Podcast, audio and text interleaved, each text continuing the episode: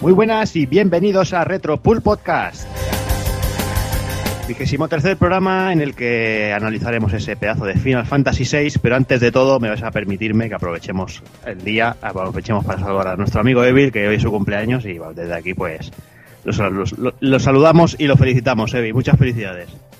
Muchas gracias. Muchas gracias también a todos los que me habéis felicitado por Facebook y Twitter, que me he tirado dos horas ahí contestando a todos, cabrones, que, me habéis abrumado, la verdad. Así me gusta, que contestes a todo el mundo, no un mensaje de muchas gracias a todos los que habéis perdido cinco minutos en felicitarme, pero yo paso. no, hombre, hombre, que hay gente, hay gente que se lo ha currado mucho y me, he reído mucho, la verdad. Por y supuesto, que menos que contestar. No cuesta nada, la verdad. Y aparte que es un placer, tío, que se acuerden de uno. Claro que sí. ¿Cómo van los, los, los años? Los años muy mal, tío, muy mal. Muy mal, tío. tío. Estoy más cascado que mi voz, tío, o sea que... cerca de la crisis, ¿no? Ya de los 40. Sí, pero la culpa no, no es que la tenga el cuerpo, la culpa la tiene el trabajo. El trabajo dicen que falta y eso, pero es que el trabajo es malo. Hay que decirlo, coño. El trabajo... Sí, no, no. El trabajo una mierda, vamos. Hombre, eh, a mí que no me vengan con tonterías de si me toca una primitiva, yo seguiría trabajando, los cojones. ay, ay, sí, sí. Ah, yo, ya estoy buscando las maneras de jubilarme. Depende de lo que trabajes, cabrón. Vamos a ver, el Doki, como es actor porno, en sus ratos libres, yo te digo que eso iba a seguir trabajando. Por supuesto. Pero es frustrante, ¿eh? Es frustrante porque me tengo que encontrar con cada pavo por ahí que no veas. Claro, tú piensas que Doki con el debajo del disfraz de pterodáctilo, pues claro, tampoco se reconoce. Claro, es que es eso. De todos modos, cuando cae, cuando cae enfermo, yo como lo hago las sustituciones, me he comido de cada cosa extraña por ahí también que... Ah, a ti te dejo los restos. Bueno, vamos, vamos ahí hablando de lo que no vamos a hablar. Mm, vamos a seguir saludando al personal. Muy buena, Doki. ¿Qué tal estamos? ¡Felicidades, Evil! Que si no corto por aquí la cosa se, se, descontrola ya, ¿eh? Ahí está, pues aquí con muchas ganas, tío, y incluso llevo ya un par de semanas dándole vueltas al programa y nerviosillo, ¿sabes? Porque para mi gusto no es un, juego cualquiera, tío. Es, yo creo que es un juego muy importante y, yo estoy con todas las expectativas de hacerlo lo mejor posible por todo el cariño que le tengo a este juego, tío, porque este es de esos juegos que tienen ese ADN, esa cosilla de, de mi infancia como jugador y de esos juegos que son auténticamente maravillosos. Claro que sí. Claro que sí, y durante, no sé si serán las próximas dos, tres horas, ya daremos cuenta de ello seguro. Vamos a también saludar al amigo Takoku, muy buenas. Muy buenas, ¿qué tal, tío? ¿Qué, ¿Cómo ha ido? Bien, aquí liado, ya ves, con el guioncito, que bueno, este mes está siendo una puta locura de Final Fantasy. Eh, fue la intervención con rejugando en el Final 8, está siendo el 6 y, y que he enganchado el Lightning Returns por, barba, por banda y me, me he enfermado vivo. O sea, me, paso esas críticas que tiene por el forro del escroto. las críticas ya son para eso, para pasárselas por el forro, básicamente. Pero Juan, hoy, hoy por fin vas a hablar de un Final Fantasy de verdad, nada de broma, ni... Pues sí, la verdad es que sí, tenía muchas ganas ya de, que tocáramos este juego. Y no sé, debo de ser muy masoca, pero estaba terminando hoy de escribir y apuntar cosas y ya estaba pensando en Secret of Mana ahí a, a puñado. O sea que en, en, unos meses yo creo que... Ya sabes que eso, eso va de cajón, que yo encantadísimo, porque ese es otro juego especial, especial. Pero bueno, dentro de unos cuantos meses que luego la gente no diga que nos encasillamos con los juegos de rol. No, y aparte que el trabajo del guion de un juego de rol, tío, que lleva una currada de la hostia, ¿sabes? Porque no limitarse a hablar únicamente del desarrollo del juego, es que son muchas cosas y conlleva un trabajo enorme. Mm.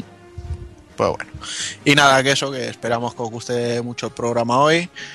Y bueno, esto no suelo hacerlo, pero mira, hoy se lo voy a llorar a la gente que nos cuesta mucho tiempo hacer los programas y estas cosillas y que agradeceríamos mucho que en la medida de lo que pudieran pues nos ayudaran a expandirlos un poco más, con, compartiéndolos por Twitter, Facebook y todas las redes sociales que les apetezca, que nosotros encantados de, de llegar a más gente. Así que si nos pueden echar el cable, agradecidos estamos. Bueno, ya de dejarme ya que, ya habéis escuchado su voz, pero déjame que salude también al amigo Kafka, que lo tenemos de nuevo por aquí, que, que nos dejan hablar aquí, que la gente no se calla. ¿Qué pasa, nenazas? Muy buenas, ¿qué tal? Bien, tío, aquí, aquí apalominado con el mierdi PC, a ver si me aguanta y si oís cosas raras, pues eso, que me he dormido o que esto ha petado, pero bueno, intentaremos que no. Igual, nos ha Shadow, os hago lo que queráis, tonto. Y a vosotros gratis. Pero que con muchas ganas de aprender, tío, de vosotros como siempre, pasar un rato guapo aquí y tan solo saludar a mi suegra que me estará escuchando. Pero bueno, explícanos, explícanos lo de tu nombre, que tiene mucho que ver, ¿no? Con este juego, tío. Qué cabrón eres. ¿Cómo te, cómo, te has enterado? No te escaques de ello, anda. Eso. No te ¿Cómo te has enterado, maricón? ¿Quién te lo ha dicho? pues nada, que yo. Esto no es un secreto, esto lo, sabe mucha gente, que mi nombre, de Darth Kafka, pues en principio, en un principio, muy principio, eh, viene precisamente del malo de este juego, que como todos sabréis, realmente se llama Kafka, pero se equivocaron al traducirlo al inglés y le pusieron Pero, pero, no confundáis, ¿eh? No confundáis que Kafka, que, que Kafka es buen tío. Kafka es un tío muy cabrón y muy malo. No, no, que fuera cachondeo. Que yo, yo es que siempre es un juego que lo he empezado en demasiadas ocasiones para luego no terminarlo nunca y no sé por qué siempre, y esto es verdad, os juro, por, no sé, pues seré un puto disléxico aparte de otras muchas cosas, por qué, pero siempre leía Kafka, tío, Kafka, y aparte Kafka es uno es un escritor al cual admiro mucho y uno Kafka en es uno de los libros que más me ha gustado de los que he leído, súper rarísimo, pero de los que más me ha gustado, y ya pues, simplemente lo dejé. Lo dejé, lo dejé, y ya todo el mundo Kafka, Kafka, Kafka, y al final, pues con mi, mi suegra me llama de todo menos Kafka, tío, y ya pues me quedé con Kafka que me mola más. pero lo que os comentaba, que a, a Kafka es muy malo y a Kafka le gustan los juegos malos, que es una pequeña diferencia. Claro. Eh, es una diferencia, pues, uno es muy malo, a otro le gustan los juegos malos. Lo único que uno envenena pueblos, el otro no envenena pueblos. Pero bueno, si algún día se le ocurre, si como se le ocurra tirar a su suegra un embalse, pues igual la lía. O sea que... la, próxima vez que entre cocinero es capaz de, liar de, envenenar a todo el pueblo. A mi suegra la tienen prohibido ducharse porque los fluidos llegarían a, de una manera u otra a la depuradora y la liaríamos parda. Así que no des ideas, maricón. Bueno, ya, ya habéis quedado a gusto todos. Ya a gusto, ya. Sí, bueno, pues nada, vamos, vamos por el programa, va.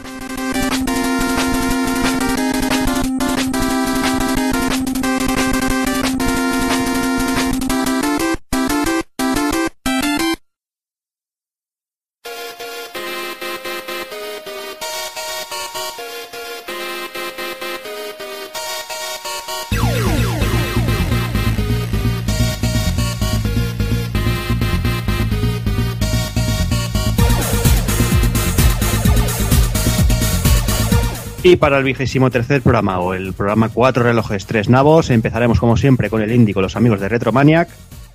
Analizaremos a fondo ese pedazo de Final Fantasy VI. Pasaremos a la alternativa. Y remataremos con el ending.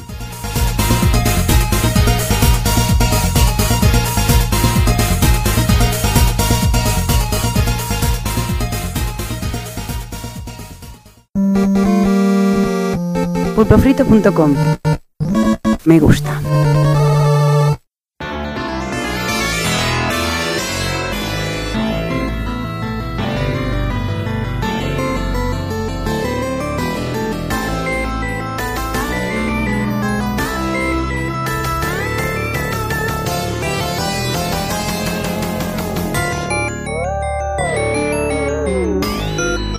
Hola retromaníacos, mi nombre es Juanma.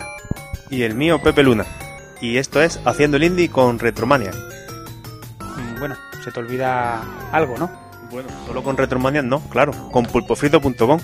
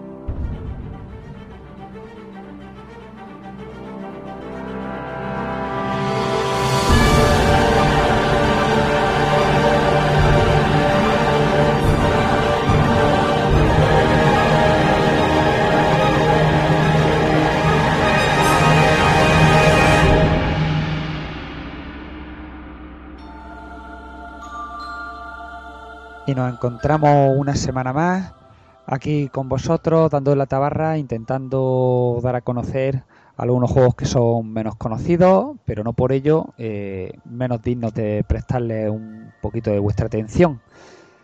Pepe, ¿cómo estamos? Pues nada, aquí, ¿no? A, a punto de pillar un mini puente, pero antes la, la cita, la cita Un- con un los amigos de ¿Qué- Pulpo qué, Frito. qué vas a hacer este puente? ¿Qué tienes programado? Po- Poca cosa, Castlevania y, y descansar un poquillo.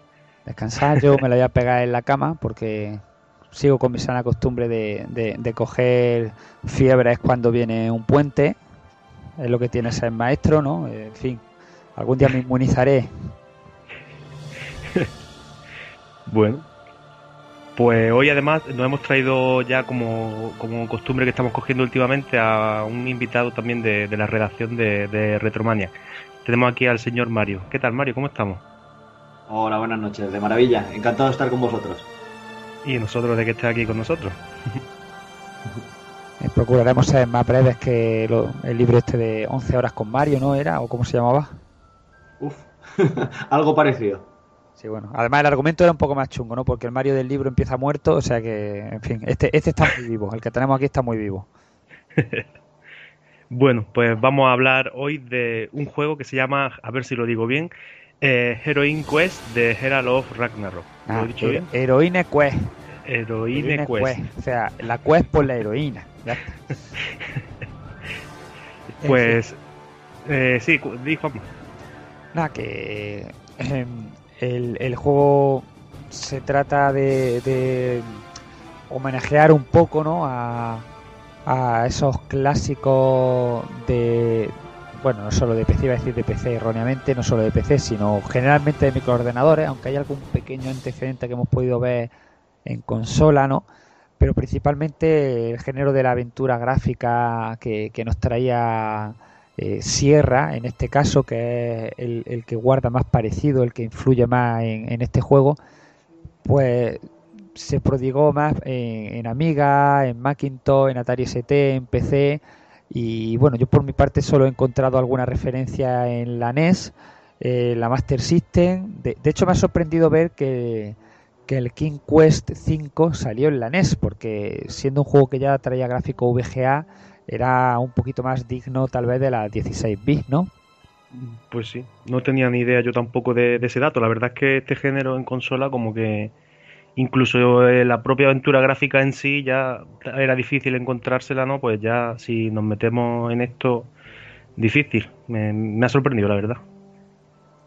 Hay que tener en cuenta que la, que la aventura gráfica es un género que, que en PC ha tenido, digamos, un grandísimo juego, ha, ha, ha ido a lo largo de, hombre, no podemos decir varias generaciones, no porque, porque en PC eso de las generaciones es un poquito absurdo, ¿no? Tal vez, pero, pero sí que ha habido un paso, una mejora en- eh, de gráfico VGA a Super VGA, de Super VGA a gráficos tridimensionales, que fue donde ya empezó a perder fuelle, ¿no? Junto con otros géneros, ¿no? Que, que cuando llegaron las 3D se, se, se pasó a explotar ciertos géneros nuevos, los shooters en primera persona, los juegos de coches de una forma mucho más amplia y, este fue uno de los damnificados, ¿no? Se olvidó la gente de la aventura gráfica, la dio un poquito de lado y gracias a la, escena indie, a los grupos independientes, a los crowdfunding, pues los estamos recuperando. Pues sí, de eso se trata, porque en esta ocasión el juego que nos ocupa mm, viene de mano de, de los chicos de, de Crystal Shark. Eh, a primera vista, pues podemos encontrar influencias, como estábamos comentando, King Quest, Quest for Glory de Sierra, pero si bien es cierto que, dicha influencia queda patente desde el primer momento en que posamos los ojos sobre, el juego. No se han limitado a quedarse ahí. Y además de eso, pues vamos a encontrar puzzles, diálogos para contarnos su historia. La verdad que queda una mezcla que en conjunto es bastante redonda. Sí, sí, porque este grupo de, de desarrolladores indie, compuesto por 43 personas, ha tenido el gusto de añadirle al juego toquecillos de, de, de género del rol. Así que no se han limitado a hacer un homenaje o una copia tal cual de la, de las aventuras de Sierra, sino que le han dado un poquito de, de otros juegos. Así, nada más comenzar, eh, obviamente al, al, tener estos toques debemos elegir una clase de personaje entre tres disponibles, eh, guerrero, mago y pícaro, digamos, los típicos, los más típicos, y repartirles puntos de habilidades que luego en la aventura también podremos ir mejorando. Eh, no podemos personalizar dicho personaje, siempre es la misma chica. Sí, es la, la fémina, la heroína. Correcto. Pero bueno, al menos no, nos da un toque de libertad que nos condicionará a la hora de resolver la aventura de una u otra forma. Es decir, no se limita a un, tema estético, ¿no? Realmente eh, esa decisión del tipo de personaje va a variar la forma eh, en la cual vamos a resolver eh, dicha aventura y por lo tanto le va a dar un toque de rejugabilidad, que es una característica de la que normalmente adolecen las aventuras gráficas clásicas, que sí es verdad que se rejuegan mucho, ¿no? Todo el mundo le gusta volverse a jugar un Monkey Island, un Larry, ¿no? Pero por su gran calidad, sin embargo siempre son exactamente iguales. Este juego no, este juego le han podido dar un pequeño toque, unas pequeñas diferencias con, con esta, con esta elección. La verdad es que es muy interesante eso, si me permitís, porque es que eh, si te engancha el juego en la primera partida, eh, te garantiza que al menos vas a jugarlo al menos dos veces más. Porque claro, eh, habrá retos que según el tipo de personaje que elijas, se solventan de una forma diferente. O sea, si coges el guerrero, pues a lo mejor en un sitio entrarás como Pedro por su casa y empezás a repartir estopa, pero en cambio si vas con el pícaro, pues a lo mejor lo que harás es entrar de puntillas, como quien dice, y no tendrás que, enfrentarte a tanto enemigo. Y claro, esto te condiciona mucho el desarrollo de la partida y te hace hacer tres aventuras completamente diferentes. Sí, porque le da, digamos, una libertad que la aventura gráfica en sí misma no tiene, ¿no? Digamos que son historias cerradas que una vez que has terminado, que ya te sabes los puzzles, los acertijos y tal, pues no. Sin embargo, con esta característica, pues siempre vas a tener ahí la posibilidad de, de rejugarlo con, con una clase nueva.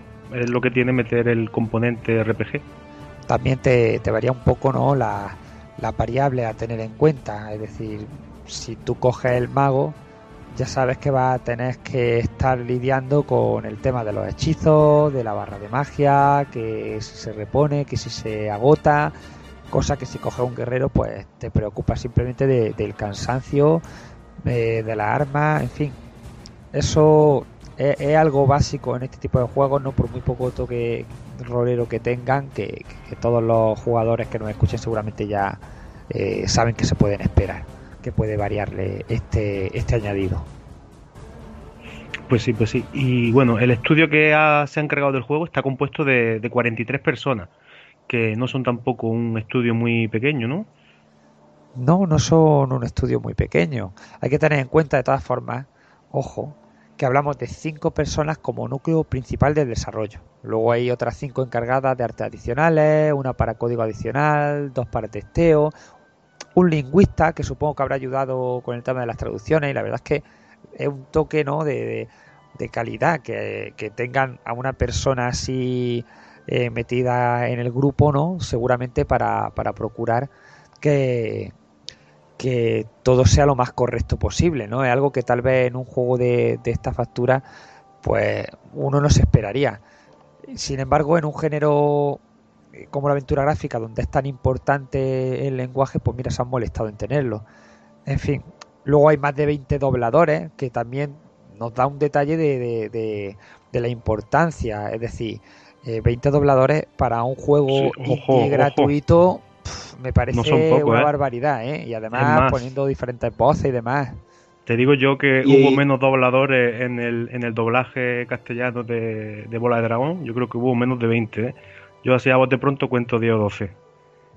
No, y además que, ojo, que dobladores que además está muy bien doblado, o sea, hablan con mucha claridad, eh, declinan bien lo que dicen, eh, incluso lo del lingüista es muy importante porque eh, tiene toques como de inglés antiguo y la verdad es que le da mucha riqueza a lo que son los diálogos y a llevar lo que es la trama de la historia. Sí, efectivamente, le han querido dar ¿no? ese toque nórdico de, para la ambientación del juego y tal, incluso en el propio acento, sí. Bueno. La verdad.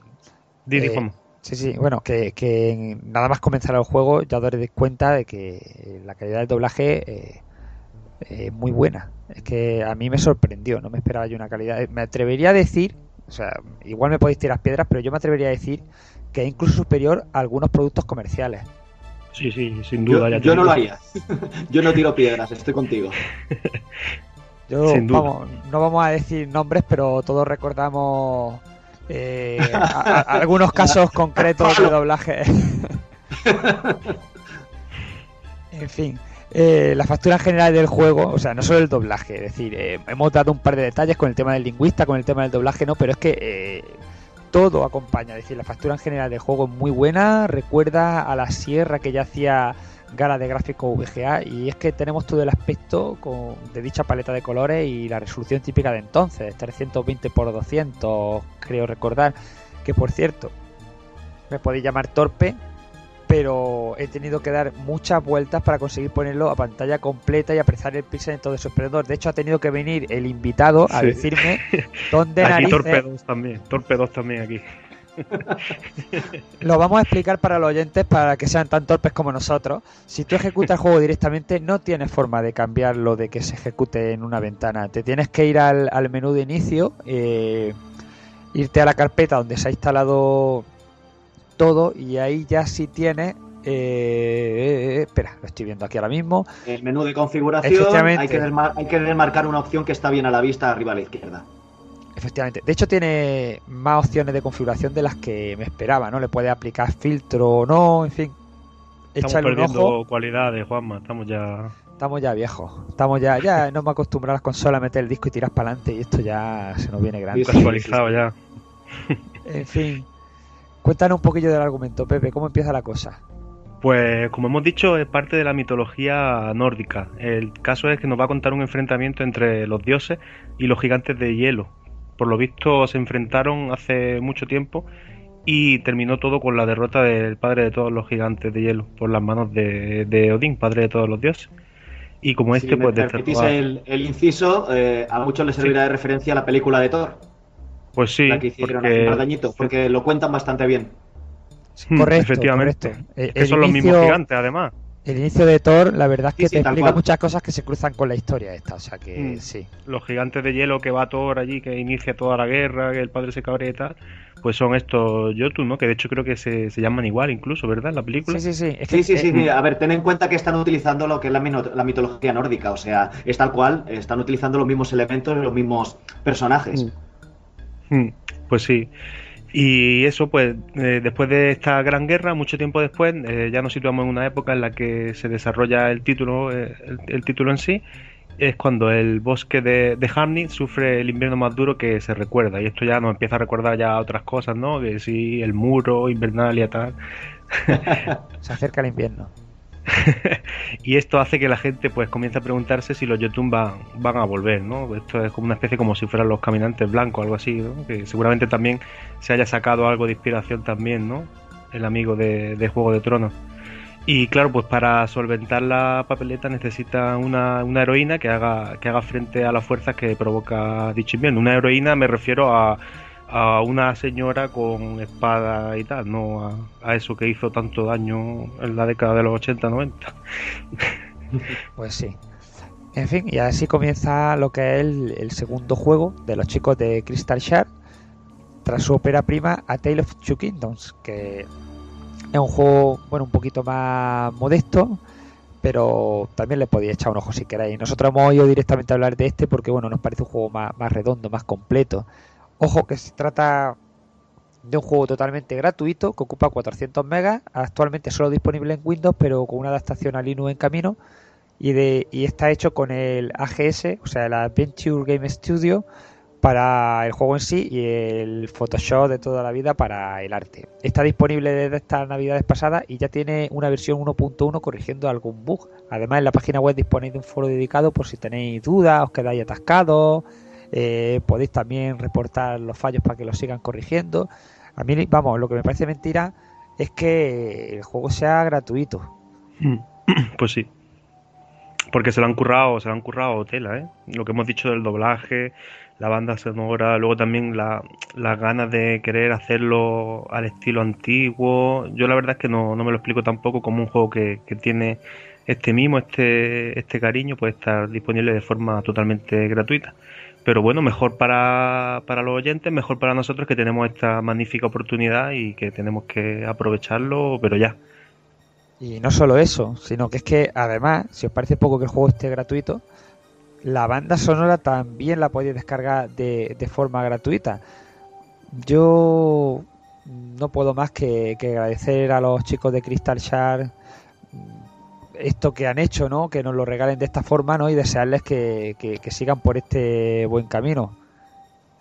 A ver, y mucho ojo que no es baladí, que la banda sonora que esté para descargarla mmm, no son cuatro latas eh, rebotando en una pared, eh, tiene una calidad excelente, o sea, para ser un estudio eh, completamente indie que estamos hablando de un juego gratuito, la banda sonora es de, sí. de mucha calidad, ¿eh? De, la banda desde sonora un principio te llama la mm. atención, ¿eh?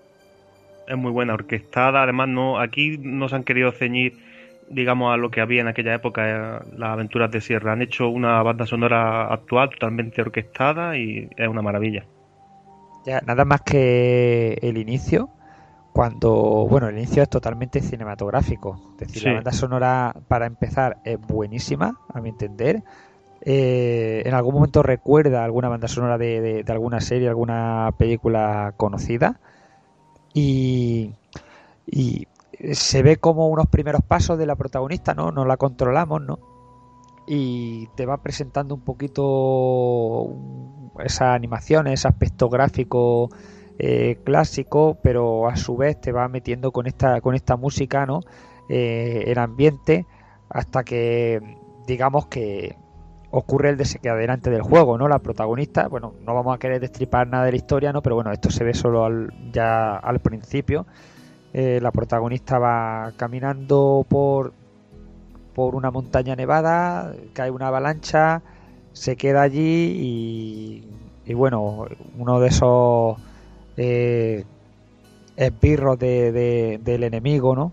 Al que tenemos que, que batir, eh, nos ve, comprueba que estamos conscientes, se va a contarle triunfante a, a, su señor que nos ha dejado allí y bueno, eh, perdón, un monstruo con dos cabezas y entre ellos empiezan a discutir porque claro, opinan que lo han hecho de puta madre porque te han dejado allí y que cuando se haga de día te convertirás en piedra y por fin el otro le saca del error de que los humanos no se convierten en piedra con la luz del día y empiezan a pelearse entre ellos, haciendo ya gala un poco del humor de la aventura de aquella época.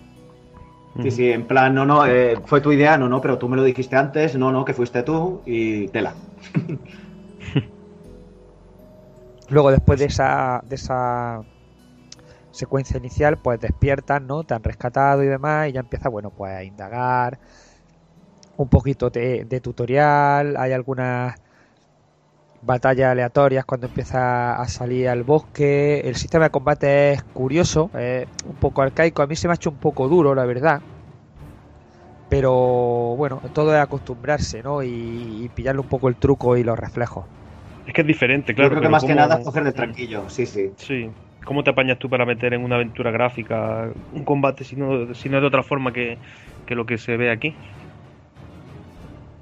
Bueno, no sé si lo hemos explicado anteriormente, pero más o menos para, para que para que lo entiendan, pues mm, en, en el combate tú dispones de la cruceta y puedes moverte hacia adelante, hacia atrás, izquierda, derecha, puedes hacer finta, atacar hacia los lados y más, más bien se trata un poco de eso. Sí, lo que pasa es que, bueno, aunque parezca sencillo, así explicado, los enemigos no son fáciles, o sea, son puñeteros. Es Mm. decir, que, que les da y se cubren también y le intentas esquivar y como te descuides te la clavan y en fin. También ahí entra en juego también lo que luego te vayas equipando, las cosas que puedas ir conforme vaya avanzando en la aventura. Pero sí que es curiosete. Sí, al principio podemos tener la tentación de tirar rápidamente de la magia, pero si bien al principio, bueno, es factible, ¿no? Porque empieza facilito, eh, hay que tener cuidado con administrar la, la barra de magia. En fin, y bueno, creo que tenemos que ir terminando un poquito de, conclusiones. Pepe, Pues Heroes Quest de Herald of Ragnarok es un juego muy recomendable, tanto si soy asiduo a las aventuras clásicas de Sierra, si conocéis el género como si no, da igual. eh, eh, tenéis que echarle un tiento porque es curioso. Yo personalmente tampoco había tenido ocasión en mi época de haber jugado a juegos de este estilo y la verdad es que a mí me ha encantado. Así que se lo recomiendo a todo el mundo. Mario. Tiraros de cabeza si tenéis un ratillo. Eh, cualquiera que haya jugado un juego de sierra o incluso los de LucasArts de aquella época, eh, le encontrarán ese regustillo y ese aire que tanto nos gusta y podrán echar una buena tiradita de horas con el juego. Además, mm, la historia de que si eliges la aventura con un tipo diferente de personaje, pues le das ese, toque de rejugabilidad que te puede dar bastante juego, nunca mejor dicho. Y encima estamos hablando de un juego completamente gratuito. O sea, viendo cómo están ahora, cómo nos están cayendo, eh, yo creo que es muy inteligente tirar de un juego gratuito que nos puede dar tantas horas de diversión. Yo por mi parte eh, solo añadir que creo que el único motivo para para no echarle un ojo a este juego si te, si te gusta el género es que se te dé mal el inglés y prefieras esperar a ver si, si alguien se anima a traducirlo. Por lo demás, pues ya creo que lo habéis dicho todo. Bájate el juego, bájate la banda sonora, disfrútalo, disfruta de la parte que tiene de homenaje a los clásicos y de las novedades que han añadido, ¿no? Fusionando géneros. Y cuéntanoslo si quieres luego, nos envía un correillo, nos lo cuenta, que hasta ahora nunca le hemos dicho a la gente que nos, que nos envíe correos, pero vamos, cierto, cierto. que la dirección es la misma que la del blog de Retromanias, que nos escriban y que si en algún momento hay que comentar algo acerca sobre la sugerencia, ahí tienen luego la noticia puesta también para hacer comentarios en el propio blog. O si alguna vez quieren comentarnos de algún juego que se nos haya escapado, que quieran que le dediquemos algún, algún programa, pues adelante.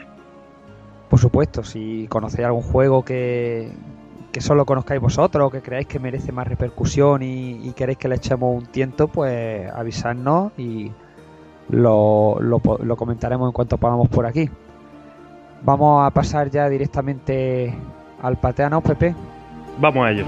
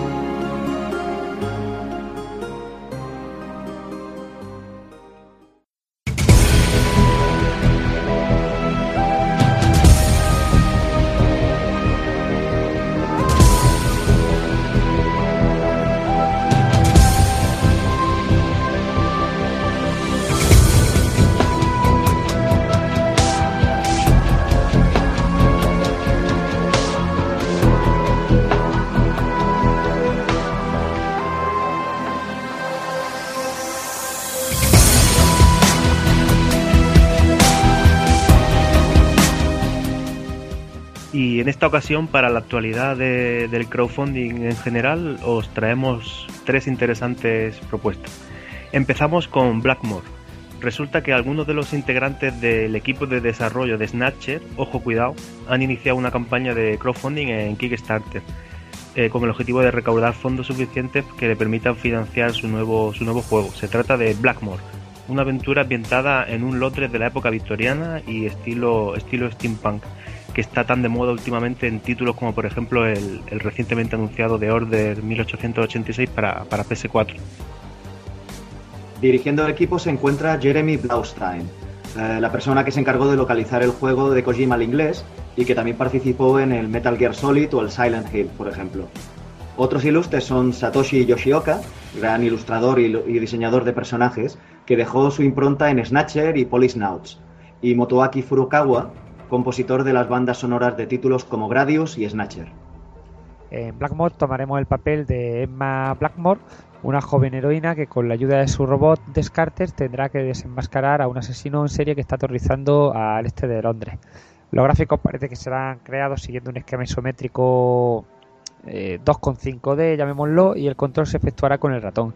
El juego estará traducido y doblado al inglés y japonés como mínimo y no se espera su salida, si la campaña sale bien, hasta primavera de 2015 para Windows y Macintosh. En estos momentos el proyecto pues, ha pasado por el ecuador de, su campaña de financiación y ha conseguido recaudar algo más de una cuarta parte de la cantidad solicitada inicialmente. Así que chicos, hay que echarle un capote porque sería una lástima que, se acabe desperdiciando el trabajo de, tantos nombres con tanto talento atesorado. Yo no, y ojito con las recompensas, que las más cachondas incluyen un mensaje personalizado para ti, grabado por el mismísimo Dave Heiter, eh, también reclutado para el proyecto, que, que se haría realidad si aportáis la módica cantidad de 5.000 dólares. Y la más alta de todas, la de 5.000 dólares. Nada más, espera, que voy a ver si tengo así suelto ahí. Espera, me deja un par de centimillos, me faltan 5 céntimos, quillo. Estaría cachondo pagarlos para decir que el pobre Hitler tenga que decir: Hola, soy Jack Bauer. En fin, sigue, con, con 10.000 dólares, ¿qué es, lo que, qué es lo que nos daban? Y bueno, con 10.000 dólares lo- con la que os iréis de fiesta con el equipo responsable de Blackmore. Eso sí, como de costumbre, el billete corre a tu cuenta, así que más vale ir preparado para amortizarlo a cubatas.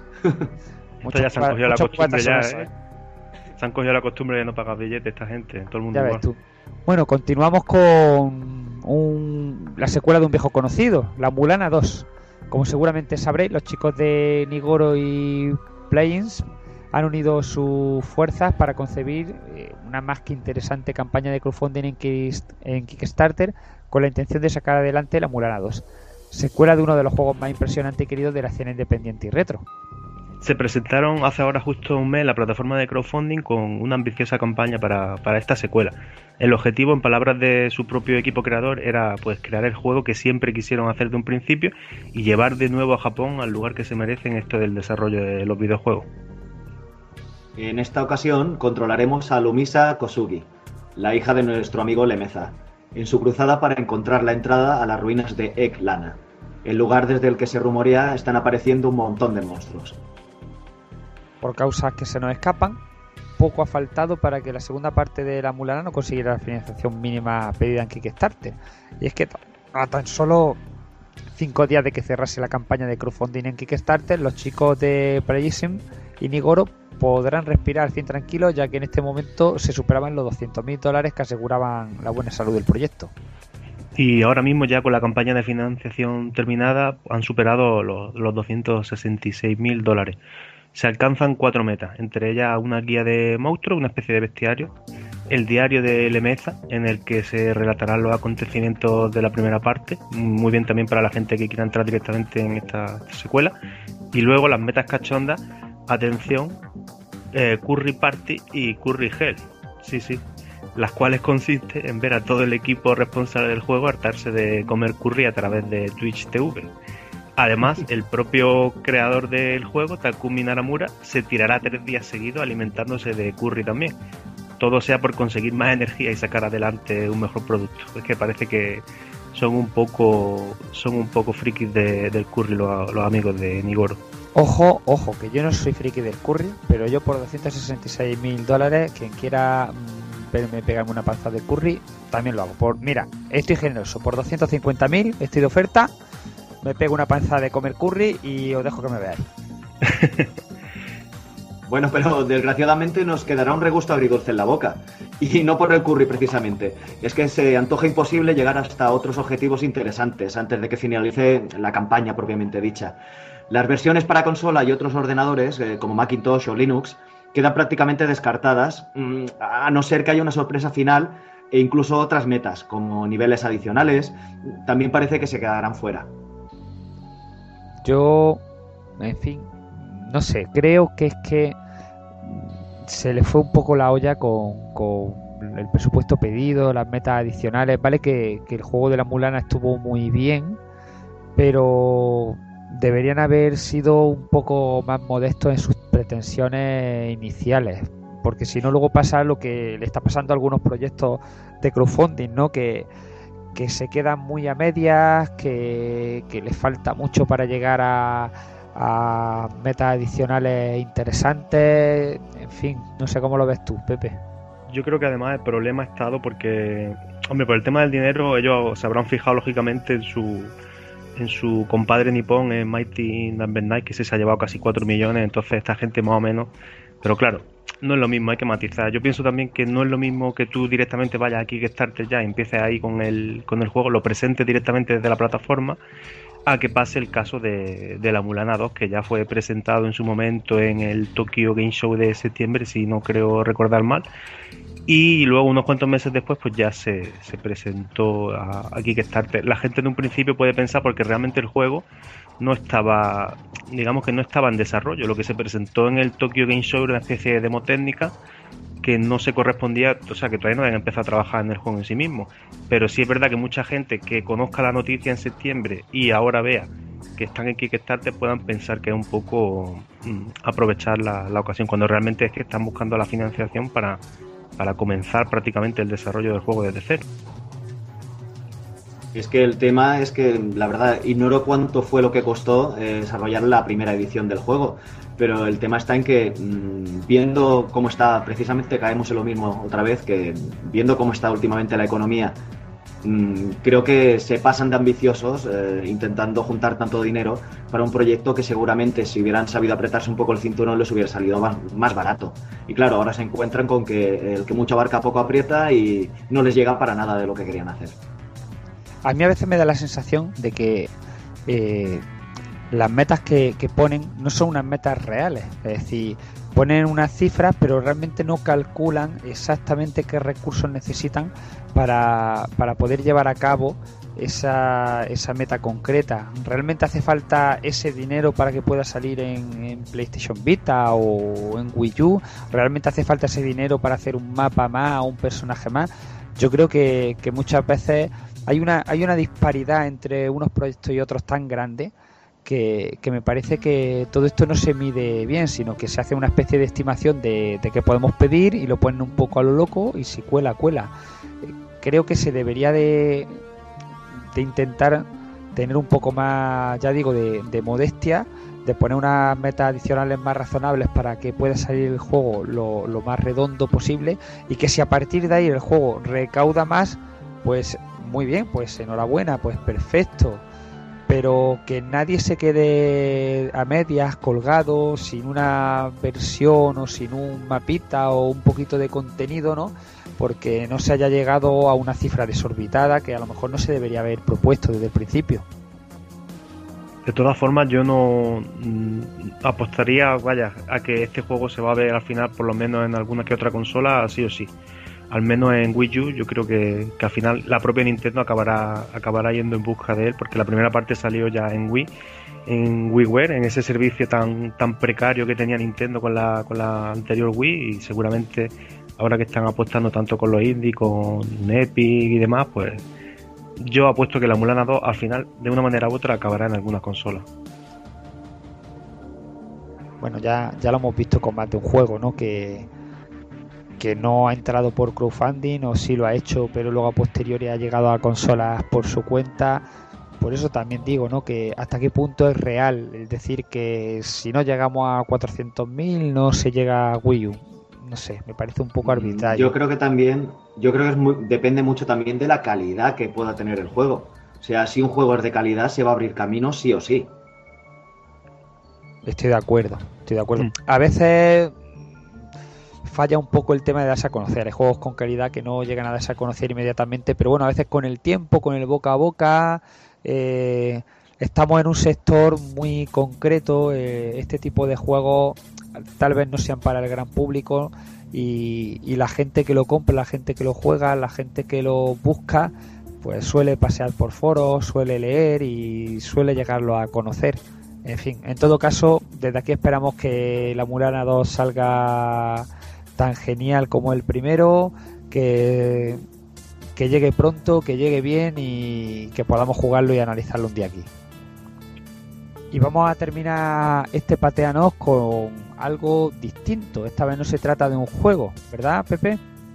Pues no, se trata de un libro, Service Game, The Rise and Fall of Sega. Con este impactante título se nos presenta nada más y nada menos que un libro que nos cuenta la historia de nuestra querida compañía del Erizo Azul. Este proyecto ya se inició en Kickstarter en 2012 y fue todo un éxito. De hecho, los libros volaron y el que no se enteró pues se quedó con las ganas de pillarse este mamotreto de casi 500 páginas y repletito de interesante información. Para todos ellos está dirigido este Kickstarter, eh, puesto que supone la oportunidad de poderse pillar uno, además con interesantes novedades. Esta vez la, la vendrá con tapas duras a color, algo que se quedó en el tintero la última vez y además se editará en versión audio, audiolibro, con todas las ventajas que este formato conlleva para muchas personas. La edición en tapa blanda requiere una aportación de unos 30 dólares, mientras que la definitiva con tapa dura y a todo color requiere que desembolsemos 75 dólares. Visto así, los 15 euretes que cuesta nuestra retromania no parece tanta cosa, ¿verdad? Si no en absoluto. Si no estáis por la labor de hacer este gran desembolso, siempre se puede recurrir a, a las ediciones digitales, que además de encontrarse ya disponibles, vienen saliendo por unos 10 dólares. Si os atrae, la campaña acaba de comenzar y tiene casi un mes por delante. Desde luego es una iniciativa muy interesante y de ahí que hayamos querido dedicarle pues aquí nuestro pequeño espacio. Y ahora ya nos vamos con las píldoras.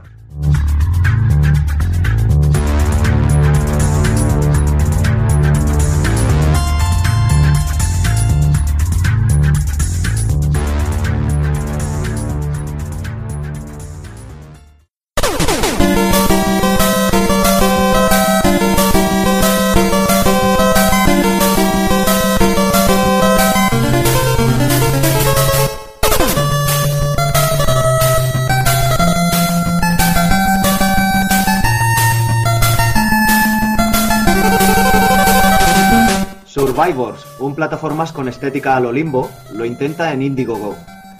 Little Games, un pequeño estudio de desarrollo de videojuego español, ha iniciado una campaña de crowdfunding en Indiegogo para tratar de obtener la financiación mínima necesaria y llevar adelante su nuevo proyecto Survivors, un plataforma 2D con escenarios generados aleatoriamente y un diseño gráfico que os recordará al Gran Limbo. Survivors además incluirá modos de juego tanto offline como online y gran parte de su atractivo residirá en la ambientación sugerente y mística, además de la capacidad casi infinita de autocreación de niveles diferentes. El juego está siendo dirigido por el sevillano Alberto Beitegui, mientras que los malagueños Pablo Contreras y Jaime Carrión se ocupan de la banda sonora. Eh, Si además queréis probar el juego antes, desde la página de Indiegogo eh, os podréis descargar una pequeña demo, prototipo, mm, más o menos, disponible para diferentes sistemas operativos y jugable online si tenéis insta- instalado el plugin para navegadores de Unity. Neo XYX para Dreamcast ya disponible. Pues sí, porque desde hace un par de semanas el NG Dev Team comenzó a distribuir la versión para Dreamcast de Neo XYX, ¿no? Neo XYX. Va- Vaya nombrecito, macho. El caso es El ponerlo Six, cada vez más complicado. Six. Six. un matamarciano en la línea de los clásicos de Toaplan, ahí nada. Tras su paso por Neo Geo, que ya llegó a, a la consola, la esperada conversión de un nuevo matamarciano para la consola de Sega es más que bienvenida entre los aficionados al género y poseedores de la máquina. El juego además incluye para esta versión nuevos modos gráficos eh, y el mismo diseño de sprites preciosistas que ya nos iluminaron en el cartuchaco para, para Neo Geo. Hasta hace poco el juego estaba disponible en la tienda de NG Dev Team en tres ediciones diferentes, eh, pero en estos momentos solo puede adquirirse la, entre comillas, normal, por un precio de algo menos de 35 euros. Así que ya estáis tardando en encargar uno. Supra Kyle Mines para Mega Drive en cartucho al fin. Supra, Supra Kyle Mines es un juego de reflejo y acción para la 16 bits de Sega. Aparecerá en formato cartucho de la mano de nuestros amigos de 1985 Alternativo y Fase Bonus. Por ahora se pueden hacer pre-reservas a través de su página web. Y a poco que estéis interesados no lo dejéis para más tarde porque las unidades serán muy limitadas. Según leemos, el cartucho podrá adquirirse por alrededor de los 30 euros y se podrá escoger entre dos tipos de fundas diferentes. Una de ellas totalmente original. No lo dejéis escapar, eh, puesto que, como bien sabréis, las unidades de cartuchos físicos eh, que producen los chicos de 1985 alternativos suelen volar, literalmente. Y por último, filtrados documentos técnicos inéditos del CD-ROM de Super Nintendo. Como muchos de vosotros ya sabréis, Nintendo estuvo interesada en crear un, un periférico para Super Nintendo junto con Sony y Philips también. Dicho complemento consistía en un lector CD que se acoplaba a la consola para hacerle un poco de sombra a Sega, ¿no? Con su Mega CD. Desgraciadamente, debido a disputas internas entre Nintendo y Sony, esto es una historia que quedaría para escribir un libro, pienso yo. Siempre me, me ha fascinado. Este complemento Por volúmenes. nunca, Hmm, este complemento nunca llegó a ver la luz, ¿eh? Ahí hay una historia que, que daría para, para una especie de pasión de gavilanes videojuegona entre los dos. Paradójicamente, CNSS Sega. Paradójicamente, pues esto hizo que Nintendo gestara de alguna manera ¿no? a su, a su tradicional rival. Así fue como, como nació Sony, ¿no? Si Sony, pues, lo que es la marca PlayStation en el, en el mundo de los videojuegos. Así que vaya, no veas tú la que, la que se montó. Gracias a entrevistas e investigaciones por parte de aficionados, se han descubierto muchas cosas. Eh, los motivos de la ruptura entre Nintendo y Sony, que si el Hat-On iba a llamarse en realidad Super Nintendo PlayStation, fíjate tú, o que incluso Philips también estuvo metida en el cotarro, luego todo el tema este CDI, en fin, lo que decimos, un culebrón. No se posee mucha información fiable sobre este complemento, pero atención porque traemos novedades. Hasta ahora, gracias a Steve Lin de Greek Games, todo ha cambiado. Hace pocos días mostró en Twitter una foto donde podíamos ver lo que parecían varias carpetas llenas de documentos técnicos del CD-ROM de Super Nintendo. Lin prometió escanear dichos documentos y ofrecernos una pequeña muestra en pocos días. Promesa que cumplió, y el mismo 14 de febrero, vaya día eligió, subió 27 páginas de dichos documentos donde podemos ver documentación técnica sobre Super Nintendo PlayStation. Su intención es ir escaneando dichos documentos poco a poco y distribuirlo por la red. De dónde ha conseguido dichos documentos es todo un misterio. pues hasta, él, hasta... Mardy y Scali están persiguiendo, parece a mí. Sí, sí. Vamos a ver, es que hasta que él los puso en la red ni siquiera se sabía que existieran. O sea, esto es en plan eh, documentos en plan clasificados que se desclasifican y aparecen, como tú dices, Mulder y Scully y dicen aquí hay conspiración por alguna parte. Lo del 14 de febrero no es ninguna casualidad, Mario. Este hombre quería ah, cajas de bombones y las va a conseguir. Bueno. Ahora viene lo que realmente interesa para el mundo de los desarrollos independientes. Y es que si Steve Link cumple su promesa, podría iniciarse una nueva era en el homebrew para consola de Nintendo. Gracias a dichos documentos podría crearse juegos para dicho sistema y quién sabe si incluso desarrollar un periférico similar. Desde aquí solo podemos dar gracias a Steve por distribuir esa documentación en lugar de quedársela para él. Esos papeles tendrán un valor incalculable en el mercado del coleccionismo y en lugar de venderlos ha decidido compartirlos con la comunidad. Ole desde la propia web de Retromania podéis echar un vistazo a estos interesantísimos primeros documentos liberados y nada, seguiremos muy de cerca estas prometedoras informaciones.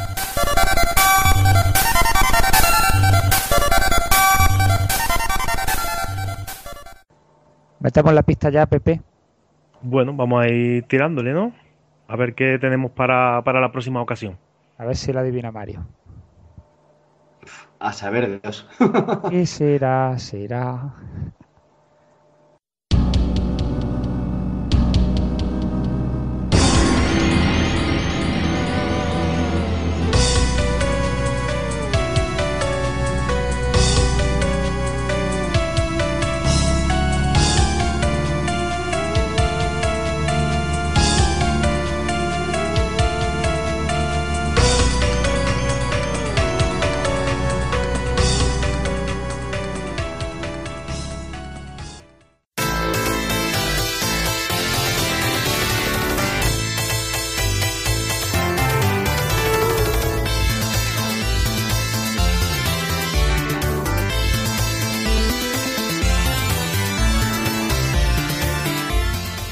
Hasta aquí llegamos con la última entrega de Haciendo el Indie con Retromaniac y los amigos de Pulpo Frito. Muchas gracias por escucharnos, por dejarnos acompañaros estos breves minutos de vuestra vida y muchas gracias también a Mario por estar aquí con nosotros.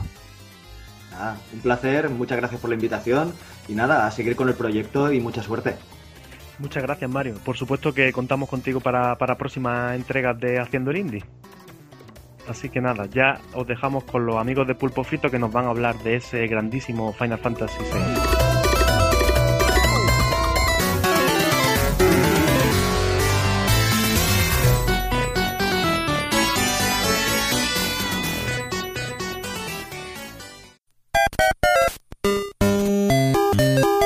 Visítanos en pulpofrito.com. Te esperamos.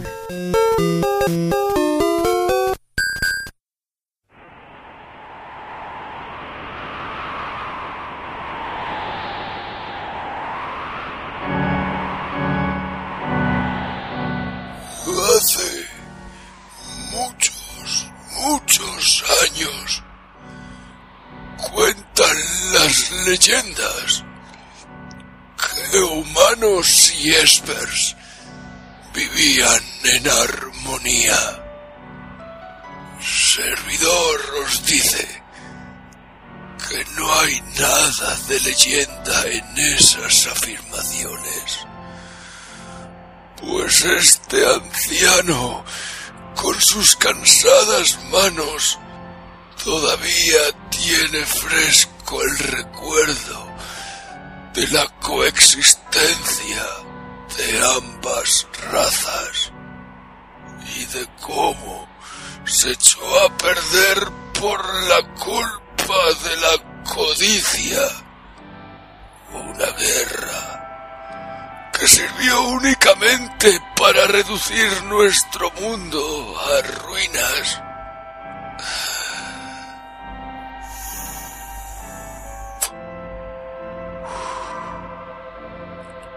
Ahora, mil largos años después, los humanos han pasado por volver a descubrir el hierro, la pólvora e incluso las máquinas de vapor.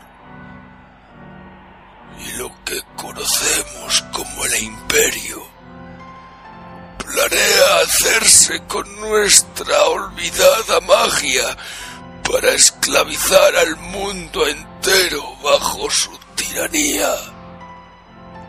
Nuestra historia comienza cuando una misteriosa joven llamada Terra, acompañada por dos soldados del imperio conocidos como Biggs y Wedge, descubren a uno de los míos congelado. Permitidme a mí Ramú, que os cuente la historia de cómo Terra y sus amigos llegarán hasta mí y se convertirán en la última esperanza de la humanidad.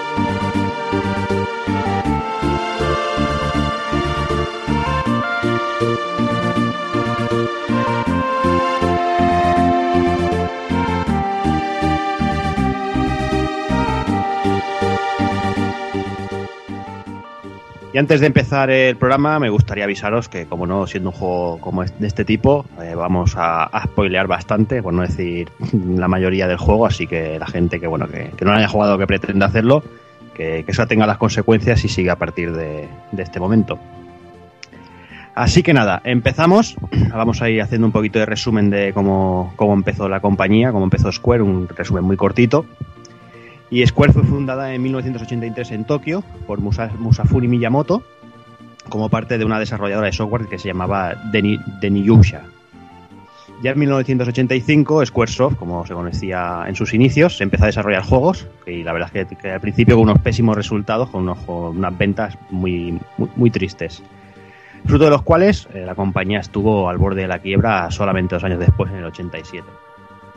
A pesar de ello, Square decide tirar de la manta, contratar a un prometedor Hironobu Sakaguchi, al cual encomendaron crear el último juego que, crearía la propia compañía. Y ese juego le llamaron como no Final Fantasy. Y como todos sabemos, bueno, la suerte, la cosa cambió, funcionó y, y, y cosechó grandes éxitos tanto en Japón como, como fuera en Estados Unidos.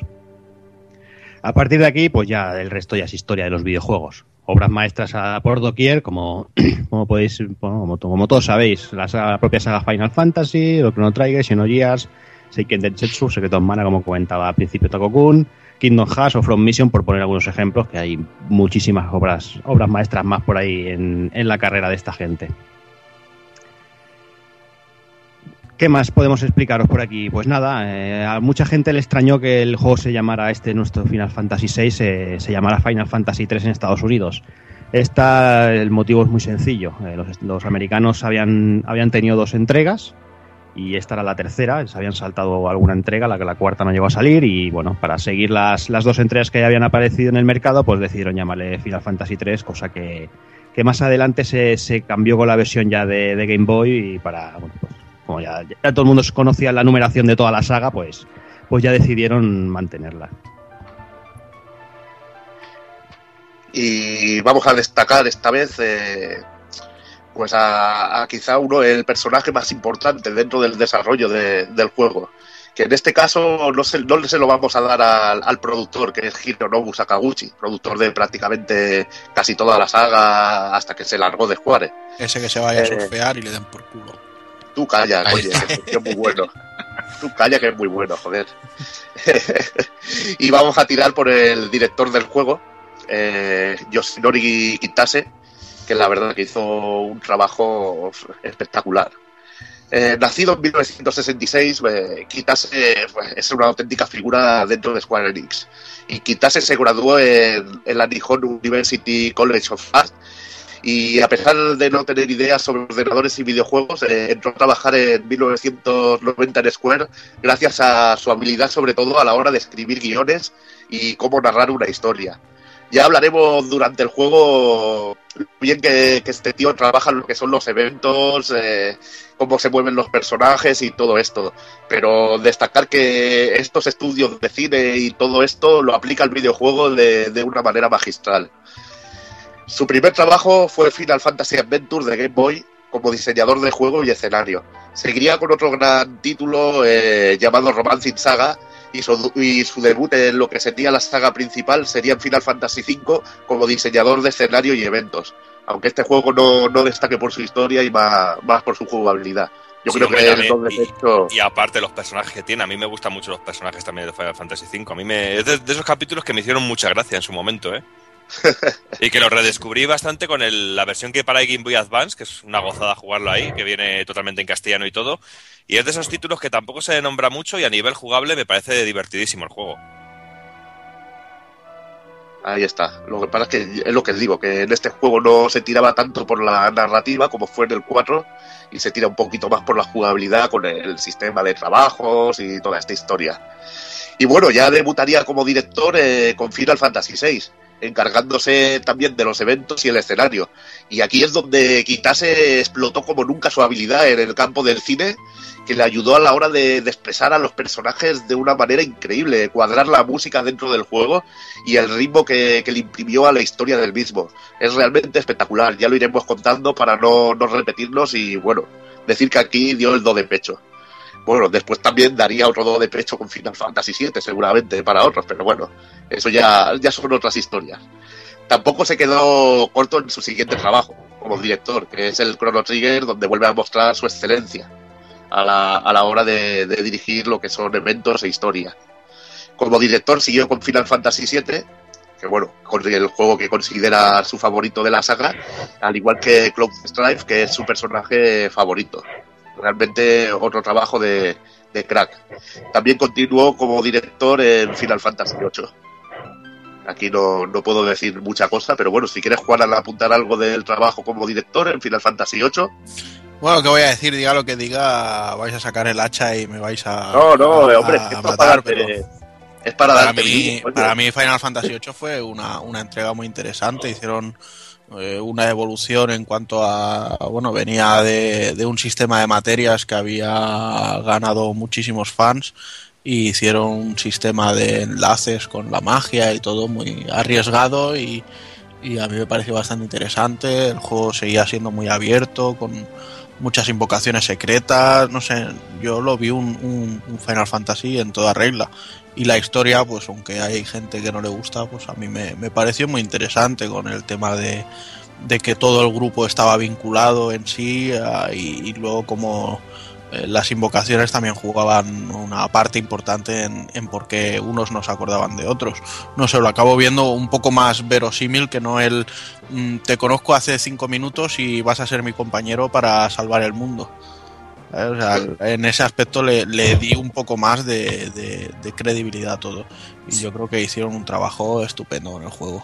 Y aparte, aparte, aunque yo soy de esos que la historia realmente no nos caló, igual que los personajes, todo hay que decir que a nivel narrativo yo creo que todo está muy bien, como tú bien dices, muy bien construido, muy bien hilado, incluso con tramas bastante complicadas a la hora de hilar, sobre todo a nivel argumental, como todo lo de Laguna, Kiros y War, que está muy bien hilado, el cómo lo, lo mueve a lo largo del juego para que no se haga pesado. O sea que el juego a nivel de dirección y de mostrar las cosas y ir ofreciendo poco a poco al jugador algo interesante como en un buen guion de una serie o de una película, yo creo que es un trabajo magistral también.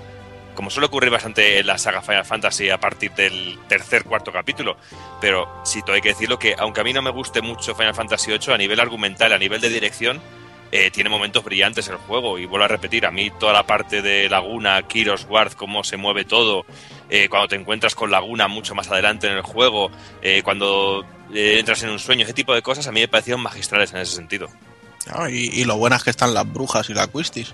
Por supuesto. Están ahí para hacerles de todo. Muchas mil. ¿Cómo, regaláis, eh, defendiendo el juego, cabroncetes? eh, oye, yo no lo he defendido, yo he justificado partes porque me parece interesante, luego no me gusta a nivel de historia. A tú calla, que a ti te gusta todo, desgraciado. A mí no me gusta todo, es que te mola todo. A mí no me gusta todo. Que tú no sepas que apreciar la calidad de ciertas cosas no es mi problema, es el tuyo, que estás sí, tío, hombre, que sí que lo sé apreciar. Lo que pasa es que soy muy troll, coño. Ya, ya, ya. es lo que hay, tío. Pero bueno.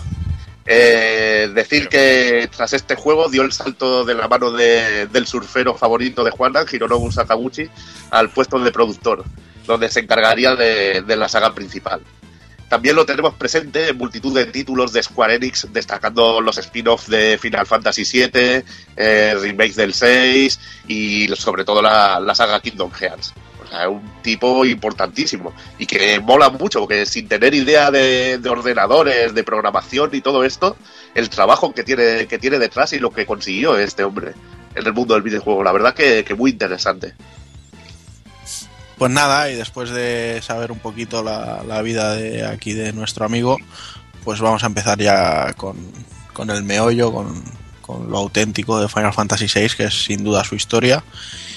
Y bueno, como bien nos contaba hace un momento nuestro amigo Ramu, eh, la historia comienza cuando una confusa y forzada Terra acompaña a los personajes recurrentes de la saga Biggs y Wedge en el descubrimiento de un Esper congelado en, en la ciudad de Narshe y bueno, vemos cómo se abren paso a la fuerza hasta entrar en, las minas en las que está el bicho.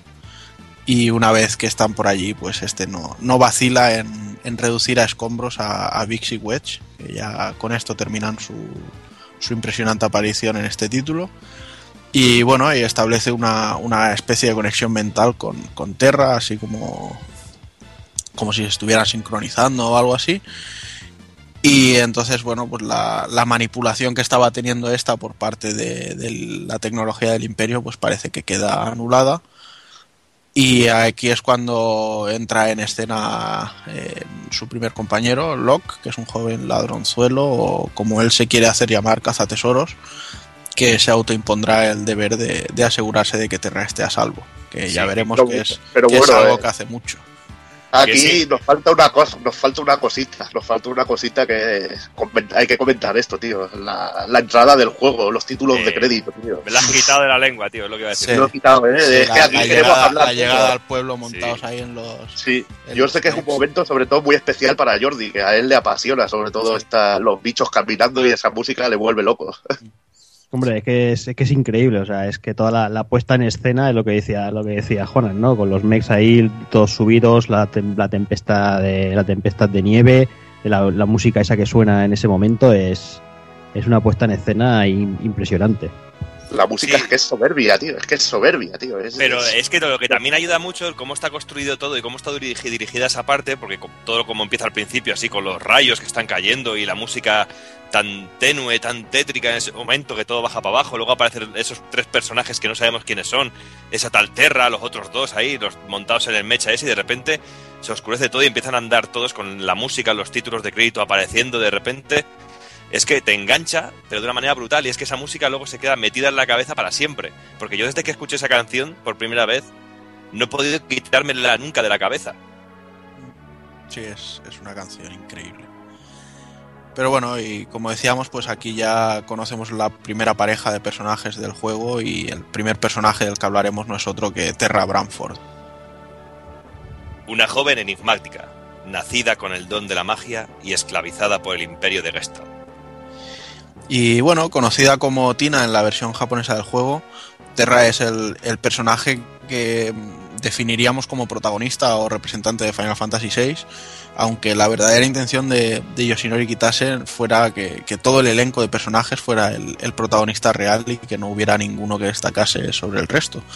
Pero bueno, eh, siendo, pues, bueno, yo creo que ella es la portada, la que sale en la portada. No sabría decir si es ella sí. o si es Celes, pero yo apostaría por ella. Pasa, lo que pasa es que es lo que tú comentabas ahora, la intención del que no fuera la única protagonista y es que lo consigue porque mm. creo que en varios momentos reparte el protagonismo entre personajes mm. y hace que tú llegas a sentir que quieras hacer quién, quién es el protagonista del juego sí. y realmente eh, conseguir ese equilibrio entre todos los personajes es, es genial tío y aún así sí, porque yo... el, juego en to- el, el, el juego en todo momento te obliga a tocar a todos los personajes, ir jugando con todos en algún momento.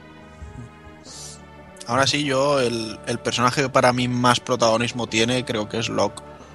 No sé cómo veis vosotros, pero para mí la historia me ha dado la sensación de que quien más protagonismo tiene es él. Pues mira, a mí me pasa, a mí me pasa algo diferente. Yo siempre me quedo con la sección de Celes. Mm. No sé, Celes siempre le he visto como ese personaje central que está en el medio de todo y, sobre todo por algo que pasa en el juego mucho más adelante, siempre lo he visto como personaje central. No sé, yo creo que también depende mucho de cómo, a cada, cómo le llega a cada uno la historia y los personajes y cómo empatice cada uno con, con cada uno de los personajes. Es como cuando ves una serie o una película que es muy coral, que cada uno saca una cosa una, o, o un mensaje de cada una de las escenas y de las películas y yo creo que esa es la grandeza de un juego como este. Mm. Pero bueno, como decía, pues... Eh vendría a ser la protagonista indiscutible, entre comillas. Y bueno, eh, Terra es mestiza, es fruto de una relación entre el Esper Madwin y la humana Madeline, que se llamaba Madonna en la versión americana. Y es un ser único y la podemos considerar como un arma de destrucción masiva, y de hecho eso es lo que hace el Imperio y por eso la están utilizando.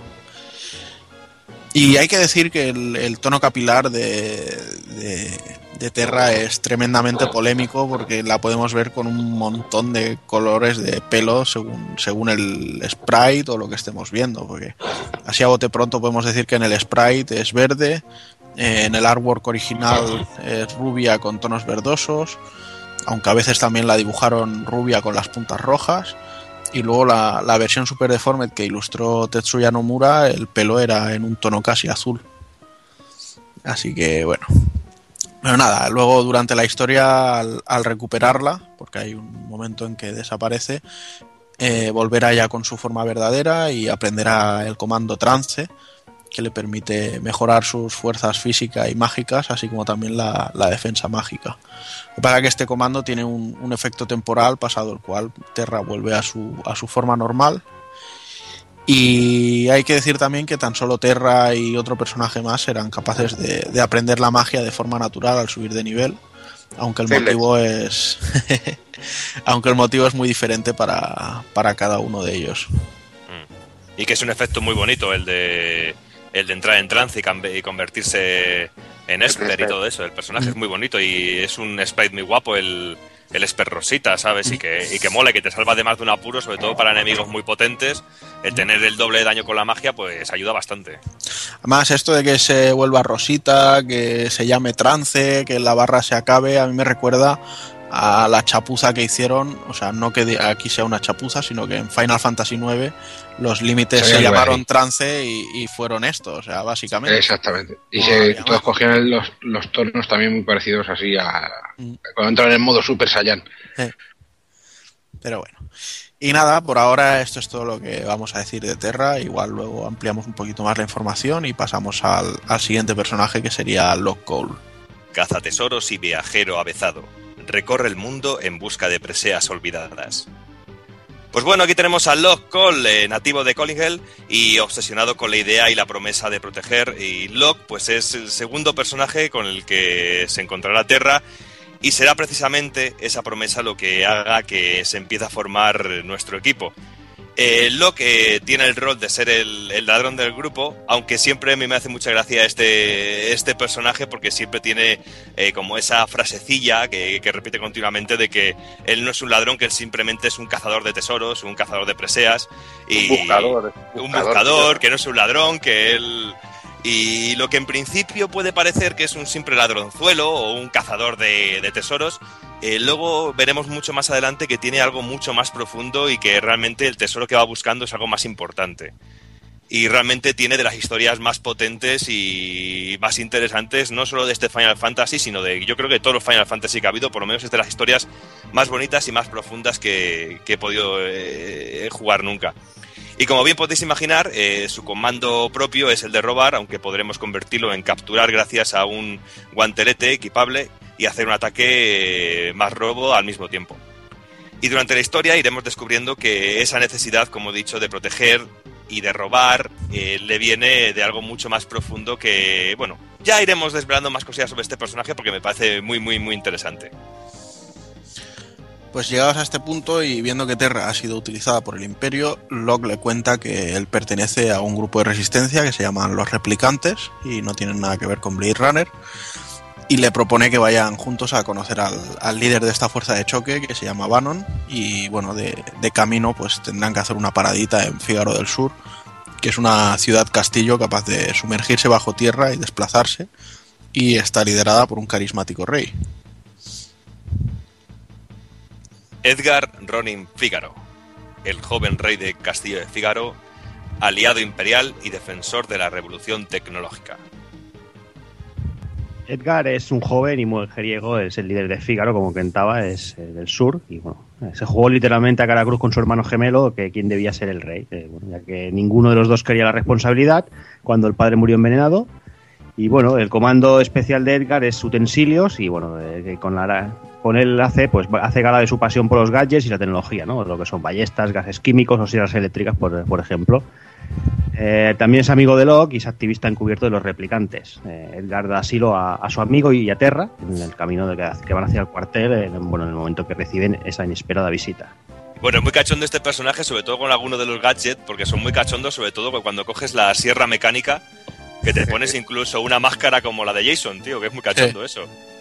Y es que el juego realmente es que está, está, está plagado de referencias a, al cine al cine americano, ¿no? Es lo que comentaba Juan hace un momento con los replicantes, ¿no? Eh, los replicantes, el imperio, la, las ciudades nevadas, es, todo, todo, todo tiene aquello, un, un olorcillo a Hollywood, ¿no? Sí, sobre todo a nivel de personaje, como vamos viendo, todos y cada uno de los personajes están construidos de manera fantástica, porque te terminas enamorando de todos los personajes. Es que no puedes decir, puedes decir, este personaje me gusta más que el otro, pero realmente no hay ningún personaje que lo veas hueco. Incluso hay personajes que nos encontramos ya en los últimos compases del juego que son súper interesantes y que te quedas con ganas de saber más de ese personaje.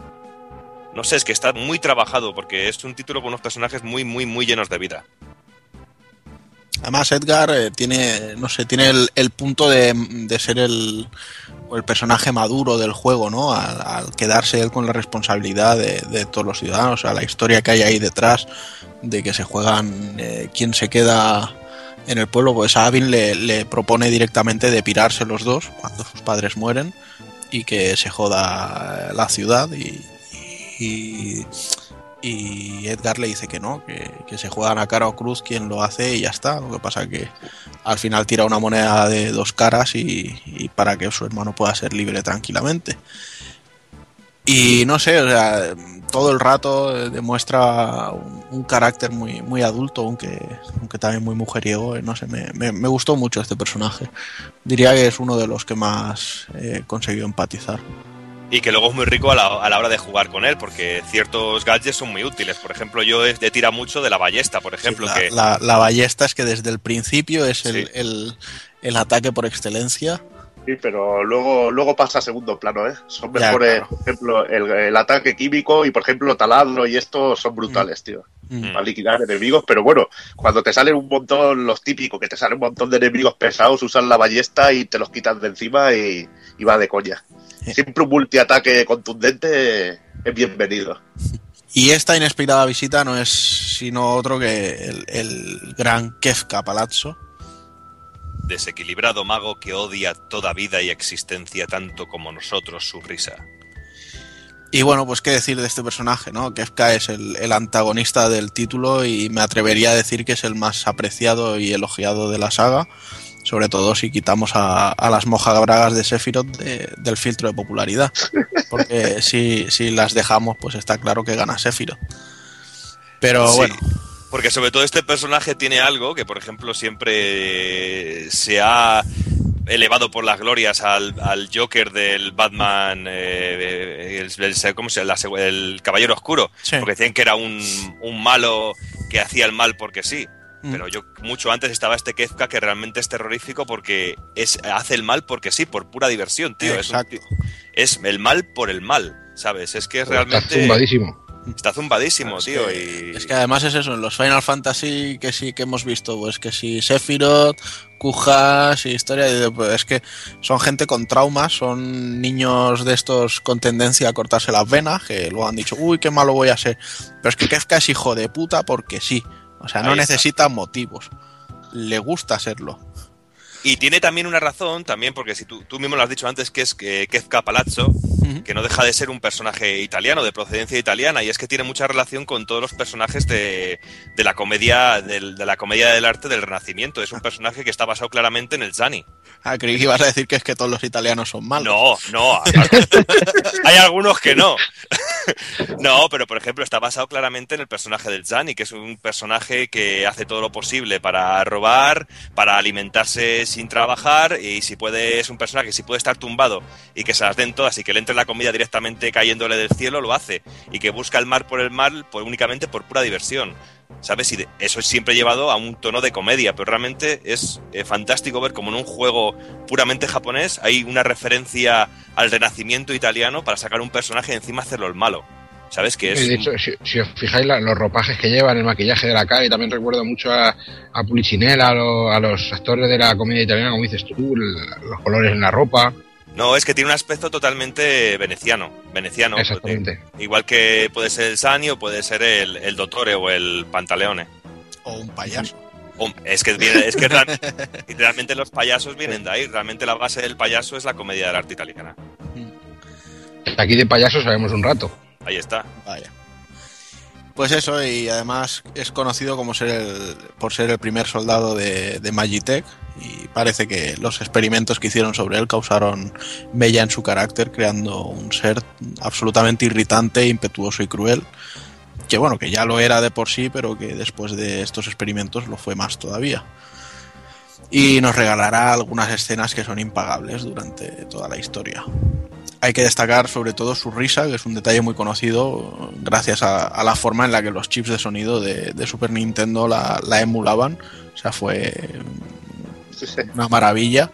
Eh, solo recuerdo así que me marcasen, aparte de esta risa de Kefka, en, en Chrono Trigger también había algunos sonidos de risa en, en algún nivel y, y era increíble. Aparte, aparte que simplemente con su risa ya sabías que iba a aparecer y la iba a liar, que es lo Sí, que mola, tío. Dices, escuchas esa risa y dices, uh, uh, aquí algo malo, algo malo pasa. Y que luego el personaje tiene una evolución muy gorda a lo largo de todo el juego, porque empieza siendo casi como un títere más, empieza siendo como un personaje incluso en algunos momentos cómico. Un bufón.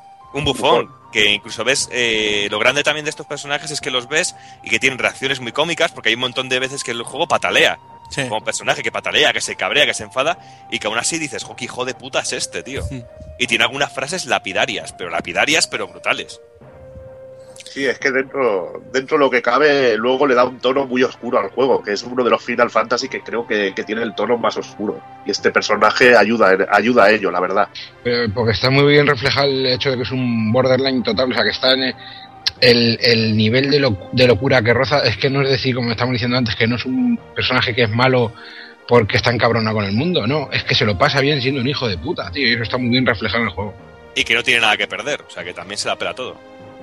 Está bien eso, que haya un personaje que se lo pase bien. Claro. Pero bueno, y como decíamos, pues al llegar a Fígaro del Sur, Kefka pregunta por Terra y exige que se le entregue de inmediato. Y bueno, al darse cuenta de que Edgar no, no está siendo muy sincero con él, o simplemente es que como está como una puta chota, le importa muy poco, acepta la respuesta de- del rey de Fígaro y prepara una sorpresita para después, que no es otra que incendiar el castillo. Eso sí, hay que reconocer que el tiro le sale un poco por la culata, ya que los personajes parece que se lo lían y consiguen escapar a lomos de chocobos y aparte el, el castillo se hunde en la arena para evitar ser así el pasto de las llamas. Pero anda.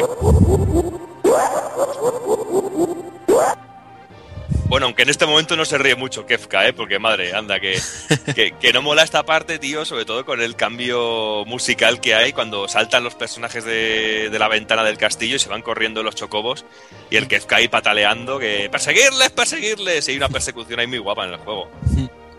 Y bueno, pues como bien decía Doki, a lomos de los chocobos, nuestros personajes consiguen llegar al, al paso de la montaña Colts, en el que notan que hay una presencia que les está vigilando todo el rato, que acaba siendo Vargas, un, un artista marcial contra el que nuestro grupo poco podrá hacer en ese momento, aunque por suerte para nosotros, a mitad de ese combate aparecerá Sabine René Fígaro. El hermano gemelo de Edgar, quien renunció al derecho al trono a cambio de su libertad. Y vaya aparición que hace el tío. Cómo cambia la música. Cómo cambia la música. La música del Monte Gold, que es genial. Y llegas a ese momento, cambia la música, te hacen hacer, bueno, una cosa que explicaremos ahora, que son su comando especial y eh, una pasada, la verdad, este momento. Eh, Sabine es el ganador de la apuesta de sucesión que hizo con su hermano, que le trucó la monedica.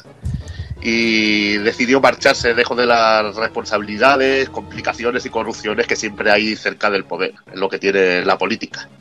Y, por, y suerte, y por suerte se pira, porque mira que es ceporro el cabrón, ¿eh?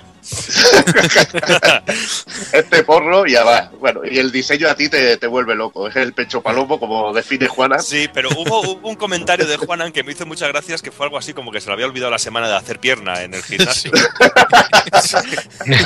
Es que parece un, parece un triángulo invertido el Sí. personaje.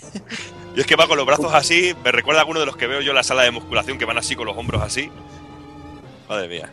Es, es es un como tío- cuando, es como cuando Trunks se acartona, ¿no? Que dice, Sí, si me sí. muevo reviento el universo. Sí. Algo así. Es un tío maza, es un tío maza. Y bueno, eh, durante su vagabundeo, Sabine conoce al maestro, a su maestro Duncan y así también a- como al hijo, a su hijo Vargas, que es al que se enfrenta. Al que, que piensa que ha matado a su maestro, cosa lejos de la verdad porque no, en realidad no lo había matado, pero bueno, Sabine pelea co- contra Vargas por venganza.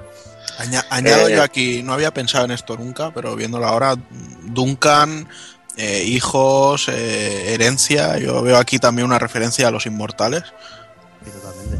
Sí, seguramente. O sea que eh, es que aquí te lo puedes encontrar y, tra- y pensando sobre todo que quizás es un loco del cine, pues Mm. Bueno, tenerlo. también, también tiene cierta referencia a, todo, a todo lo que tiene que ver con Macbeth, sobre todo lo de el asesinar al patriarca, asesinar al mandatario para ponerse en el poder, asesinar al maestro para estar por encima, lo de escapar al monte y aislarse del mundo, no sé, yo también vi ese tipo de referencias por ahí, ¿eh?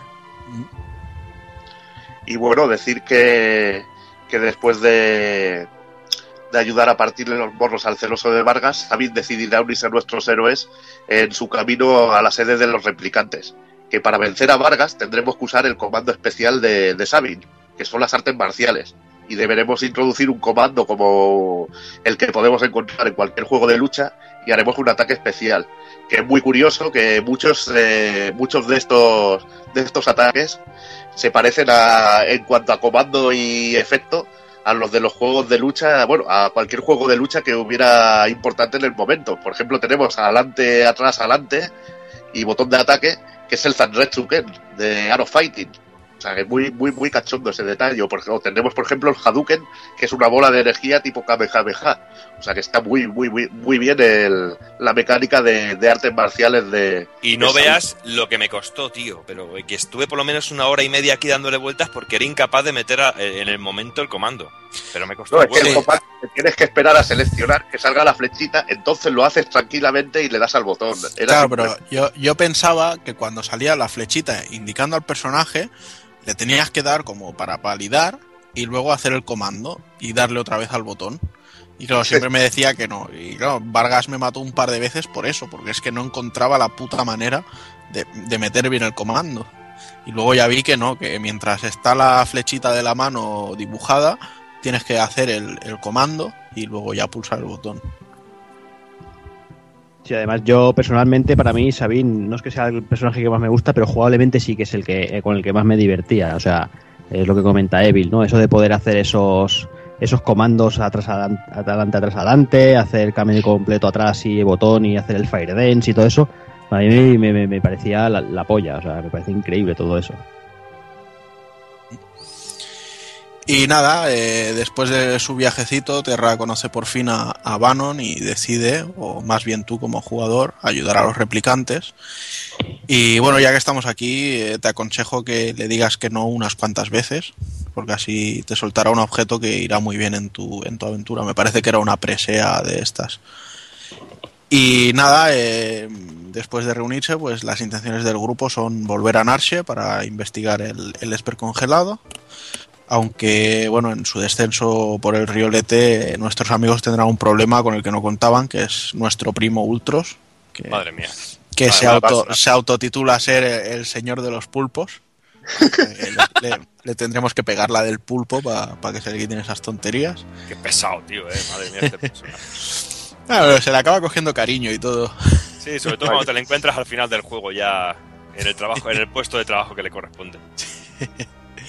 Y nada, después de una cruenta batalla con él, pues el grupo quedará dividido y siendo eh, tendremos que jugar las tres partes por separado.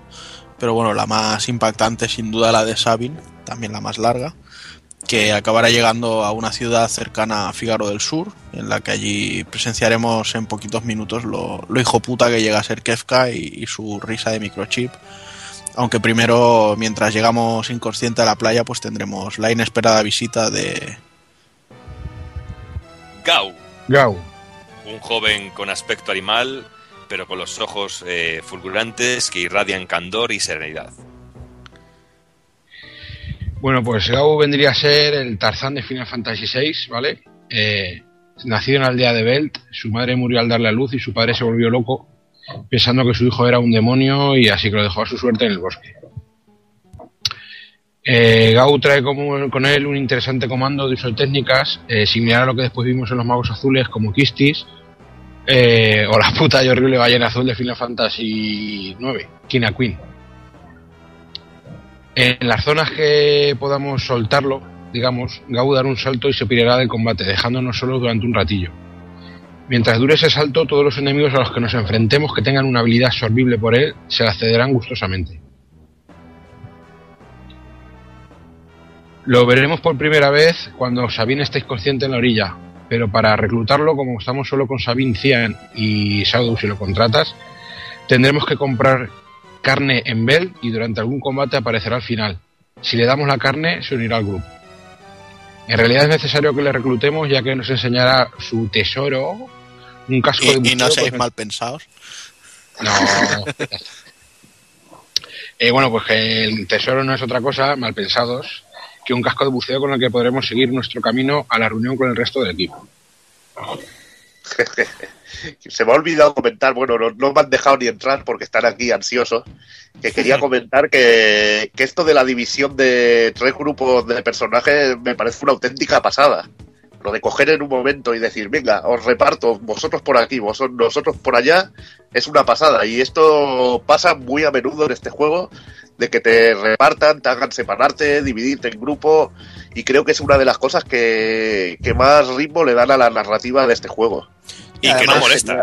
Además, mm, ya no solo que no moleste, sino que me parece que es completamente necesario porque la cantidad de personajes que te llega a poner como jugables el título en, en pocos minutos o en pocas horas, porque a- ahora mismo en este punto que llevaremos dos horas de juego es, es inmensa. Entonces, para poder cogerle un poco el ritmo a cada personaje y el carisma y esas cosas, necesitamos mm, tenerlos en el equipo, porque de otra manera quizá yo hubiera tenido a los tres de siempre en el grupo y el resto de, de secundarios. Hubieras pasado de ellos. ¿Eh?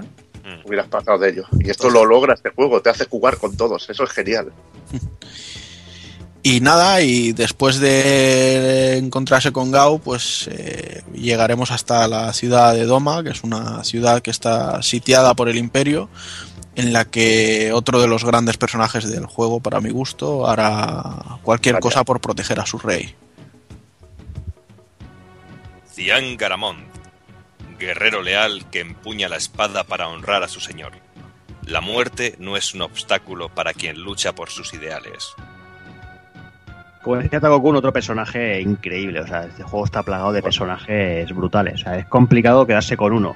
Eh, Cian, en este caso, sería el samurái del grupo. Eh, vive en el castillo de Doma, compaginando sus labores de protector del rey con las de padre y esposo. Durante el ataque del imperio liderado por el general Leo, llegará Kefka y decidirá que la forma más sencilla de vencer a esta gente es envenenando el río. Cosa que hace... Dime. No, no, no, que a tomar por culo. Porque sí.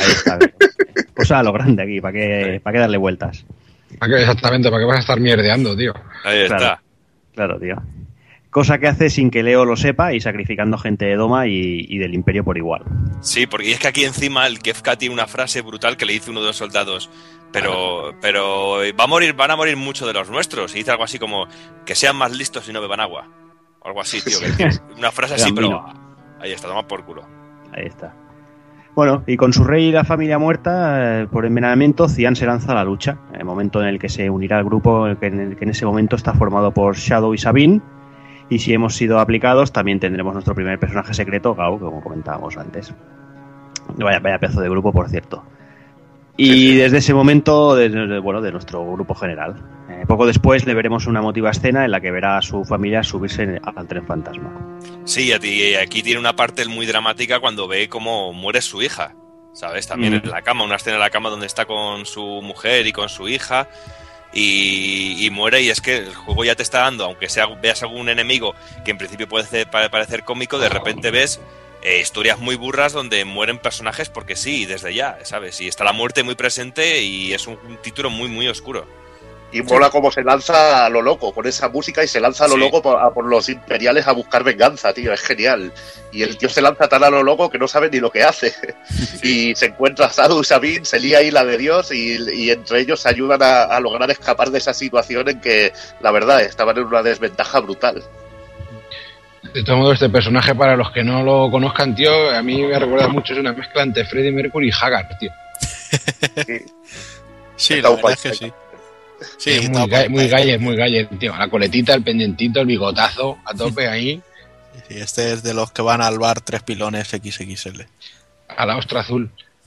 Y como buen samurái tiene, tiene bueno, ataques de espada que se van cargando que, que son potentillos. Lo único que cuando llegas a los máximos te tienes que esperar media hora para, para cargarlos. Sí, lo suyo es hacer eh, ataques que tengan animación larga en los personajes anteriores a él y luego elegir el, el comando Bushido, que es el que él utiliza, y dejar que cargue mientras vamos viendo.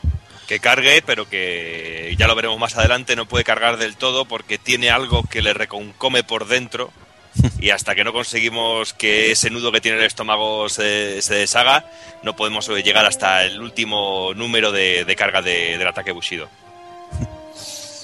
Pues nada, decir también que una vez que, que Cian se une a nuestro grupo, eh, llegaremos a, un bosque que tiene un acabado técnico precioso. Es una parte muy, muy interesante del juego y en la que, como decía antes eh, Jordi, se, veremos en el, en el tren fantasma como su hija y su mujer se, se despiden de él, pero no sin antes habernos enfrentado al, al tren fantasma que será un, un jefe final muy, muy interesante y muy, muy sencillo según cómo lo juguemos. Sí, curio- parte, y curioso brutal. ver y curioso ver como un escenario es el enemigo, tío. El Mm. ver como el, el escenario o la mazmorra por la que te mueves Mm. es el enemigo real del juego. Es genial, y, nada, Leandro. y- y además ahí tendremos un personaje secundario que es el fantasma que se añadirá a nuestro grupo si queremos engancharlo y nos servirá para utilizar la- el ataque posesión que nos servirá para deshacernos directamente de algunos enemigos. O sea que está, está muy bien pensado todo eso. Hay, hay muchas ideas muy interesantes y que, que por desgracia algunas no, no han seguido saliendo por los juegos. La parte del tren fantasma la, la vi yo antes de que saliera el juego, pues, gracias a las Virtual Jump Mm. que nos iban llegando y alguna pillábamos, eh, Jordi y yo, íbamos pillando revisticas de aquella Virtual Jump y me acuerdo que te regalaban, porque bueno, eh, siempre hacían reportajes del Final Fantasy y me acuerdo de ver esa parte del bosque que tú has dicho que técnicamente es preciosa, Mm. que es, es lo que es, es lo que es, es una, una pasada, con su scroll en dos planos que, que está genial y, y la parte del tren salía, la veíamos así eh, en la revista y decíamos, "Ah, queremos jugar a este juego, esto tiene que ser la hostia bendita, tío. Pero nada, y una vez que ya todo el grupo se ha reunido en Narche, vemos que, que Locke también ha llegado con nueva compañía. Y para variar, es una, una despampanante rubia a la que, como no, también le ha dicho que, que quería protegerle. Supongo que es su manera de, de decir que quiere zumbarse a las tías. Está claro. Y esta no es otra que la preciosa Celeste Sher. Una guerrera Magitech forjada por el imperio y templada por la guerra. Nadie conoce a la mujer oculta tras el uniforme. Aunque ojalá yo la conociera, todo hay que decirlo porque me encanta. Una de las generalas del imperio de Gestalt y objeto de los experimentos con Magitech y comenzó a tener ciertas dudas sobre su líder y por ello fue encarcelada y es en ese momento en el que se encuentra con un Locke disfrazado de soldado o no, según el tiempo que le dejemos el disfraz puesto para hacer una eh, misioncilla que tenemos ahí con Locke en la que tenemos que disfrazarnos para pasar por ciertas partes de- del poblado. Y desde ese mismo momento eh, nuestro grupo tendrá opiniones divididas sobre si el personaje es un agente doble o no, pero las ganas de mojar el churro de Locke eh, hará que siempre la balanza se decante a favor de, de los buenos, por supuesto. Personaje burrísimo, personaje para mí central del juego y que me ha encantado. Eh, tiene momentos muy, muy, muy interesantes y que yo creo que son básicos y fundamentales en la tra- trama del juego. Y luego jugablemente es súper completo, tanto por los ataques mágicos como ataques de fuerza y luego el sprite que me parece precioso, es de los sprites más bonitos de personaje de, de todo el juego. Vaya. Y sobre todo, la parte esta que has comentado, Borja, sobre todo de lo, lo del robo del loque, eh, ¿cuánto os costó salir de ahí? Hasta que os enterasteis de que había que chorizarle la ropa al, al mercader. Pues a mí, me sí, a mí sí que me toca dar unas cuantas vueltas por el pueblo para, para hablar con la gente. Me digo, porque ¿cómo cojones yo entro aquí? No me dejan entrar por ninguna manera. Mira, Aparte, que qué descojone, tío, cuando le quitan la ropa y se queda el tío ahí en bolillas. es la risa, tío. Pero mira, con, de- con decirte que yo la primera vez que jugué a este juego lo alquilé en Super Nintendo y lo tuve un fin de semana. Y llegué al escenario de Loki y me quedé ahí bloqueado. Pero además lo devolví, eh, lo alquilé en la Cronos, que era de un amigo conocido vuestro. Y llego y le pregunto, digo, me he quedado aquí. Dice, si lo alquilas otra vez y me pagas un suplemento, te explico cómo se sale. Digo, que te den por culo. y allí le dejé el juego y ya no lo quise volver a coger por eso. Luego ya más adelante cuando lo volví a jugar sí que ya pasó un ratito y lo vi simplemente hablando con, con el mercader y eso ya, ya veías cómo, cómo iban los tiros. Sí, pero es que el juego, como bien decís por aquí, que es que ahí ya poco a poco te va poniendo la tesitura de que no te va a regalar nada, ni te van a decir por dónde tienes que ir. Esto se acentúa mucho más adelante, pero de manera salvaje. Pero es algo que tiene interesante este Final Fantasy VI, que no vas guiado de ninguna manera. Llega un momento en el que te dejan libre, suelto y búscate la vida. Habla con la gente, investiga un poco, mira un cuadro, eh, lee un documento, lee una carta que hay en el suelo, habla con una paloma incluso en algún momento que tienes que ver una paloma. Sabes que el juego en ese sentido, pues tiene lo que vi, como bien la pregunta que ha lanzado muy bien Neville de cuánto costó salir de aquí. Es que tiene unos cuantos momentos en el cual no te explican nada. Que tienes que ir e investigar mucho por tu, por tu cuenta. Algo que se ha perdido en los juegos, en los RPG a día de hoy. Quitando alguna excepción, por, como por ejemplo el fantástico Lightning Returns, donde te dejan libre, ala, búscate la vida y haz lo que tú veas. Pero ya hablaremos de ese en otro momento. Y luego también decir que Celes pues protagoniza una de las escenas más queridas y emotivas y fantásticas dentro del mundo de los videojuegos, de la cual hablaremos más adelante, pero que tiene algo tan mágico como que no tiene ningún sentido a la hora de la verdad porque no influye pero que solo con verlo y ver las dos vertientes es fantástica. Pero bueno, ya hablaremos un poquito más adelante de ellos y luego también comentar que la habilidad especial de, este personaje es la habilidad de sintetizar, ¿no, Evil? Sí, sí, la habilidad de sintetizar que la verdad es que funciona muy bien, sobre todo al principio, porque es una habilidad que te permite absorber ataques mágicos y que no te produzcan daño. Y realmente es muy útil cuando estás sin muchos recursos con algún enemigo que, que tiene un ataque mágico, usar esta habilidad para, para protegerte, sobre todo con armaduras Magitech y eso es súper efectiva. Bueno, pues ahora que ya hemos presentado también a Celes, ya podemos decir que todo el grupo está reunido en, en Narshe y después de una cruenta batalla con Kefka que tendremos allí, eh, Terra comenzará a resonar con el, con el Esper con, congelado, revelándose así la, la, verdad que hay tras su amnesia. Y es que Terra es un híbrido entre Esper y humano. Eh, no sé yo, pero ¿vosotros os imagináis ahí a Ifrit empotrando a una bella y frágil dama? y bueno, y... pues, pues, hombre, ser, ¿no? la tía la pondría bien caliente, eso sí, es eso seguro, tío. es que imagínate. La calentaría viva. Pero bueno, eh, total, que al recordar eso, pues eh, Terra despierta a su lado Esper y se pira volando. Y la segunda vez que enganché este juego fue en este punto en el que lo dejé y que es impresionante el cómo se eleva por los aires, sube para arriba, de repente vemos todo el mapeado girando para todas las direcciones, eh, Terra como Esper volando a lo, a lo, loco, ¿sabes? Y que todo lo que estamos comentando hasta ahora, sin olvidar que estamos hablando de una Super Nintendo. Mm.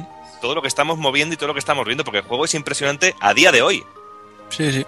¿Sabes? Que lo ves a día de hoy y yo que lo he jugado ya unas cuantas veces, sigue sorprendiendo ciertas partes. Que es sí, increíble la forma tiene alguna, de Tiene algunas cosas que están muy bien. Que dices, esto es brutal. Algo que pasaba también con Chrono, con Chrono Trigger, por ejemplo, que era impresionante ciertas partes que siguen sorprendiendo. Pero bueno, eh, como decía, se despierta a su lado Esper, se pira volando y en defensa mía de haber dejado el juego aquí la segunda vez, diré que revento la memory card de mi PlayStation, la memory card de los juegos de rol, en la que había muchísimas horas y, y, muchísimo dolor. Pero bueno, eso pasa por tener memory card chinas. Total, que después de recorrer unos cuantos pueblos y ciudades, pues eh, nuestro grupo llega a Zozo, que es un pueblo muy asqueroso y lleno sí. de mentirosos, que además eh, tenemos combates todo el rato en ese pueblo, no podemos ni investigar tranquilos, en el que por fin eh, encontraremos a, a Terra dormida en su forma de Esper, y una vez que la vemos, pues como si de Dumbledore o el mago Merlin se tratase, aparecerá Ramu o Lamu, según en qué juego estemos, y nos contará un poco la historia de los Espers y de cómo antiguamente estos convivían con los humanos. Uy, me estoy haciendo un hombre. De cómo estos convivían con los humanos hasta que el, hasta que el imperio de Gestalt, con este a la cabeza, pues comenzó, comenzó a codiciar el, poder que tenían y a capturarlos para, para poder hacerse con sus habilidades mágicas y, y, utilizarlos en la guerra. A partir de ese momento, pues los Espers decidieron sellarse en, en, su propio continente y quedando a, como acceso a este una única puerta sellada. ¿Es aquí en este punto cuando se nos cuenta la historia de, del nacimiento de Terra y todo esto? Uh -huh.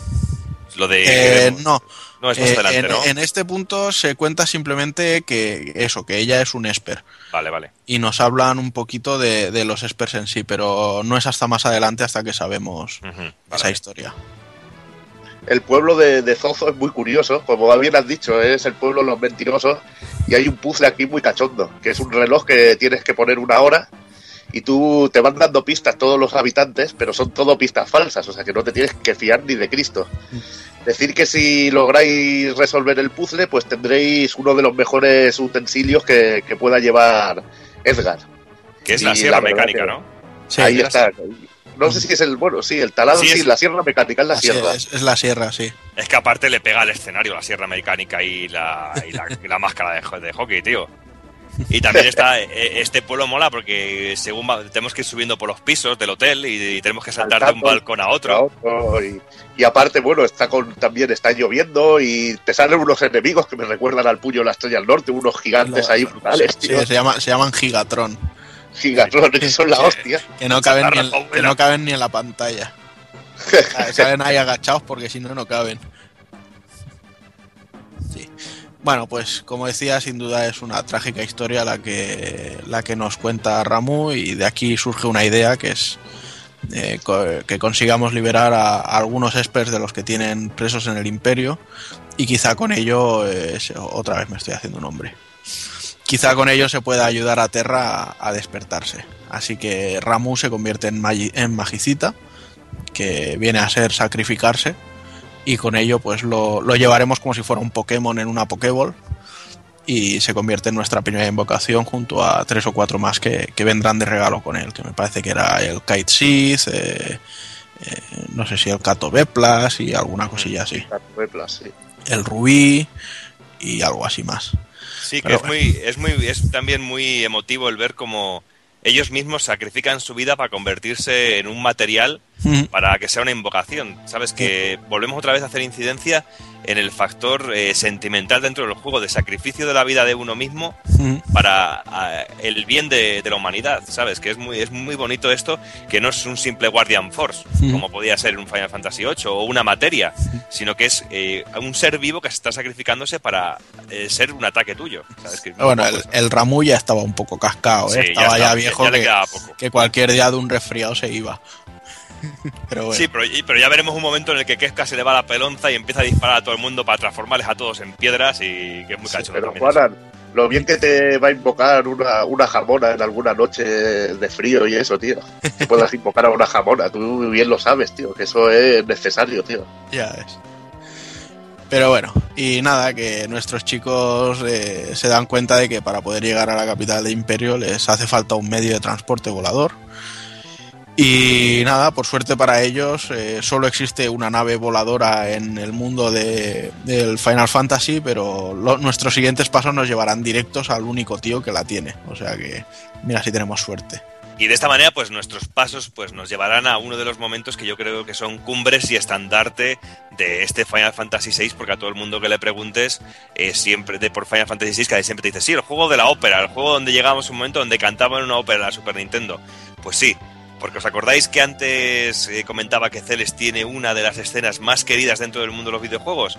Pues es justo esta. No es otra más que la de la escena de la ópera en la que interpretará, se tiene que hacer pasar por una actriz o una cantante de ópera, una diva de ópera, eh, que es María, eh, en la canción del Aria di Mezzo Cantare.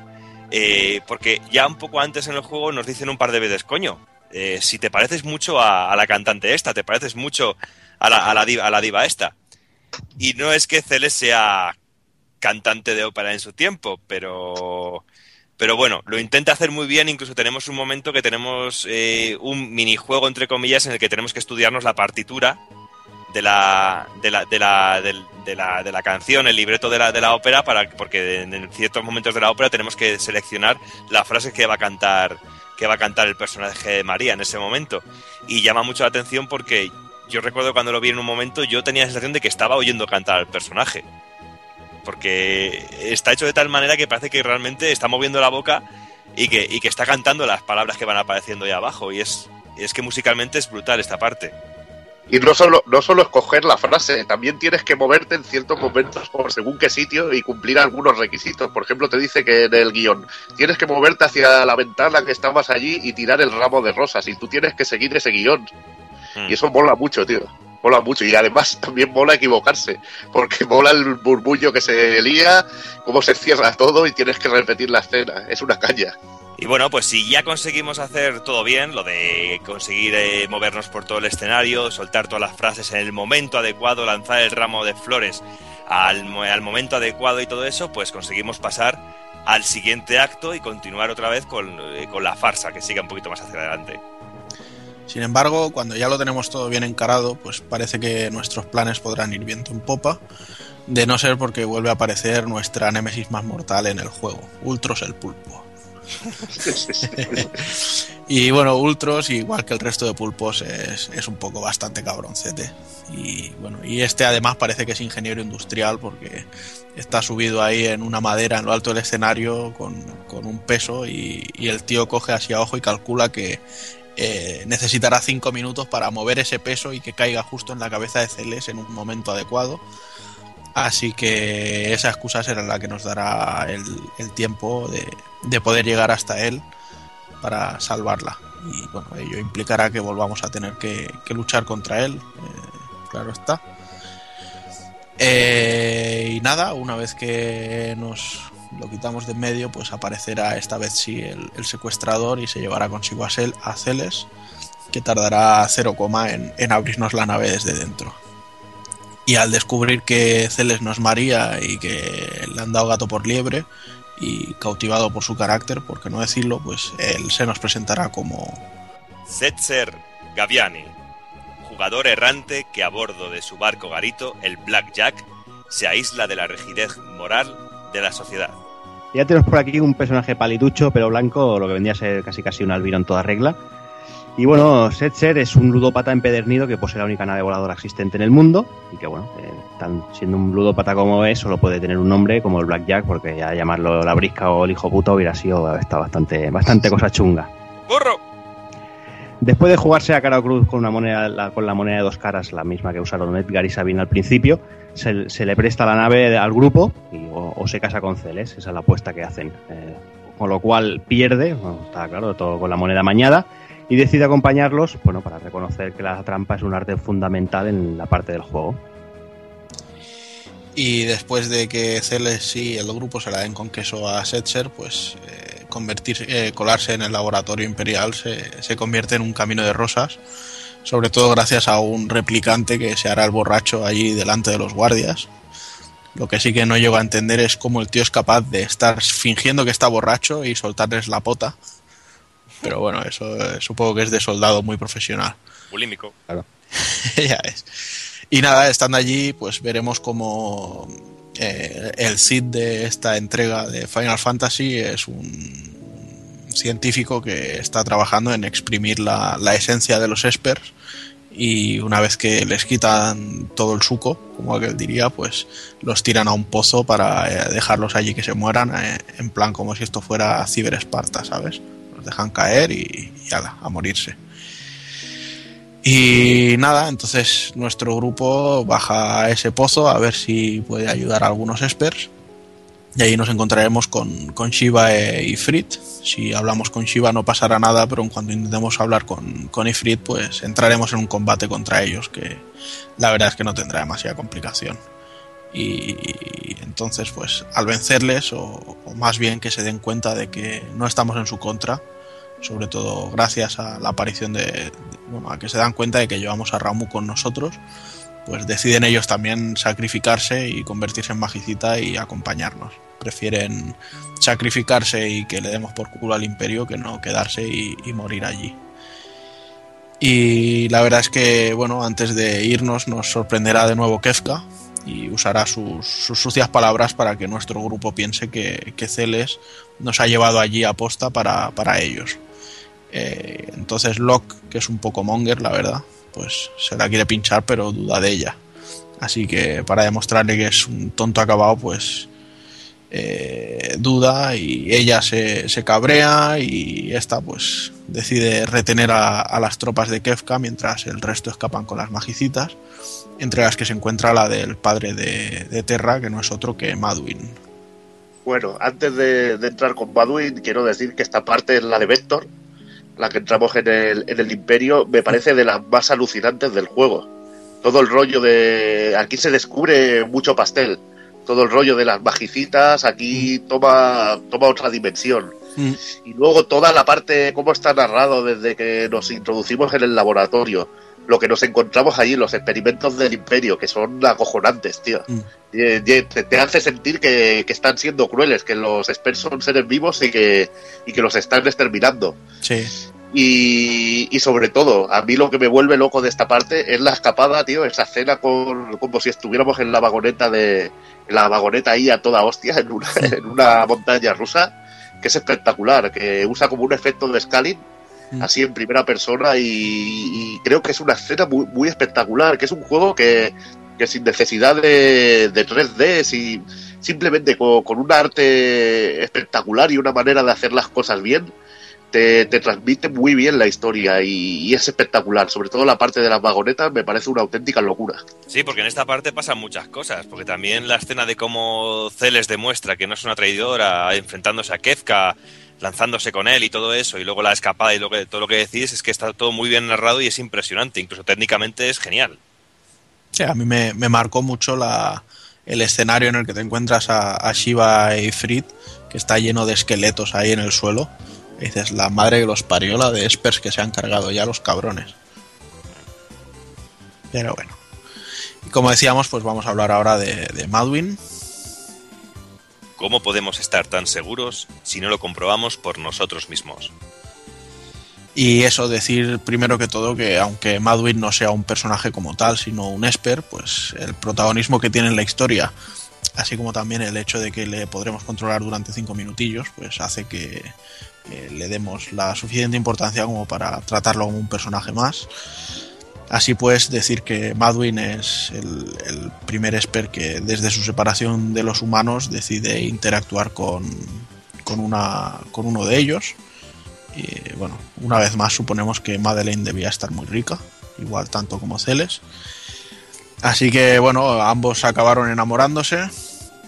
Y la verdad es que al principio de todo eh, se nota como los Espers la rechazan y ella intenta escaparse. Y ahí es donde Madwin la vuelve a encontrar y le dice esa frase con la que lo presentábamos de cómo podemos estar tan seguros si no lo comprobamos por nosotros mismos a raíz de ahí la funde y entonces ya tienen una cría que se llamará Terra más adelante y que es el, el primer híbrido de, de Esper humano. Aunque como poco después de se revela, pues no es mucho lo que dura esta felicidad de, de esta pequeña familia, ya que a modo de flashback y, y, para celebrar que Terra se despertaba de su siesta o letargo, pues nuestro grupo descubre cómo Madwin encontró a la joven humana inconsciente en el pueblo y nos explica que desde que se hizo esta separación nadie había traspasado la barrera de, ambos mundos. La joven, como ya hemos dicho antes, era Madeleine, una chica que había perdido todo su interés en la vida y que no tenía un lugar al que regresar. Y tras escuchar su triste historia, pues Madwin no duda ni, ni un instante en ofrecerle que se quede junto a él en la aldea. Cosa que ésta acepta y, como hemos dicho, primero hay un, una parte de rechazo, pero eh, veía ahí que había tema, que ahí si, Sí, si el exacto. tío se enrollaba sabía que, esta me la que, pincho. que pillaba. le dio, le dio salami de- del bueno. Sí, pero que toda esta parte es muy agradable de, de poder jugarla y que, y que sea parte del gameplay se agradece también mucho porque a mí me gustó mucho el poder controlar a este Esper y moverlo por el poblado, visitar el poblado, hablar con todo el mundo. Es una forma muy buena de poder eh, conocer más de la historia y conocer también a, a- a los Esper, esos personajes que no hacen otra cosa a lo largo del juego que sacrificarse para acompañarnos. ¿Sabes? Y que Que es es una una parte... parte es una parte que no tiene combates ni nada, No, simplemente no, no. es historia y, y- y yo creo que en la narrativa del juego es indispensable para comprenderla bien y queda cojonuda. Además le meten el, el tono este sepia para ver que es un flashback y, y está integrada de maravilla. Pues como decía, pasado un tiempecito nace Terra y mientras que su sprite todavía parece el de un gusano, que sale ahí en plan bebé con, con el cucurucho de tela, pues el, imperio liderado por el propio Gestalt eh, llega con un ataque a la tierra de los Espers y secuestran también a, a Terra para, para investigarla ya que descubren eso que es un, que es un híbrido. Entonces, ahora que nuestro grupo ya sabía que Terra es un Esper, pues eh, piensan que ella podría ser la interlocutora entre humanos y Esper y estos podrían ponerse del, del lado de los replicantes en la lucha contra el Imperio, quizá utilizando también eh, la rabia y el asco que le tengan por, por hostias antiguas. Y entonces pues deciden partir eh, su camino hacia la puerta sellada, eh, solo para ver que, que Kefka y el imperio pues también les habían seguido. Aquí le pegamos un par de tortas a Kefka, que no, no aguantará mucho más, la verdad, mientras Terra abre las, las puertas. Y una vez que se abren, pues vemos como todos los Espers se desatan de forma caótica. Eh, la verdad es que estaban bastante cabreados por, por ver lo que el imperio había hecho con, con sus congéneres. Y así lo primero que hacen es arrasar la capital del imperio, que es Vector, y de paso se cargan nuestra nave. Y lo que mola esta parte, ver a todos los bichacos saliendo de la cueva es increíble. Sí, sí. Es la leche, tío. Además de lo de los bichacos, también antes hablabas de. hablaba Evil de, de la escena de, la carretilla esta para escapar. Pero aquí, cuando ya la nave va a caer a tierra y hace el aterrizaje forzoso, también vamos viendo todo el, zoom hacia la tierra y cómo se va moviendo todo. Y al final dejamos de ver la nave como si estuviéramos dentro de ella y ya solo vemos el, el suelo ahí y se ve en un primer plano muy, muy genial. Y nada, eh, después del aterrizaje forzoso, pues eh, el grupo se ve obligado a acercarse al imperio, aunque parece que Gestal ha, ha llenado de crocante y sus gallumbos limpios al ver el, el poder que tenían los Espers y decide que ya no, no quiere hacer guerra ni conseguir más poder, sino que en plan pacifista y con Kefka encerrado, pues parece que todo quedará bien, aunque nada más lejos de la realidad. Sí, aquí es muy Muy cachondo que, cachondo. que- que podemos ir a visitar a Kefka, a la celda. Sí, Podemos ir a verle, es muy cachondo. está dando, dando botes por todos Sí. lados. Y entonces, pues nada, ahora que ha pedido perdón, Stan se cree que tenemos un buen rollo que te cagas con él. Así que con todo su papo, el, el muy cabrito vendrá a pedirnos que intercedamos en su nombre ante los Espers y hagamos un Juanca. Lo siento mucho. Me he equivocado y no volverá a ocurrir. Así que una, una pequeña delegación de nuestro grupo, formada por Terra y Locke, partirá hacia Zalasa, que será nuestro siguiente pueblo, y estarán guiados por el general Leo y la mismísima Celes, que tendrá un par de escenas en plan Pimpinela con Locke, así como también por el mercenario Shadow, que ya lo habremos visto anteriormente, aunque bueno, la expedición llegará a un momento en que se dividirá y nosotros controlaremos la parte en la que estarán Terra, Locke y Shadow.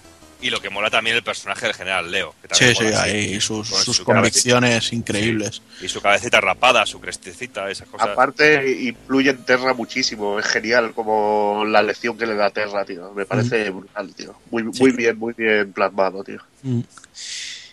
Y bueno, al llegar al pueblo, pues vemos que, que todo el mundo son unos bordes que te cagas, hasta que encontraremos a un noble ser de magnífica capa y semblante, que no será Ramón García en las campanadas, sino que será Estrago Magus. Un venerable anciano que dedicó la vida entera a descubrir los secretos de los monstruos. Pues es un descendiente directo de los humanos que lucharon en la gran guerra de los Magi y Estrago vive en Tamasa con su nieta adoptiva Realm. Cuando conocemos, eh, cuando lo conocemos se muestra bastante esquivo hablar con nosotros sobre los Espers, aunque gracias a un incidente tendrá que dejarnos ver que tanto como él como el resto de los pueblos son usuarios de magia. En sus primeras fases de planificación el personaje de Estrago se supone que estaba acompañado por su esposa Lara, aunque la recortaron en el juego final. Estrago juega el papel del típico mago azul en nuestro equipo. Y mientras hablamos con Estrago, aparecerá una jovencita que resultará ser la nieta adoptiva de Estrago. Y además, eh, entre líneas, veremos que es la hija de un personaje realizado con, real- relacionado con nosotros, que no es otra que Real Marrowney. Sus dibujos todo lo captan. La luz, el fuego, la montaña, incluso la verdadera esencia del corazón de la gente. Como comentaba Dago-kun, es la nieta adoptiva de Estrago, aparece cuando estamos teniendo la conversación con él, y de forma inexplicable, Interceptor, eh, lo que es el perro de Shadow, se ve con ella, descubriéndose después porque entre líneas. Es un personaje un poco tocapelotas en sus comentarios, aunque no lo haga de mala, de mala baba. Estrago le prohíbe que, que se una al grupo, pero bueno, ella se- nos seguirá en plan ninja y aparecerá durante nuestro tercer combate contra nuestra peor némesis. Entonces, Y yo, yo perdona, eh, perdona un momento, yo este personaje se terminó convirtiendo en los básicos que llevaba siempre en el equipo, Ujú. Porque le ponía el pincel este de vida y lo que hacía cada vez que un, personaje mío tenía poca vida, le, le daba atacar al personaje para llenarle de vida, porque encima rellena un huevazo de vida este personaje con el pincel. O sea que se terminó convirtiendo en esos personajes que estaba siempre ahí. En vez de, para ahorrar magia, un personaje que con los ataques únicamente curaba. Y Y venía es muy un bien. ¿eh? personaje, y es el personaje cabrón que te podía joder la partida en, la- en unas versiones del cartucho, haciendo un bug que había muy, Sí. muy cabrón. Pues nada, ya después de conocer a ambos personajes, eh, Estrago nos invita a que hagamos noche en, en la posada del pueblo.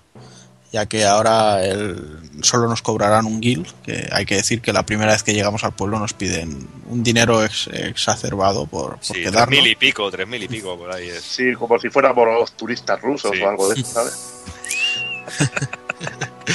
Entonces, en, en mitad de la noche, pues se, declara fuego en una casa y veremos que Realm está dentro. Entonces, nuestros personajes se levantarán para intentar ayudarla, típico de cualquier RPG, que nosotros tenemos que ser siempre los que lo arreglen todo. Y ahí es cuando ya veremos que todos los habitantes del pueblo son magos, porque Strago no aguanta más y decide utilizar su magia de agua para, para intentar apagar el incendio. De todas maneras, eh, su magia no será suficiente, ni la suya ni la de todo el pueblo, así que el grupo entra en la casa, acompañados de Estrago, eso sí, para ver si la pueden salvar. Y ya con Estrago y Rem en nuestro grupo, y después de haber humillado a Ultros por tercera vez, mientras negociamos la tregua con Yura, que es el, actual líder de los Espers, que la verdad parece que están bastante calmados y, y receptivos a aceptar esta tregua. Aparece Kefka matando a todos los espers supervivientes que pilla y convirtiéndoles en magicitas, ahora que habían descubierto que al morir se convertían en ello. Y descubriéndose así que la tregua no había sido más que un plan urdido por Gestal y Kefka para aprovecharse de nosotros. Sí, pero aquí a lo loco, ¿eh? El Kefka ahí disparando para todos los lados para convertirles a todos en maguicita, que parece una película de John Woo. Para todos los lados, pim pam, pim esto, pam, pim pam. esto- esto es muy bestia ya. Sí, muy bestia, muy bestia. Se le va la cabeza del todo aquí al Kefka. Entonces aquí ya, desolado por el comportamiento del imperio, nuestro amigo el general Leo, que como decíamos es un personaje como la copa de un pino, pues intentará salvar a algunos Esper, aunque lo único que conseguirá será morir a manos de Kefka, que a continuación separará el continente de los Espers del mundo humano y se apoderará de lo que conocemos como la tríade marcial.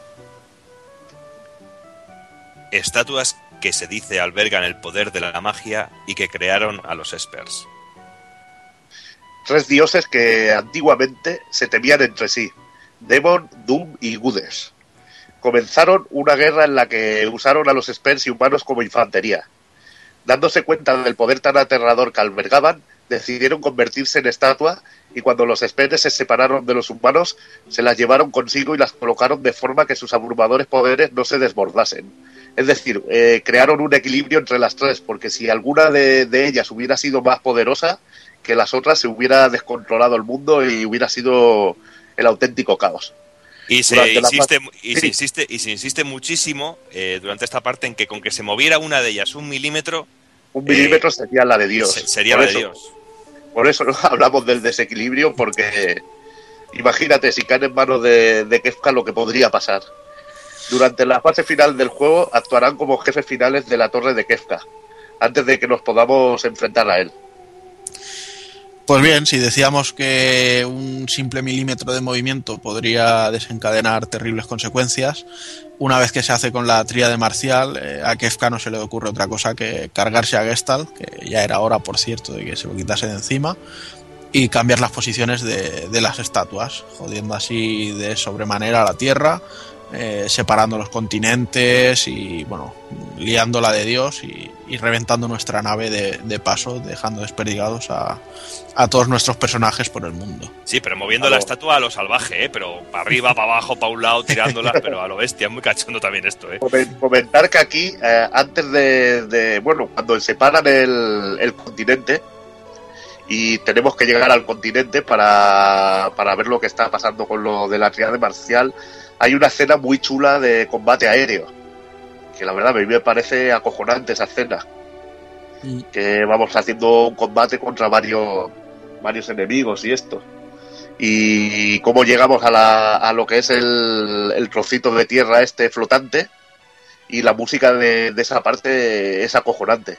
Y aquí tenemos una de las cosas que si nos dejamos por hacer podemos perdernos uno de los mejores personajes.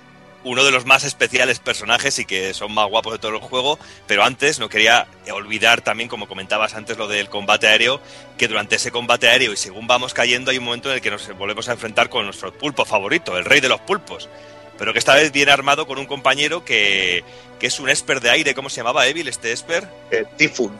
Tifun.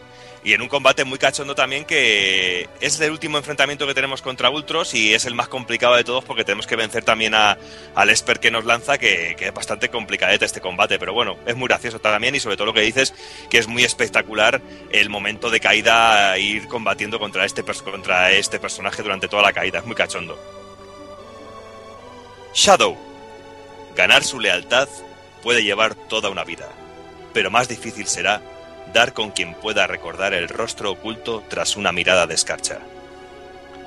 Según Edgar, eh, Shadow podría matar a su mejor amigo si el precio fuera el adecuado, y teniendo como único aliado a su perro interceptor, Shadow es un asesino mercenario que nos permitirá contratarle en varias ocasiones, uniéndose temporalmente a nuestro grupo cuando vayamos escoltados por Celes Leo y él, mismo a, hablar con los Esper, momento en el que tendrá una interesante charla sobre las emociones con Terra, aunque luego no tendrá problemas en dejarles tirados como cualquier cosa en la casa en, llamas. Cuando Kefka la lía con la tríada marcial, Shadow se, se quedará intentando realinear las estatuas y nos pedirá que le esperemos. Y si apuramos hasta que quedan 005 segunditos y volvemos a encontrarnos a Shadow en el mundo en ruinas. Si no, se acabó lo que se daba con él y yo la cagué en este punto. No, la cagué un poco más adelante porque también la puedes cagar y no conseguirle más adelante. Pero si no esperamos a Shadow en este punto, la hemos cagado y ya no podemos volver a encontrarle. Una auténtica lástima, porque un personaje completo, además tiene el comando arrojar como principal habilidad y pueden lanzar shurikens y todo tipo de objetos, incluso un arma. O sea que tened cuidado y no vayáis a tirar la mejor espada que tengáis, que hará mucha pupa, pero ya no la volvéis a tener. Y también te puede salvar de algún apuro, que te quedes, que estés a cero de magia, que no tengas ningún elemento y que a lo mejor lanzando alguna espada o algún shuriken o algo de esto te salve la vida, porque encima quita mucha vida. Sí, Aparte, a, veces, bueno. a veces lanzar las varas de, de hielo, por ejemplo, pues y invoca un hielo plus y cosas así, o sea que a veces va bien para las y también varas. no, no le toque mucho los cojones porque el perrillo tiene muy mala leche. Se ve canijo, pero no vean la vida que quita. Pues después de todo lo que lía el cabroncete de Kefka, eh, pasará un año y entonces a través de este año veremos cómo el mundo está terriblemente en ruinas eh, por culpa de todo lo que ha hecho, pero bueno, aquí ya vienen otras historias que contar. Sí, porque a partir de este punto es cuando podríamos decir que empieza otra parte completamente diferente del juego, en la cual nos dejan libres, totalmente libres, en la cual nos tendremos que buscar la vida, pero literalmente para poder seguir avanzando en el juego. Ya no hay nadie que nos diga, vete por aquí o vete a hacer esto. No, aquí realmente es donde empieza el juego eh, a, que nos obliga a explorar y a buscarnos un poco la vida, porque como bien ha dicho Juanan, el mundo se ha ido a la mierda, es todo el mundo en ruinas y nos despertamos en una isla desierta y nos encontramos con Cid como personaje controlable y nos encontramos con que Celes eh, está dormida en la cama, que lleva más de un año dormida en coma y que no despierta. Cid durante todo este año ha estado cuidándola y llega un momento en el que Celes despierta y Cid le cuenta pues todo lo que ha ocurrido, que el mundo ha entrado en una auténtica destrucción, que ha estado dormida durante más de un año y que están en una isla desierta, así que no saben si habrá alguien más vivo en el mundo. Realmente, con lo cual Cid termina cayendo enfermo y Celes pasa a tomar el puesto un poco de enfermera y a cuidar del pobre Cid, que ya que está cuidando de ella durante tanto tiempo, que menos que ahora cuidarle. Y Cid, tristemente, pues no deja de, de, enfermar, cada vez está más enfermo. Y aquí tendremos uno de los puntos más tiernos, eh, más emotivos del juego, cuando eh, tenemos que dar de comer a, a, Cid y depende de cómo hagamos las cosas, depende de cómo le demos de comer, eh, Cid morirá o no morirá. Y esto, Evil, no sé qué te pareció a ti, porque es un momento bastante chungo en el juego en el cual tenemos que ir a pescar y depende del tipo de pescado que le demos, eh, nuestro, el personaje muere o no muere. Uf, esto es una locura de estas, tío, que ni yo mismo conocía, porque a mí siempre se me moría el Cid, tío. Y la verdad que, que me parece un detallazo el poder, aunque no tiene influencia sobre la historia en sí, eh, es un detallito genial, que es donde los grandes juegos destacan, con este tipo de, de, detallitos pequeños que todo, que toda la suma de ellos hace una brutalidad. Sí, porque eh, realmente, realmente no tiene ninguna influencia en el juego, aunque sí que eh, nuestro personaje controlable de Celes eh, reacciona de una manera o de otra. Si sobrevive, eh, no pasa nada, pero si Cid muere, eh, Celes intentará suicidarse, se sube a lo más alto de una montaña y se tira eh, de cabeza, pero no muere. Y ahí es donde encuentra, donde encuentra un, un- bueno, un pequeño atisbo de esperanza, que, que creo que es la bandana de Loque que llega hacia allí. Sí, llega a la bandana de Loque y luego, pues cuando vuelve otra vez a entrar dentro de la, case- de la caseta, pues encuentra una nota de Cid que le dice que dónde, dónde se encuentra una, una salida secreta dentro de la caseta para encontrar una balsa para poder llegar a tierra firme a, a otro, a otro continente. A mí esta parte me recuerda un poco al viejo anime de Miyazaki de Conan el niño del futuro. Así, Mm. la historia del abuelo en una isla y tal, que estás, está la- realmente lo veo muy inspirado en esto. Y realmente es una parte genial. Sobre todo me encanta eh, en el mundo de Ruina la primera vez que sales al mapa. Esa música que suena tan melancólica y tan triste como de que todo el mundo está devastado es una pasada. Igual que tenemos la otra música del mapa de la primera parte que el Juanan se la pondría en bucle infinito, que se le ha olvidado comentarlo porque el Juanan me dijo, hostia, esta canción me la pondría en, bu- bucle, infi- en bucle infinito porque a ti te hace polvo. Y el, juego tiene, tiene, tiene un par que me, que me pondría en bucle infinito. Y, y la verdad que cuando sales aquí en el mundo de ruina, ves que le han puesto esa música tan melancólica, como todo. No sé, te, te transmite sentimiento esa música. Y ves ahí una gran dirección y dices, hostia, el tío que ha hecho esto sabe lo que se hace. Porque realmente te das cuenta que el juego ha cambiado completamente, que la historia cambia un giro total, que no es como el Final Fantasy 3, por ejemplo, que ibas al mundo de arriba o al mundo de abajo, aquí realmente todo se ha ido a la mierda. Y realmente tienes esa- sensación de soledad y de estar solo en el mundo. Pero bueno, una vez que nos montamos en la balsa, eh, llegamos a tierra firme y vemos que no estamos solos, sino que hay más poblaciones y llegamos a ver que eh, en la mitad del, de la mitad del continente surge una gran torre, la torre de Kefka, que se ha nombrado como máximo líder o tirano de la tierra en ese momento, pero a la cual no podremos acceder todavía, que realmente es la entrada a la parte final del juego. Y bueno, la primera ciudad que, visitamos era Chen, eh, y una vez nada más entrar, pues apa- aparecerá una escena de Kefka que ataca a la ciudad con un montón de rayos y la destruye literalmente. Destruye la ciudad, quema las casas, eh, todo se va a la mierda. Si había algo de civilización, Kefka se lo remata. Si ya, ya teníamos claro que Kefka era un gran hijo de puta, ahora lo tenemos mucho más claro todavía. Y Celes, pues, intenta salvar a los pocos supervivientes que quedan. Y en un momento vemos como que hay un fortachón que está sujetando los andamios de una casa. Y no es más que, que Sabine que está sujetando los- eh, la casa para que no se caiga porque aún queda un niño dentro. Y es Y ahí otra, una, una pequeña mazmorra. Sí. Sí, que entramos con Celes y hay, hay bueno, tenemos ahí una, un montón de... Bueno, tenemos un, un montón de objetos que podemos pillar, pero el tiempo muy justo. Y la verdad que hay que ser bastante hábil para, para conseguir con- eh, todos los objetos y, y poder llegar al niño y rescatarlo antes de que se nos acabe el tiempo. Sí, porque es una, eh, lo que tú dices, es una mazmorra que tenemos que superar en, en un momento muy concreto. Y es que encima los combates son cada dos por tres. Damos cuatro pasos y hay un combate. Y encima no combates sencillitos, ¿eh? O sea que son combates que A ya mí- tienen un nivel... Sí, a mí por la tontería se me cayó un par de veces el techo encima, pero bueno, Mm. ya al final los dominamos, cogí el camino más corto, que había algún atajillo y, y salimos vivos. Y una vez superado, pues conseguimos que Sabine se una a nuestro equipo, ya somos dos, ya no nos sentimos tan solos, y seguimos con la búsqueda de nuestros amigos y sus pistas pues nos llevan hasta Nikea, eh, y es en donde nos encontraremos con un grupo de ladrones muy muy particular, eh, que ya les hemos visto en, en otros momentos del juego, que ha sobrevivido, y encontramos a uno de ellos, que es el líder, que nos resulta muy muy familiar y que se parece mucho a Edgar, y que extrañamente y por pura casualidad se llama Gerard. Sí, sí. Que si nos damos cuenta es que es cambiando las letras de Edgar que, que hace la- el nombre de Gerard.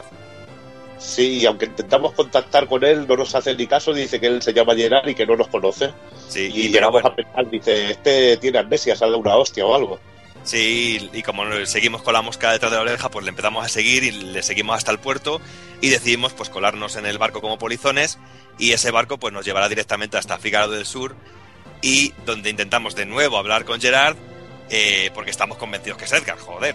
Y tras un montón de idas y venidas con el, en el juego del rato y el gatón, Gerard confiesa que es Edgar y que se estaba haciendo pasar por uno de los líderes del- de los ladrones para encontrar una ruta secreta para poder acceder a las mazmorras del castillo.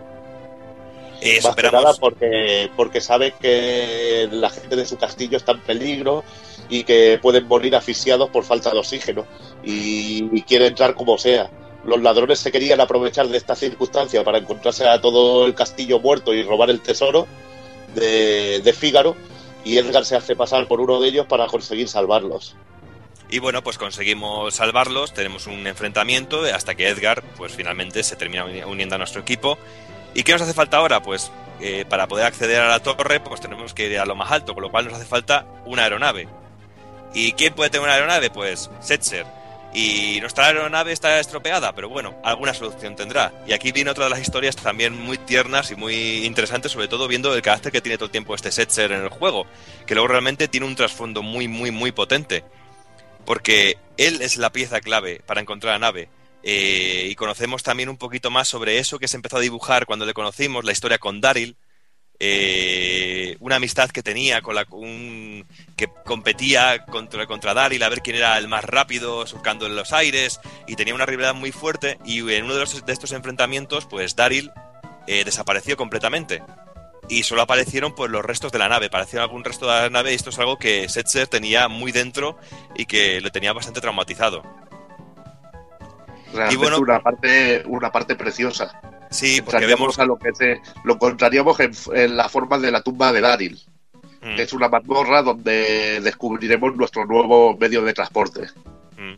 Y esto es muy bonito porque al final de, de la mazmorra de Daryl hablamos, eh, vamos a la tumba y allí pues se abre una compuerta secreta y es donde encontramos eh, la Falcon, la nave, la nave que será la que nos va a ayudar para desplazarnos y poder ir directamente a la torre de Kefka. Aquí hay un puzzle en el que podemos ordenar unas frases y eh, en, la, en la tumba de Daryl, no sé lo que quería decir ahora, Rest in peace, my friend, o algo así, descansa en paz mi amiga Rest Daryl. in peace, my friend, sí.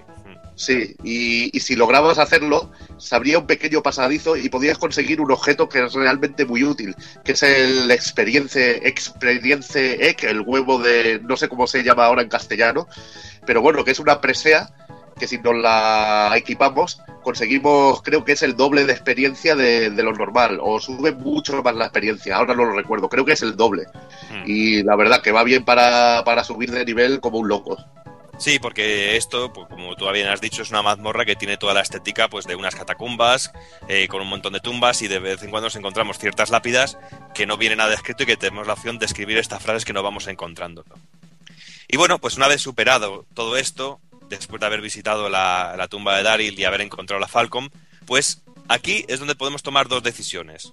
Una, ir directamente al final del juego, es decir, ir a la torre de Kefka, ir directamente a saco a pasarnos el juego, graso error, o ir en busca del resto de nuestros compañeros y del resto de nuestros amigos, que realmente eh, la opción más correcta porque nos hará, aparte de que nos haga falta más personajes para poder superar el juego perfectamente, porque tienen algunas de las historias más bonitas y más interesantes de, de todo el juego, porque no solo conocemos más sobre los personajes, sino que realmente hace que nos cautiven totalmente.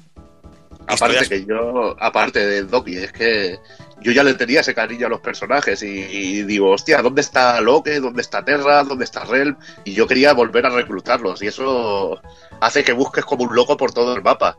Eh, ¿Quién se quiere ir directamente al final del juego cuando te quedan esos personajes por y esas historias por descubrir? Es que sería de, auténticamente de un loco, tío. Y bueno, pues aquí encontramos, eh, si te- encontramos una de, las historias más bonitas, lo que decíamos antes de Locke, que no es únicamente un ladrón, que no es únicamente un, un buscador de tesoros, realmente hay algo más profundo dentro de, de él y lo descubrimos aquí. Realmente para encontrar a Locke tenemos que visitar una zona que nos encontramos en el mapeado en forma de estrella y tenemos que dividir pues en este momento el grupo en dos eh, también podemos volver en cualquier momento al, bar- al, al- al barco para poder eh, coger más materiales o subir un poquito de experiencia o cambiar el orden de los grupos. Y nos encontramos con una mazmorra que tiene eh, un poco la, la ne- Tenemos la necesidad de ir eh, intercambiando entre los dos grupos para poder apretar ciertos interruptores para poder ir avanzando de un lado a otro. Es de las más ingeniosas y mejor diseñadas. Es una mazmorra cooperativa. Decir que todo, que Locke está aquí, porque Locke está buscando un objeto para resucitar a la amiga que no, que no pudo, que no pudo proteger. Ahí es la eso- historia bonita de lo que es. es lo que iba a comentar ahora, porque a lo largo de toda la mazmorra nos encontramos que todos los cofres están vacíos. Ahí está, los ha chorizado todo. Alguien los ha chorizado. Y, y al final, pues nos encontramos eh, con Locke y que está buscando, pues lo que tú bien has dicho, Evil, algo eh, que resucite a su amiga Rachel. Aquella chiquilla que murió y que hay un momento en la historia que eh, cuando vamos conociendo más sobre Locke, que vemos como cuando va a su pueblo, que realmente hay una familia que lo odia porque le acusa de la muerte de su hija. Y Locke tiene esto dentro de que tiene la sensación de que ha muerto esa chica por, por su culpa. Una chica que no es solo una amiga, sino que realmente Locke estaba enamorado de Rachel. Pues Locke consigue este elemento eh, y resucita a Rachel. Pero claro, consigue resucitarla durante un momento, durante un minuto. El tiempo justo para que Rachel le diga que no se sienta culpable de lo que pasó y que sea feliz y que siga con su vida. Y yo creo que esta es una secuencia simplemente magistral y mágica. Es increíble, ¿eh? Es de, de esas Sí, escenas fantásticas, súper tiernas.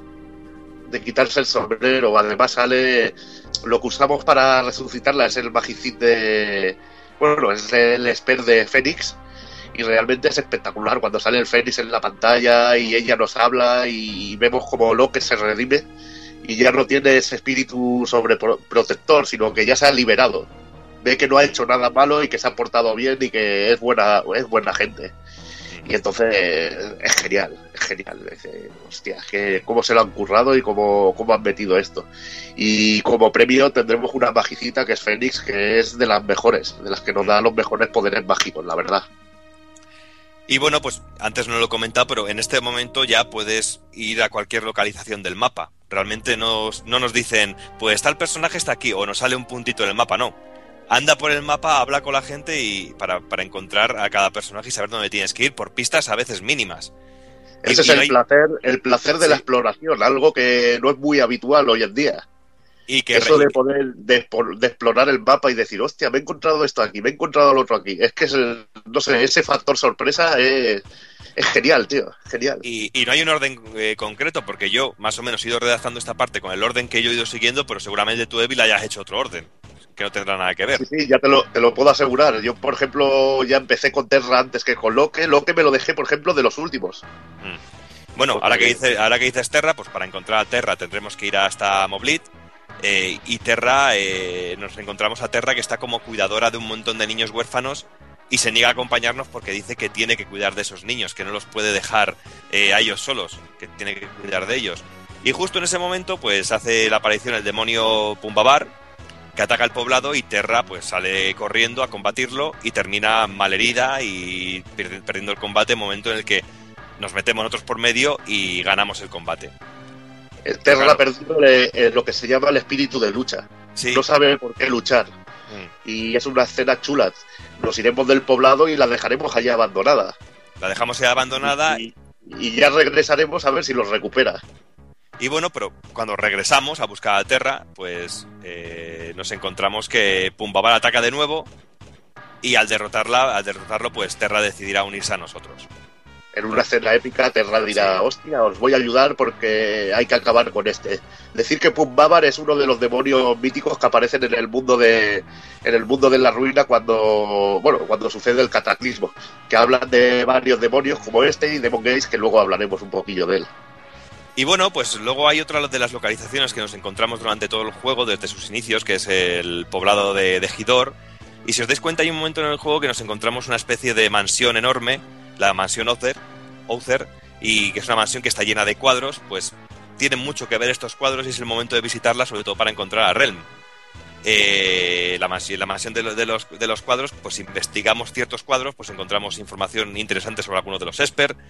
Y si seguimos investigando todos los cuadros, pues encontraremos una entrada secreta. Una Eh, mazmorra muy, muy, muy bien diseñada también. Muy bonita, muy divertida de jugar y con caminillos, trampas, secretillos, la verdad, muy, muy, muy bien diseñada. Genial. La- sí, porque en esta parte del juego yo creo que nos encontramos con las mazmorras más curiosas y más diferentes. No tiene nada que ver una con la otra. Y son muy imaginativas. Mm. Aparte, el, el- aparte, el jefe que te encuentras aquí al final es también genial a la hora de, de diseño. Sí, porque hay un momento que nos encontramos con, con Outher, el dueño de la mansión, y nos dice que está pintando un cuadro y que dentro del mismo, pues que hay un demonio, eh, Chandar, eh, Chandarnok, el cual pues será nuestro próximo enemigo al que tendremos que destruir. Y cuando terminemos con... ¿Sí, Evil? Sí, un demonio que veremos que se transforma en demonio y en diosa. Y lo que tenemos que hacer es atacarlo cuando está en forma de demonio. Lo que el cabrón va cambiando de, de tal manera que muchas veces golpearemos a, la, a lo que es la diosa y hemos de tener un poquito de cuidado. Hemos de calcular más o menos cuándo sale y hacerle ataques devastadores. Tampoco es muy difícil, pero la mecánica es muy curiosa y, cachonda. Y bueno, de esta manera, pues al destruirlo, pues Realm se termina uniendo a nuestro equipo y, como ya he dicho, para mí un miembro fundamental, sobre todo a la hora de curar, con el pincel curador.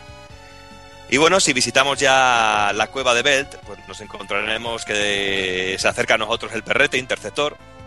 Y al seguirle, pues por el camino nos dará. eh, encontraremos otros personajes que nos darán información sobre Gau, apuntarlo bien en la, en la notita.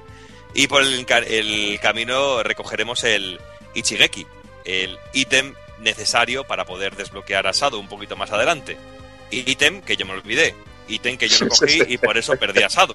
Ahí está, pero bueno, son las, doqui- docadas, que es lo que suele hacerse. Y bueno, pues al final del recorrido nos encontramos con Sadu, mal, malherido. También nos puede aparecer Ren si no hemos esperado a Sadu en el continente flotante, es la parte de, de las estatuas. Y bueno, y aquí tenemos un combate contra Behemoth.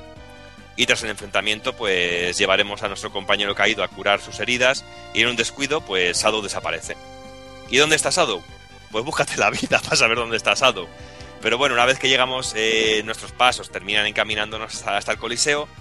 Y cuando vamos a combatir, pues tenemos que apostarnos el Ichigeki.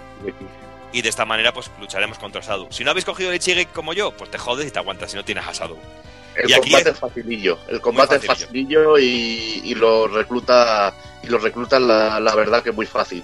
Decir que de Shadow hay un montón de escenas, de escenas así como sueños que se pueden ir desbloqueando cumpliendo ciertas condiciones.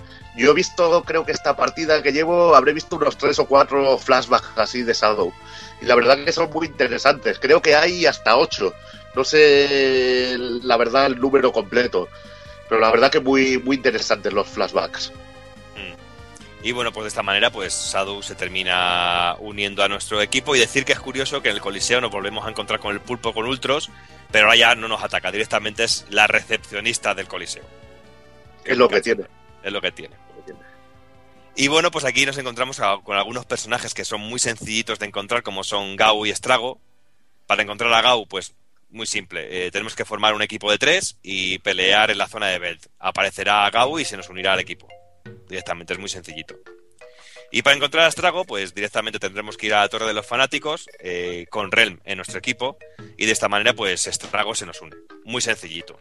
Genial, no- genial la torre de los fanáticos, esta escena con Estrago, que está Mm. como poseído por los fanáticos de, del culto a Kefka. Y, y mola mucho verlo ahí en la fila y con esa música tan satánica que suena ahí en, en la torre de los fanáticos. Y si llevamos a Rem, le dirá: Venga, Vegestorio, espabila. Le pega ahí un corte y Estrago se dará cuenta y se unirá a nosotros. Decir que la Torre de los Fanáticos es mi, mi mazmorra favorita de cualquier Final Fantasy. Creo que este tipo de mazmorra debería estar en cada juego, porque te obliga a usar la magia. Bueno, es decir, la Torre de los Fanáticos me eh, creo que son 100 pisos en los que solo combates con magia. Aquí tienes que ir con un nivel de magia, de aprendizaje de, de magias y, y un nivel bastante importante. Eh, solo puedes usar ataques mágicos para atacar a los enemigos. Eh, a los ataques físicos no hacen nada. O sea, algún personaje que solo tenga ataques físicos, aquí no te servirá. Todo ataques mágicos.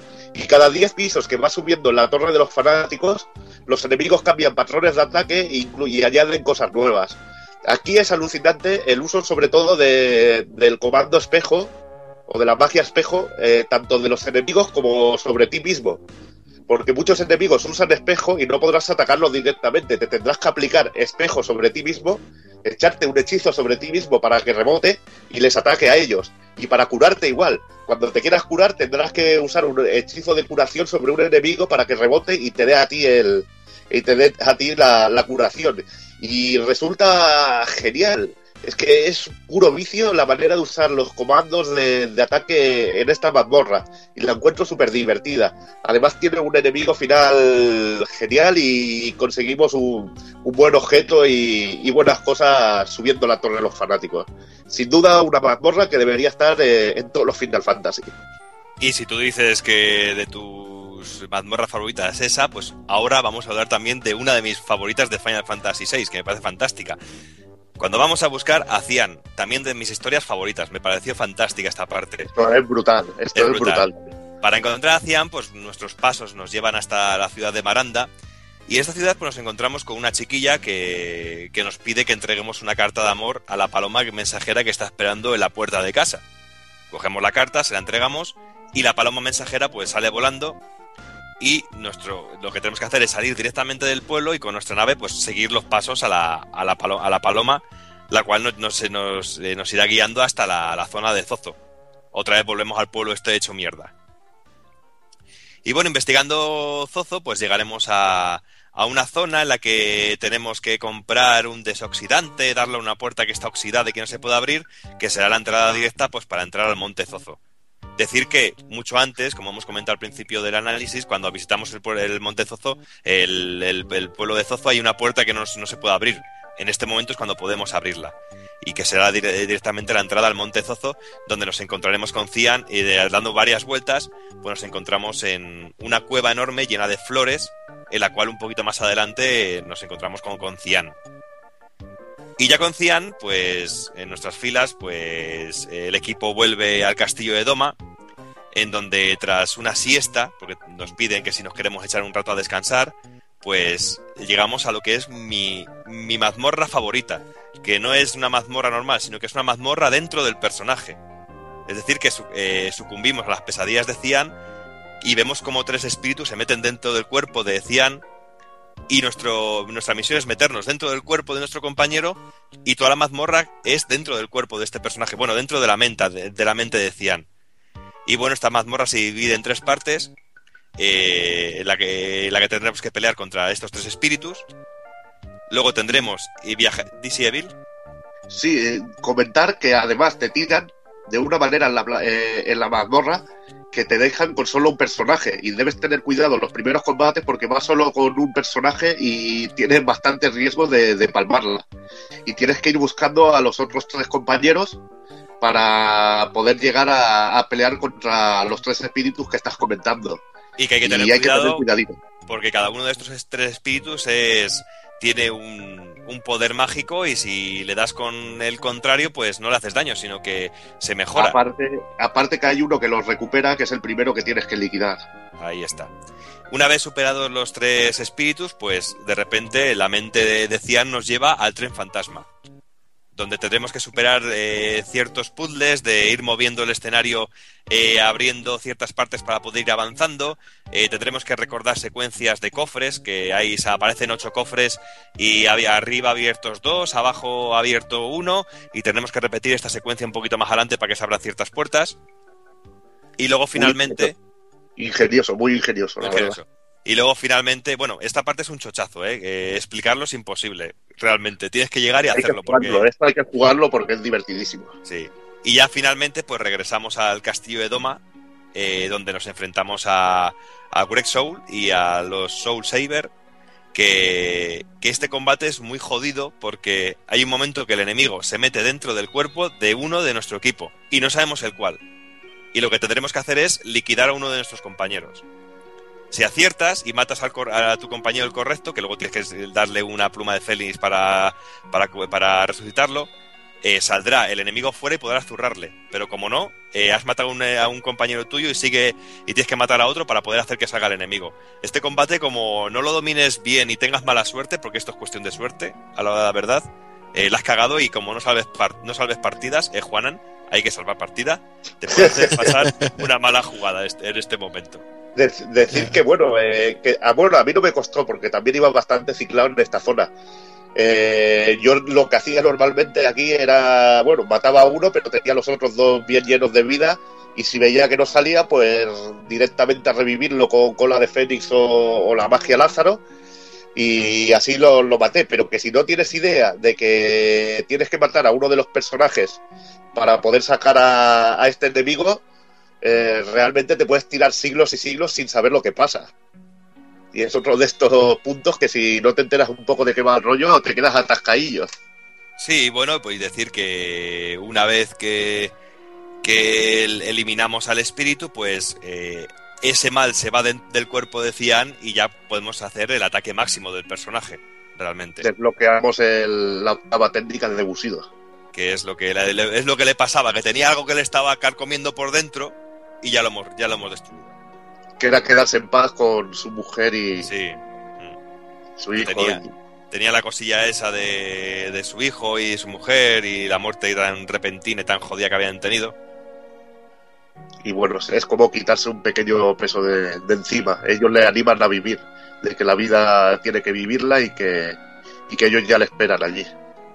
Y bueno, pues una, una vez encontrados todos estos personajes principales, también decir que luego hay otro buen puñado de personajes que podemos encontrar, que ahora mismo el amigo Evil nos contará un poquillo más sobre ellos. Que estos son los personajes extra. Y os voy a explicar un poquillo cómo conseguirlos. Comenzaremos con Mok. Un Moguri con el don de la palabra, capaz de invocar con sus bailes el mismísimo poder de la tierra. Para conseguir al Moguri eh, hemos de regresar a Narse. Bastante fácil de encontrar si recordamos dónde estaban cuando los pudimos llevar al principio del juego. Aquellos batallones de, de Moguris que, que podíamos llevar eh, en una de las escenas al principio. Su comando especial eh, es baile, con el que puede invocar poderosos ataques de tierra. Este personaje también tiene mucha fuerza de ataque, de ataque normal, y yo era el que solía llevar y ponerle el ataque cuádruple. Lo de que ataca cuatro veces seguidas. Y quita un huevazo de vida también con el ataque normal, ¿eh? Ya ves la mala leche que tenía el pequeño Mok, ¿eh? Joder. y sin movernos de, de Narse, nos encontraremos un personaje que curiosamente en la primera parte del juego, si nos fijamos en, en aparecía como una especie de, de Yeti que podíamos ver por el escenario, que hacía cosas por ahí raras y dices, hostia, ¿quién será el tío este? Pues este se trata de otro personaje secreto llamado Humano. Un yeti de fuerza hercúlea, un poco díscolo, pero amante de las esculturas óseas. Eh, para cogerlo, como bien hemos dicho, que al principio nos saldrá troleando al principio del juego en Narse, tendremos que esperar a llegar al mundo en ruinas. Humano se esconde en las cuevas a las que podremos acceder tras conseguir el esper con el que Terra entabla su primer contacto en Narse. Eh, encontraremos su escondrijo y tenemos que ir con Mok en nuestro grupo para reclutarlo. Tiene una fuerza física brutal, no usa magia y lucha automáticamente, como si estuviera en estado berserker. La verdad que es un personaje de ataque físico muy contundente. Pero también muy frustrante, tío. El no poder con- el tener un personaje al que no puedes controlar en este juego a mí me frustra bastante, ¿eh? me, me va a sacar Sí. bastante de mis casillas. Jode porque además eh, es un personaje que lo ves cachondo ahí con sus esculturas de esqueletos y sus locuras, ¿sabes? Que, que hace gracia.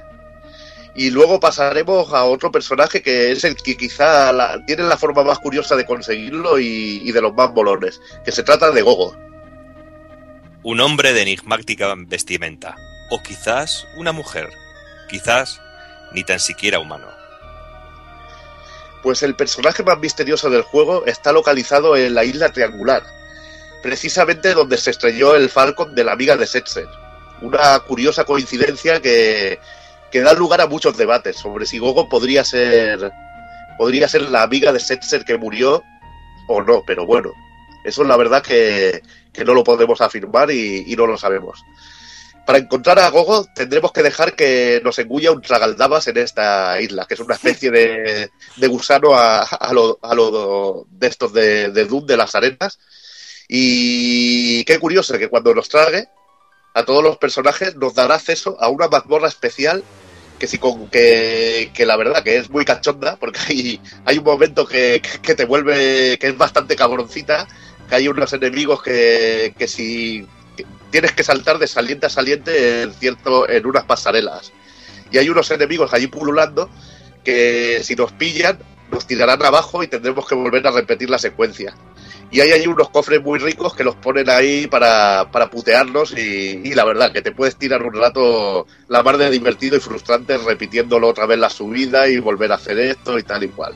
Sí, Pero bueno, pero, lo también, que- pero- pero también decir que para llegar a la conclusión de que tienes que dejar que un enemigo te trague a todo el equipo, sí, te la dan a la otra punta del mundo, en una, is en una pequeña isla apartada de, de la mano de Dios, un Sí, personaje sí, por ahí hay- te dice, Porque lo normal es que se trague a uno o dos y lo logren matar y ya pases de él. Pero si por casualidad vas allí y te dejas que se trague a todos, dices, coño, ¿dónde ha aparecido? En una, en una mazmorra. No sé, la asociación es, es de locura. Y cuando descubres eso, dices, joder, qué guay. Y como premio, si completamos la, la mazmorra, tendremos a Gogo. Su habilidad principal es, es el mimo, que puede co- copiar cualquier ataque de, de sus compañeros. Algo realmente útil a la, a la hora de, de hacer cafradas, pero bueno, que te deja un poco de esto de que no tenga sus propios ataques. Pero bueno, Y es así. y que puede ser una putada, tío, porque a mí a veces que se ha tirado un combate entero zurrándome a mí. Personaje, ¿eh? que sí, sí, pero zurrándome a los de mi equipo también. Qué cabroncete.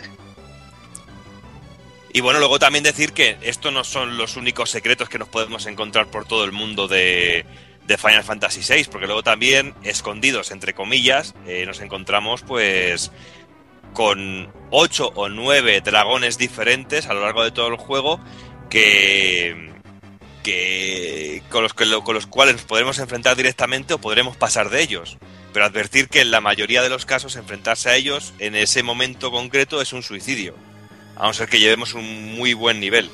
Quitando alguno que es muy sencillito, pero realmente hay veces que es una auténtica putada, sobre todo si no hemos salvado partida. Hay que tener mucho cuidado porque nos encontramos de repente que a lo mejor en un escenario hay un dragoncito ahí tumbado que parece una lagartija, pero luego es un dragón enorme. En, en Sí, en- en o algo de esto que te putea vivo. Doki ha dicho lo de 8 o 9 según la versión que juguemos. Si es la versión original de Super Nintendo, la que con la conversión de Play, tenemos a 8 dragones, pero para la versión de Game Boy se añadieron dos enemigos especiales y uno de ellos era un dragón, que es el Kaiser Dragon. Simplemente añadir eso. Ahora Doki os nombrará a los 8 dragones originales. Bueno, pues los ocho dragones originales son el White Dragon, que lo encontraremos en la Torre de los Fanáticos, sí que es importante enfrentarnos a él porque obtenemos el Pearl Lance. Luego también eh, tenemos el Red Dragon, que, que está en la, en la montaña en forma de estrella. Luego tenemos el Blue Dragon, que está en el antiguo castillo. El Ice Dragon, que está en Narche. El Storm Dragon, que está en el Monte Zozo. El Dirt Dragon, que está en la Casa de la Ópera el Gold Dragon que está en la torre de Kefka y el Skull Dragon que está también en la torre de Kefka, que ya es la parte final del juego. Y bueno, algunos de estos enemigos son más sencillitos que otros, otros son muy, fasti son muy fastidiados de destruir. Y la recompensa pues, de la cacería de dragones, pues obtendremos una curi- curiosa recompensa que puede ser buena o mala, depende de cómo lo veamos, que es el Esper eh, Crusader, que es un Esper que, que pondrá la batalla a favor de los enemigos, que es una auténtica putada, pero con un plus de que tendremos un más 50% en poder mágico al subir de poder. Sí, nos dará muchos más puntos de habilidad, con lo que aprender magia subiremos a tope. Mm. Y luego también, pues mientras vamos sobrevolando todo el cielo de, del juego, pues en momentos muy puntuales pues nos aparecerá un enemigo bastante duro que se llama Dungate, que, que cuando nos enfrentamos a él, si conseguimos zurrarle de lo lindo, pues este personaje escapará, pero cuando nos volvemos a encontrar otra vez con él, eh, ya tendrá eh, un el porcentaje de vida menos que le hemos quitado en el combate anterior. Y bueno, Que bueno, pues sí, que no se rejuvenece el tío, sino que le- el daño se le queda. ahí está. Y cuando nos lo encontremos varias veces, pues lograremos cargárnoslo, que tiene una recompensa chula, ¿verdad, Doki? El Esper Bahamut, que para mi gusto es el Esper más guapo de todo el juego. Uno de los más potentes. Y hablando de Espers, pues la verdad es que no vamos a profundizar mucho porque hay muchísimos en, en este juego. Pero no estaría de más pues eh, mencionar un poquito los, los más importantes o más conocidos que nos vamos a encontrar en este título. Y bueno, lo primero que hay que destacar es Terra, que no deja de ser eh, medio Esper. Luego, por supuesto, habría que, que mencionar a Madwing, del que ya hemos hablado antes, que es el padre de Terra. Tenemos a dos viejos clásicos de la saga como Ifrit y Shiva, que representan el, el hielo y el fuego respectivamente. Luego tendremos también a Rubí, Kite Sith, eh, Kato que nos darán muchas magias de estado principalmente. Eh, Bahamut, que una vez más será el, el Esper más especial. Y bueno, no sé, no sé vosotros cuál, cuál os ha levantado más. Uno, uno muy curioso, eh, hemos comentado Fénix, que es de los más importantes, que está en la historia de Loke. Pero sin duda uno de los más curiosos es Odín, que para conseguir a Odín tendremos que usar una de las cosas más raras del juego, que el juego tiene un contador de pasos, todos los pasos que demos con el personaje se nos irán grabando.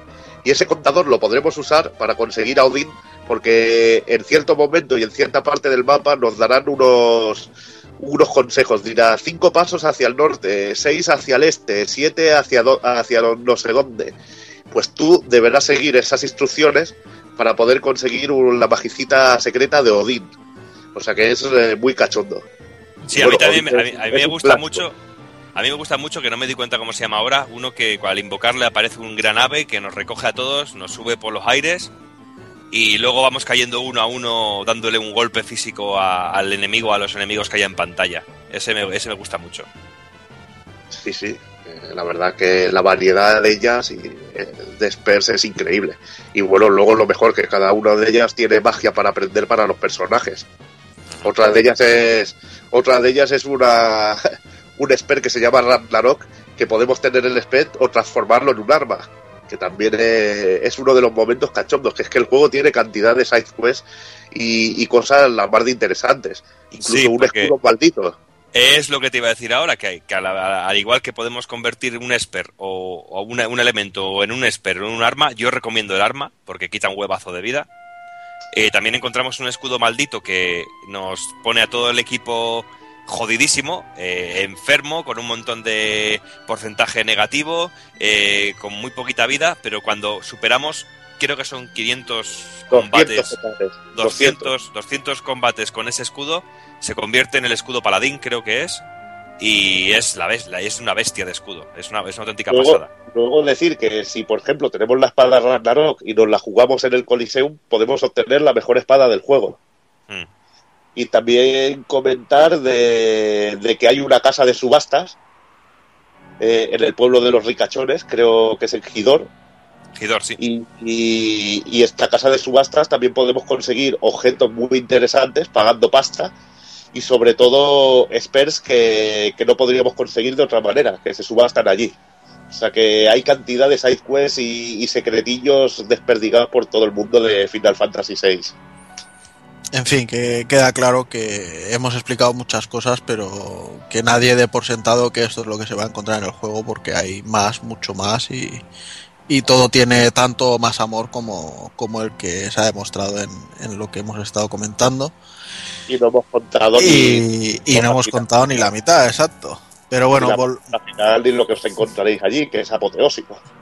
Pero bueno, volviendo un poco a lo que has dicho hace un momento, de que a través de los experts podremos aprender eh, magias, ya podríamos meternos de lleno en, en lo que es la jugabilidad de, de este Final Fantasy, en el que, bueno, si después ya en Final Fantasy VII vimos el tema de materias, en 8 vimos eh, lo de enlazar las magias, aquí teníamos que cada vez que equipábamos un esper a un personaje, que de hecho cada solo podíamos eh, invocar, por mucho que tuviéramos 10 o 12 espers, cada personaje solo podía llamar al que tenía equipado en ese momento. Entonces, cada esper tiene también un- una serie de magias que podemos aprender y eh, según la afinidad con el personaje, tiene una velocidad de, de aprendizaje. Entonces, No, bueno, estos son los hechizos. Cada hechizo tiene una no, no es por la afinidad del personaje. Cada hechizo tiene un multiplicador. Y hay Ah, hechizos vale. fáciles, hechizos más fáciles de aprender y hechizos más difíciles. Los que tienen multiplicador por 10 quiere decir que cada vez que consigas un punto de habilidad son cuenta 10 como 10, puntos de sí. Vale, pues yo, yo pensé, yo pensé que esto influía por, por personaje. No, no, no, no es afinidad, Vale. es, es los hechizos. Por ejemplo, verás que los hechizos más, más jodidos, como el Artema de Ragnarok, que es el hechizo definitivo, eh, verás que tiene un multiplicador por uno y necesitas 100 puntos de habilidad para que lo aprenda el personaje. Esto lo hacen para que bueno los hechizos más chungos y todo esto no los tengas a las primeras de cambio, que te cueste un poquito. Ahora, a ver, a ver si te pongo en un compromiso. ¿Cuál es más eh, chungo, el Artema o el Delta? No sé, a mí yo prefiero Artema, porque eso es la brutalidad. Artema es lo que yo, yo lo conocía en el cartucho de Super como última. Sí. Que ese, era, ese ataque al máximo siempre eran 10.000 de vida, o sea, y la verdad que iba de lujo. Además hay un boss que, que lo llamo yo el bosque de subir nivel, que te salen como unos diplodocus que te usan en el última. Ahí tienes que ser una bestia para ir allí, porque si no te, te pondrán las pilas, porque te, lo- los diplodocus estos les le gusta mucho usar el última y quitarte 3.000 o 4.000 de, de vida de golpe. ¿Sabes? O sea que tienes que ir bastante, bastante ciclado. Y ahí es donde subías nivel, sobre todo llevando los experiencia X y esto, subías nivel que creo que eran 12.000 puntos de experiencia por combate, era una, una barbaridad. Y si podías subir personajes que estuvieran en nivel 50, rápidamente los ponías en 70-80. Y era la zona de farmeo. Pues eso, que como decíamos, eh, a través de los experts era lo que consigamos las magias. Y la verdad es que es muy interesante que, que los vayamos moviendo de vez en cuando. Pues yo, por ejemplo, lo primero que hacía era darle a todos los personajes los hechizos de cura y cura plus. Para así, con los personajes con los que no utiliza ninguna magia, como Sabin, por ejemplo, pues luego cuando estaba en el, en el mapa del mundo moviéndome, pues entraba al menú y utilizaba curas desde ahí sin, sin quitarle puntos mágicos a Terra, ni, ni a Celes, ni a ninguno de esos.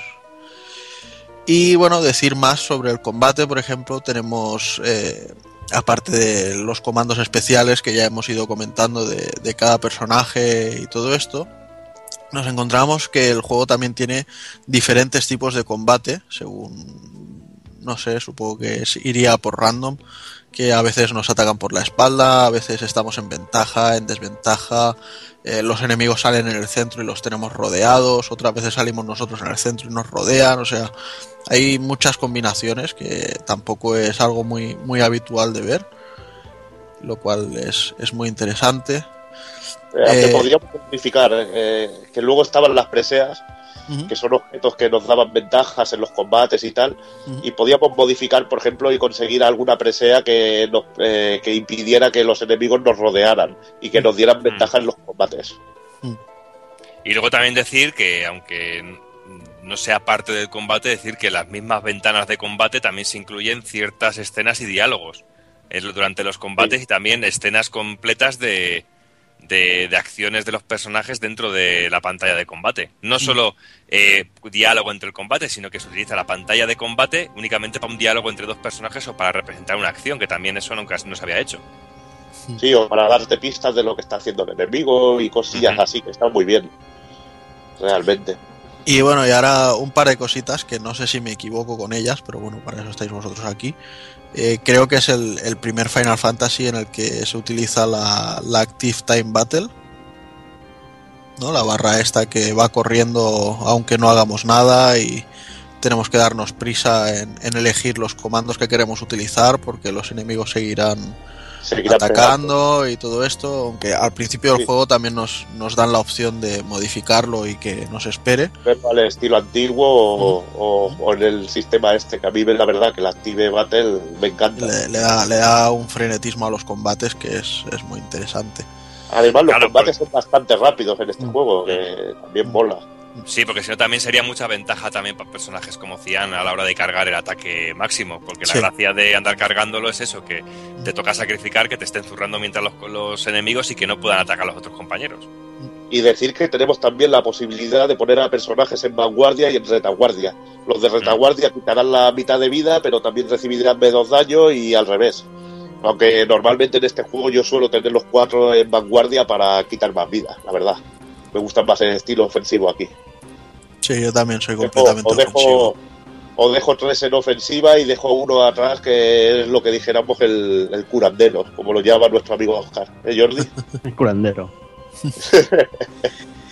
Y otra cosita más que creo que es el primer Final Fantasy que inclu- lo incluía eh, son lo que aquí se conoce como ataques críticos y que luego hemos conocido más como limit breaks, límites, eh, trances, eh, cosas así que son ataques desesperados que en este caso salen muy pocas veces de forma aleatoria cuando tenemos la vitalidad muy baja y que son devastadores y cada personaje tiene el suyo propio. Mm, ¿Es correcto que es este el primer Final Fantasy en el que lo vemos o suena haberlo, haberlo visto en algún anterior? Ataques críticos. Ataques críticos. Si nos referimos como críticos, ya sabemos que en las anteriores había ataques críticos. No, pero críticos como límite, o sea, técnicas especiales que solo se hacen cuando te queda muy poquita vida. Como Sí, los omnilátigos y cosas En así. el Final Fantasy IV pasaba, ¿eh?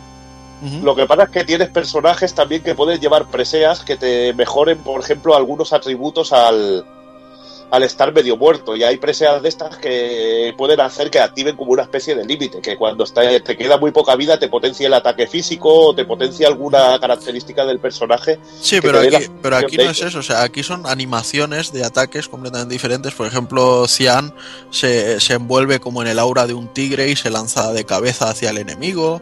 Eh, creo que Edgar Eso- hacía algo con rayos.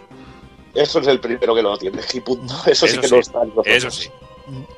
Pues sí, a esto, bueno, yo lo, lo he leído como eso, como ataques críticos, pero para mí siempre han sido los, los límites. Los límites, sí. Y bueno, y yo creo que en cuanto a jugabilidad, esto es lo que lo que más se puede destacar de este Final Fantasy, así que ahora eh, que Cero nos deleite un poco con, con el aspecto gráfico del juego. Sí, mira, pues vamos a empezar a hablar de- del juego técnicamente y es que, bueno, un cartucho lleno de, de 24 megas de amor, puro amor, eh, con un estilo de arte precioso, una, multitud de personajes increíble, unos sprites preciosos, los efectos de planos de scroll por todas partes, rotaciones y todo esto que tanto, que tanto nos gustan en la época. Bueno, lo que viene a ser todo un arsenal para la Super que perfectamente utilizado con ese uso de colores y los tonos apagados con una, que le, denotan al título de una estética muy oscura y recargada y en definitiva muy barroca que le da un detalle muy, muy preciosista.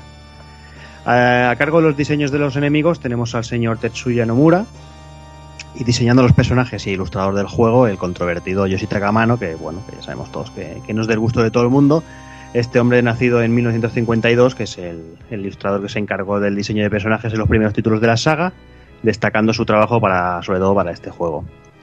Sus diseños, como ya sabéis, eh, presentan personajes de tez pálida y de aire tristes, con trazos muy finos y, el uso de las acuarelas.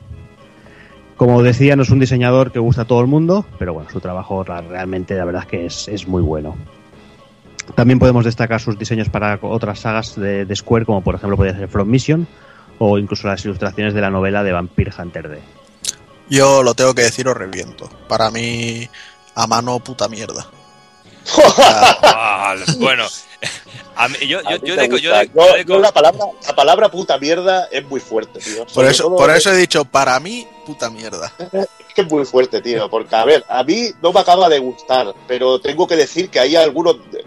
No es que eh, me pasa un poco como Sinkiro, ¿sabes? Que al principio no me gustaban algunos de sus Joder, dibujos, pero, pero Shi- Shinkiro será muy realista, pero al menos las manos las hace bien. O sea, es que este hombre no sabe dibujar una mano. Te, te pone ahí muñones. yo lo encuentro, lo encuentro muy artístico, un estilo muy artístico y muy peculiar, tío, y a mí me agrada. A ver, no- no- es mi favorito, no es quizá el mejor estilo del mundo, pero yo sin duda, tío, yo soy amante de, de Final Fantasy VI y el libro de Japan, tío, con, con los las armaduras Magitech y todo esto me parece una pasada. Yo he de confesar que a, que a mí personalmente tampoco me gusta mucho. No me y sobre todo los diseños, pues yo no, no tengo en mi cabeza a personajes como Celes con el aspecto que, que nos muestran en las ilustraciones. Pero realmente he de, he de confesar que tiene un estilo muy propio y que yo creo que ahí está la controversia, que puede gustar mucho o no gustar, realmente. Y Celes aún, pero miras el artwork de, de Sabin y parece que no haya comido en dos meses. Cuando luego el sprite es un, es un mazas de gimnasio. Está lo Takamura haciendo dieta para adelgazar, esa Ya, eh. Lo bueno, eh, a ver, no sé, es controvertido, pero yo creo que, que me gusta. Y no me digáis que no os gustan los logos de Final Fantasy que diseña este hombre, porque Los los, logos, los logos sí, pero el diseño de personajes como tal no me gusta, no lo que- soporto. incluso los de Front Vision son chunguetes, tío. Pero es un estilo muy peculiar y también yo creo que, que merece su reconocimiento. A mí, no es que, ya te digo, no es que sea santo de mi devoción, pero le llegué a coger cariño y tengo el libro de Japan y es un libro que me parece una pasada. Eso sí, no me compraría 10.000 libros de este hombre porque ya te digo que no es santo de mi devoción. Y bueno, aunque no se encargará de los diseños de personajes de las últimas entregas de la saga, también podemos encontrarlo como diseñador de los logos, como comentábamos, y, del arte promocional. Además, el espiriteado de monstruos y bueno, algunos personajes como Shadow Setzer, también tenemos a un joven llamado Tetsuya Nomura, que quizá alguno le suene un poquito. Sí, sí, suena un poquito.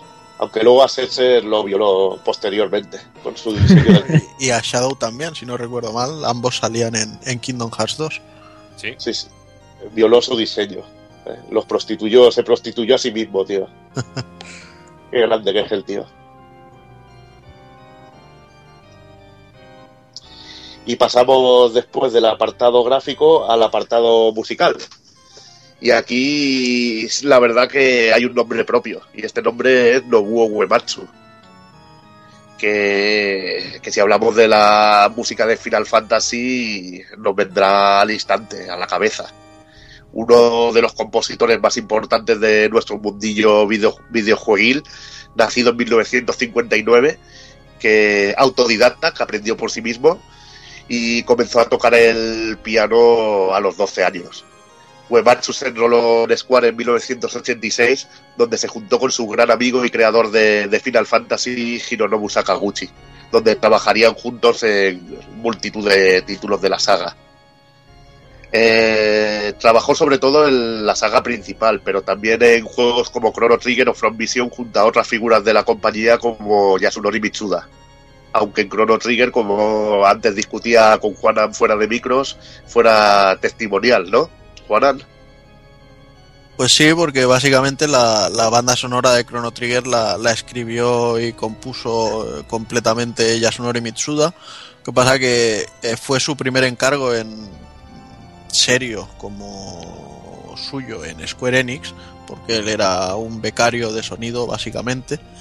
Y bueno, fue, fue curioso porque Yasunori Mitsuda dio un ultimátum a la compañía y dijo o me encargáis a mí una banda sonora o me piro.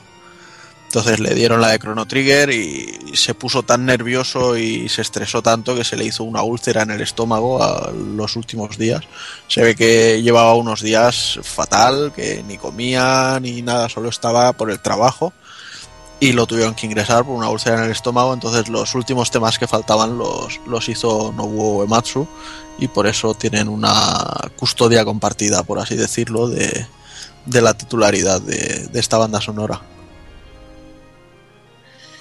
Y Uematsu, tras estar 18 años en la compañía, la dejó en 2004, donde fundó su propia compañía llamada Smile Please y otra de producción musical llamada Doc Ear Records como freelancer, por su cuenta, trabajó junto a Sakaguchi y Miss Walker en Los Odyssey, Blue Dragon y Las Story, aparte de muchos otros títulos. Aquí, aquí tengo que cortarte para decir que de todo el trabajo posterior a Final Fantasy que ha hecho Nobuo Uematsu, de la banda sonora de Blue Dragon estoy enamoradísimo de un tema a piano que se llama Waterside, que es que me, me parece simplemente lo, lo, mejor que ha hecho desde que, desde que dejó la casa como tal y que recomiendo bueno. a todo el mundo que escuche. Es que este hombre al piano da miedo, eh, tío, da miedo al piano. Mm. También es destacable su participación en la banda de rock de Black Mates, que versionan varias de sus composiciones de la saga Final Fantasy. Eh, realmente son espectaculares. El tema de batalla del Final Fantasy VI de Black es increíble. El tema de los jefes finales de, de Black es increíble. Creo que también está el de Kefka versionado por ellos. Que, que sí, tienen, tienen, un montón. Bueno, tienen tres, me parece que eran tres discos, no sé si llegaron a sacar alguno más, pero sí. hay canciones realmente increíbles y bueno, eh, eh, el área de mezzo sopran, de mezzo carácter de, de, Final Fantasy VI también está incluida y a, a voces y bueno también una versión muy muy extraña del del Ruins of Zanarkand que se llama Skies Above que empieza a piano lentito y luego es a guitarreo cantada muy muy chula. Tienen, tienen títulos muy muy interesantes y recomiendo a todo el mundo que, que escuche estos discos Y tras este proyecto está liado con el grupo Airborne Papas, donde siguen dándole caña a la saga. Veremos si se anima con otros videojuegos. En dicho grupo tocó junto a Motoi Sakuraba en un concierto en 2011. Vemos que los cracks se van juntando ahí para hacer sus pinitos. Y bueno, con, con Earthbound Papas ha hecho alguna cosilla, por ejemplo, para los Neptunia ha puesto la música a este grupo, o para incluso para el Fairy Fencer F, que ya no solo está Nobuo Ematsu y sus Earthbound Papas, sino que eh, Yoshitaka Amano también ha, trabajado con algunos diseños, si no, si no recuerdo mal. O sea que, aunque sea un juego de, low cost, por así llamarlo, han, reunido a, parte del personal original de Final Fantasy. Y ahora creo que está metido en algún proyecto financiado por, por Kickstarter y, y va a hacer la banda sonora también. Es un tío bastante ocupado. Sí. Pero también, al pesar de que. Pero también, bueno, a pesar, al César lo que es del César. Y cabría destacar también como otra persona importante dentro del sonido de Final Fantasy VI a Minoru Akao, programador de sonido de Square que hizo maravillas con el chip de sonido de la Super y sobre todo a la hora de programar sus drivers y hacer que los sonidos y los instrumentos en Final Fantasy VI eh, sonaran de una manera maravillosa. Sin duda este tío sacó brillo a la composición de Uematsu. No es que le sacara brillo al sable, sino que hizo que sonaran de lujo. Dejó la compañía en el 2006 y actualmente está en Platinum Games. Pero otra, al menos ha ido a una compañía de calidad tío, este sí que sabe. El trabajo de, de en Final Fantasy VI eh, solo puedo calificarlo como excelente. Quizás su mejor trabajo en la saga, para mí lo es, incluso para él, como luego comentaremos en, en las curiosidades. Eh, no sé, pero es que es de las mejores bandas sonoras, pero, pero fijo. Voy a destacar un par de temas y dar paso a los compañeros porque si no me quedaba aquí, pero yo solito hablando de la OST y los demás también querrán comentar los temas que, que les llamaron y les, tocaron la fibra. A mí sin duda el, hay un tema que, que me pone los pelos de punta y, y que es alucinante, que es sin duda el, el tema de, de Cian. Cuando entras a, a Doma y suena esa música con esa orquestación eh, que parece esos cascabeles, es que es, es- esa flauta así es, es alucinante. El tema de Cian eh, me parece espectacular. Y otro tema que destacaría es el del mundo de los Spurs, que es un tema con base de piano y, y arpa eh, que me parece alucinante y que tiene un tono misterioso que queda cojonudo. Es una música que queda como un guante y que, y que expresa sentimiento, que es lo creo que, que, es lo que creo que el director Kitase quería que, que la música consiguiera y que Uematsu consigue con esta banda sonora que simplemente puedo calificar como gloriosa. Eh, Juana, ¿tú, ¿tú cuáles destacarías, por ejemplo? Pues prefiero que te lo diga Doki primero. Sí. Pues yo, pues, ¿Yo pues, qué? me- yo, yo, yo muy, yo muy fácil, tío. Yo lo que comenté al principio, yo como la sensación primera de encender, de meter el cartucho y que arrancara la cancioncita de los de Terra a lomos del- de los mechas y los otros dos compañeros andando por la nieve, a mí me a mí me dejó me dejó roto y, la- y siempre que pienso en Final Fantasy VI me viene esa canción en, a la cabeza, al igual que la musiquita de la campiña, de cuando está no cuando está el mundo en ruinas, sino que cuando está el mundo normal en, la primera mitad del juego. Toda esa musiquita que, como bien decíamos antes, que la podemos tener en bucle continuamente en la, en, la cabeza, que no pasa nada porque no, es maravillosa. Transmite perfectamente toda la esencia del juego pero a, a 100%, al 100%, porque realmente tiene ese punto de epicidad, tiene ese punto de melancolía, que yo creo que yo no catalogaría Final Fantasy VI como un juego oscuro, lo trataría como un juego melancólico. Y realmente yo creo que esa canción, esa tonadilla, tiene ese toque de melancolía que le da ese carisma y lo hace único. No, no, no, es, si tengo que pensar en un- una canción para este juego, pensaría en esa. Pues sí, bueno, pero yo creo que, que eso no es un hecho aislado, ¿eh? que todos estamos enamoradísimos del, del Terrascem. Es simplemente maravilloso y bueno, los nazarenos de procesión no pueden estar equivocados, ¿no? Que son los que, los que lo utilizan año sí y año también en Semana Santa. Pero vamos, que si tuviera que elegir otro tema de esta banda sonora lo tengo clarísimo y me quedaría con la ópera de María y Draco, ¿vale? Que para poneros un, un poco más en situación de ella, aunque ya la hemos comentado un poco por encima, eh, por todos es más que conocida la segunda parte de, esta obra, que sería el aria di mezzo carattere, que Celes canta en la Casa de la Ópera. Pero bueno, como os acabo de decir, eh, esta sería la segunda pieza de las cuatro que componen la obra, que sería Apertura, la aria di mezzo carattere, la boda y el gran final. Y luego en, en algunos de los discos ya aparece como una sola canción de unos 15 minutos aproximadamente. De hecho, eh, los Black Mages, en el tercer disco, sale como Darkness and Starlight, la canción completa. Eh, en Symphonic Melodies o Symphonic, Symphonic Fantasies, perdón, también la han interpretado de forma completa. Y está eso, las, las cuatro partes unidas.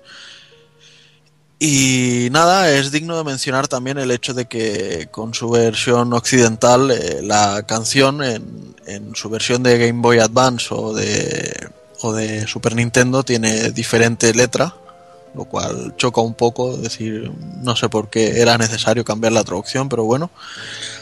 Y ya como último aquí pues apuntar que la historia y la música de, de María y Draco fueron creadas por, por Yoshinori Kitase y Nobuo Ematsu respectivamente.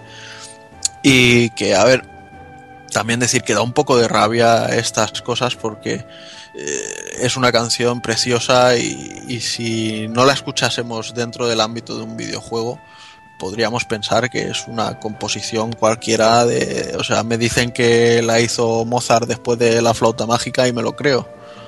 O sea, no, no, no le encuentro que tenga nada que envidiar a, piezas clásicas de, de la época. Pero quizá al, venir de videojuegos pues pierden un poco de, de importancia ¿no? en, en el mundo musical. Bueno, muy justo como tú comentas. Eh, decir que es que la música, eh, habéis comentado un montón de temas, pero es que la usan de una manera deliciosa. Cada personaje tiene su propio momento musical. Eh, recordar también la de Shadow, que es genial, así tipo western, así un poquito. Eh, recordar también, por ejemplo, cuando aparece Sabine, que es muy potente como suena la música, el ritmo, la música de los combates que es genial, la música de los jefes finales, alucinante, la música que hay, por ejemplo, eh, en el continente, cuando sube el continente, que es una música así más tipo tecnológica, no sé, es, es que es alucinante. La música de, del enemigo final, de Kefka, acojonante. Yo que sé, los ejemplos son múltiples, es de las bandas sonoras más redondas que recuerdo, que de aquellas que tienes 20 temas que dices, esto es inolvidable. Eh, simplemente alucinante y para mí el mejor trabajo de, del señor Uematsu.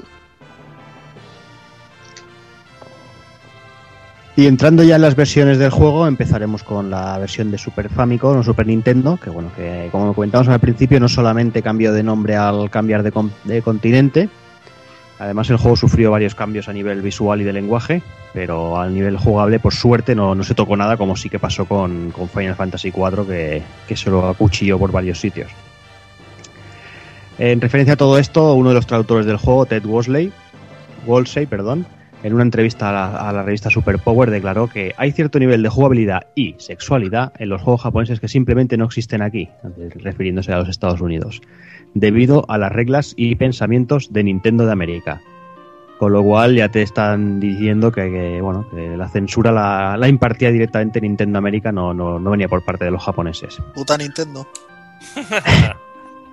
Además, como está, coment- eh, que se le ve un culete a un expert, vamos a ponerle un trocito de tela que no mola. Ahí está, ahí Es está. lo que hay. Culos. Claro que sí. Además de, bueno, lo que comentábamos, cambios de nombres por, bueno, por, por- limitaciones técnicas del máximo de seis caracteres eh, y otros como el de Tina, el, el personaje principal que se llamaba en el, en el japonés. Se le puso este nombre por ser un poquito más exótico, se pasó a Terra en Estados Unidos porque el nombre de Tina en Estados Unidos es bastante común y la verdad es que es poco exótico. El lenguaje en muchas partes se suavizó, se cambiaron nombres de algunos hechizos, como por ejemplo el Holly se llamó por el, por el por Pearl. Todas las referencias al alcohol durante el juego son eliminadas totalmente. E incluso lo que comentaba Evil hace un momento, algunos enemigos y algunas invocaciones se vistieron más recatadamente para la ocasión, para que no se viera más carne de la debida. Ahí chicha bien mostrada. Ahí. Paco sí que sabe, coño. ¿Eh? Aprobado by Hazard, coño. Ahí está. Y en 1999 pues nos llegaría la versión de PlayStation, eh, esta versión desarrollada por Tose, eh, incluye intros CG y un nuevo modo bestiario para poder ver a los enemigos. El juego, aunque parezca irónico, es inferior al original por la música, que parece una emulación mal hecha de la versión de Super Nintendo y sobre todo por los tiempos de carga y las molestas ralen- ralentizadas, incomprensibles en un sistema tan superior como lo es PlayStation y sobre todo calidad CD. Pero bueno. Y por suerte, eh, es primera versión que llega a Europa, corrige un bug de la versión USA eh, del cartucho original. Y luego también decir pues que nos vendría con una demo del magno e increíble Final Fantasy X para PlayStation 2. Sí, quizás lo mejor del juego, porque la verdad que se quedarán cortos, tío. Ya les vale sobre todo a la hora de las cargas, porque lo de las cargas es realmente infumable. Que tenga esas cargas tan larguillas, que son rollo 8 segundos, 5 8 segundos por combate, cuando la transición en la Super en cartucho eran 2 segundos. Y yo creo que tampoco mucha memoria no necesitaban. Lo que no Eh. sé si estos tiempos de carga también ocurrirán en la versión que hay para descargar de la Store. No, no tengo ni idea. No tengo ni idea, yo tampoco lo he probado, pero supongo que algo quedará. Pero bueno, La- es curioso, es curioso poder ver las, es curioso ver las intros en CG, ver un poquito más de los personajes. Sí, hombre, ver las- joder, la versión está bien, pero también lo de la música es la hostia, de que no se incluyera una mejor emulación y los instrumentos mejor, mejor metidos, porque parecía, ¿sabes? Un MIDI, tío. Parecía un MIDI y no tiene la calidad que, que tenía la de la de Super. Eh, y es un poco putada. El bestiario mola porque este juego no lo hemos hablado, pero tienes como unos 400 tipos de enemigos en los que te encontrarás clásicos como Tomberries y cosas así que, que molan mucho, clásicos de la saga. Y bueno, eh, tampoco está tan mal y la, para ser la primera vez que nos llega a Europa y llevar la demo del 10, pues estaba muy pillable. Pues ya entre 2006 y 2007, la verdad es que no sabría decir el año exacto, llegó la versión de Game Boy Advance. Y esta versión Advance del juego, la verdad es que mantiene bastante más el tipo que, que la versión de PSX. Lógicamente, la música es inferior, pero también es más parecida a la, a la original.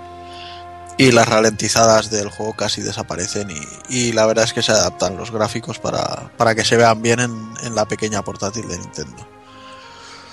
Junto al juego llegan eh, nuevos añadidos como retratos para los personajes, eh, cuatro nuevos experts con magias nuevas, eh, también sus respectivas sidequests para conseguirlos, dos jefes nuevos, que uno es el Kaiser Dragon del que ya se habló antes y otro Arma Omega que se convierte en un clásico de la saga. Y pedazo Así- de enemigo jodido que a mí es el que me estoy dando por culo más tiempo, el arma omega, pero terrible, ¿eh? Uf. Y bueno, y también se incluyen un par de mazmorras más al, al final del juego. Además de nuevo equipamiento y bueno, también incluye la, el bestiario que tiene la versión de PSX y, y el test de sonido. Aunque suena un poco rarillo, ¿eh? A mí este este este juego, esta versión a mí la música también me la mata mucho. Es que tam- como la versión de Super Nintendo ninguna, eso que quede claro. Igualmente, igualmente está muy bien, está mejor que la de Play. Y como Sí, nos está apuntando Jordi, que es muy importante y no lo hemos, y no lo tenemos apuntado, es que está en castellano, tío. Eso es, eso es lujo total. Mm. Eh, para mí la única pega de esta versión es el mapa, tío, porque cuando me pongo el mapa no veo una mierda donde están las ciudades, tío, porque en la pantalla tan pequeñita no se ven ni los puntitos y me vuelvo un poco loco a la hora de, de buscar y, y me lo tengo que aprender un poco todo de memoria. Sí, tienes Es que hacer que la que- nave, tienes que hacer que la nave vaya arriba del todo para que se haga lo más pequeña posible e intentar ver algo, pero sí es bastante Y también, y también otra cosa que me putea que te cagas es que casi no se distingue el verde del blanco y a veces no sé si le estoy quitando vida a un enemigo o le estoy dando con cierto ataque. Es verdad, Y es cierto, putea- mira. Y me putea bastante. O sea, le tienes- yo le soy tienes que poner la-. Ya le le podrían que- haber puesto un verde más bestia, tío. Le tienes que poner la lupa a la Game Boy para enterarte bien. No, la verdad es que el color es muy parecido, ese blanco a ese verde, te lo puedo asegurar, Juana. Y la verdad que me putea un huevo. A veces estoy con el Sabin que lleva una garra de, de fuego. Le estoy pegando a un enemigo y no sé si le estoy quitando vida o le estoy dando. Y, es un poco putadilla. Eso y lo del mapa es lo único que me mata una versión que tiene más cosas y la veo, la veo, la verdad que genial.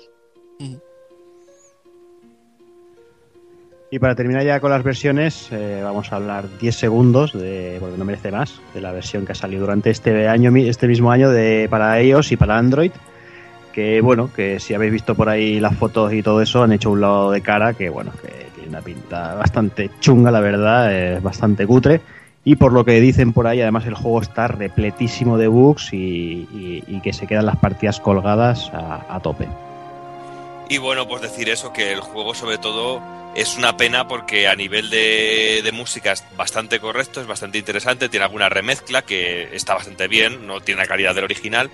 Y luego que los escenarios, los, eh, los fondos de, de los momentos de combate, los enemigos, pues tienen un diseño bastante interesante y que no le queda, no le sienta nada mal al juego, pero es que luego el diseño de personajes principales es horroroso. Pero horroroso de pero de echar para atrás totalmente. Pero bueno eso se puede superar pero lo que decía lo que decías Jordi hace un momento tiene algunos bugs. Es que el juego hay un bug que al principio que no te deja avanzar y ha tenido que pasar una semana para que eh, lancen un parche para que se pueda avanzar en el juego. Porque se quedaba completamente bloqueado y no podías pasar de una mazmorra. Había un enemigo que tenía vida infinita continuamente.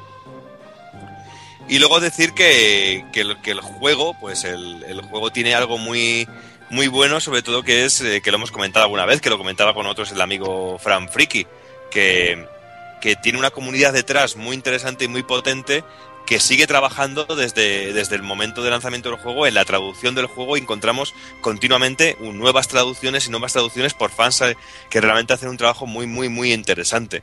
Porque el juego, Lo no que- olvidemos... Y lo, que, y lo que mola Doki es que lo hacen sobre la versión japonesa, que está sin censura, con los sprites originales sin censura y ofreciéndoles toda la, toda la, bueno, todo lo que es la experiencia del juego original japo. Hmm. Eh, y la verdad que es de muy agradecer de que se tomen esa molestia de coger el juego original y que nos lo den tal y como llegó tal y como llegó a Japón. Con la escena de tortura que tenía la, versión de Super que luego también recortaron en la de en la de Game Boy Advance. Una escena de en que pegaban a Celes que se quitó la versión de Advance y la podemos disfrutar en esta versión de Super que creo que es la mejor versión de Super japonesa y traducida. Cojonudo Y eh, sobre todo el hecho de tener una comunidad detrás trabajando todavía en un juego de hace tantísimo tiempo, pues habla muy bien de, del juego, tío. Eso es que hay algo grande ahí detrás. Hay cariño. Hay mucho cariño. Y bueno, como siempre, vamos a ir ya finalizando con las curiosidades, vamos a ir cerrando ya el programilla. Y empezamos con una que, aunque pueda parecer extraño, Final Fantasy VI fue el encargado de lanzar la saga a las 3D. Os lo voy a explicar un poquito más. Seguramente muchos os acordaréis de los primeros pasos de lo que fue Nintendo 64 y su aquel idi- idilio con Silicon Graphics, todo aquello que nos vendieron del Project Reality y todas aquellas cosas. Y seguramente también os acordaréis que por aquel entonces pudimos ver un pequeño corto protagonizado por los personajes de Final Fantasy VI en 3D. Pues con el tiempo se ha sabido que aquella demo nada tenía que ver con la consola de Nintendo. Simplemente usaban el mismo hardware y finalmente estos primeros pasos se convirtieron en el juego el posterior pelotazo de Square llamado Final Fantasy VII. Cuando escapamos del castillo de Fígaro nos enfrentamos a dos mechas eh, de Metec eh, y si usamos magia con Terra se producirá una escena muy cachonda la que Edgar y Locke eh, lo flipan en colores y es de lo que hemos hablado antes de eh, que hay acciones y que se desarrolla la, historia dentro de las escenas de combate. Si le contratamos por 3000 gil, Shadow se unirá a nosotros cuando estemos controlando solo a Sabin, pero es interesante que si lo hacemos vayamos salvando muy de vez en cuando, porque tal y como nos avisa cuando le contratamos, se puede aburrir y pirarse y dejarnos solos cuando le salga del nardo. El jefe final, Tren Fantasma, morirá directamente si usamos una cola de Fénix sobre él. Eh, Este mismo jefe final, el tren fantasma, además, si os acordáis, aparece como invocación secreta en Final Fantasy VIII. En Ejidor, en la mansión de Uther, hay un montón de cuadros. Uno de ellos es nuestro pulpo favorito, Ultros. Y al verlo, nuestros personajes dirán, este me suena de algo. El colega Ultros, eh, el colega de Ultros, Tifón, nos puteará en el coliseo al apostar chatarra, largándonos del combate con un golpe de aire. Chatarra a tu abuela.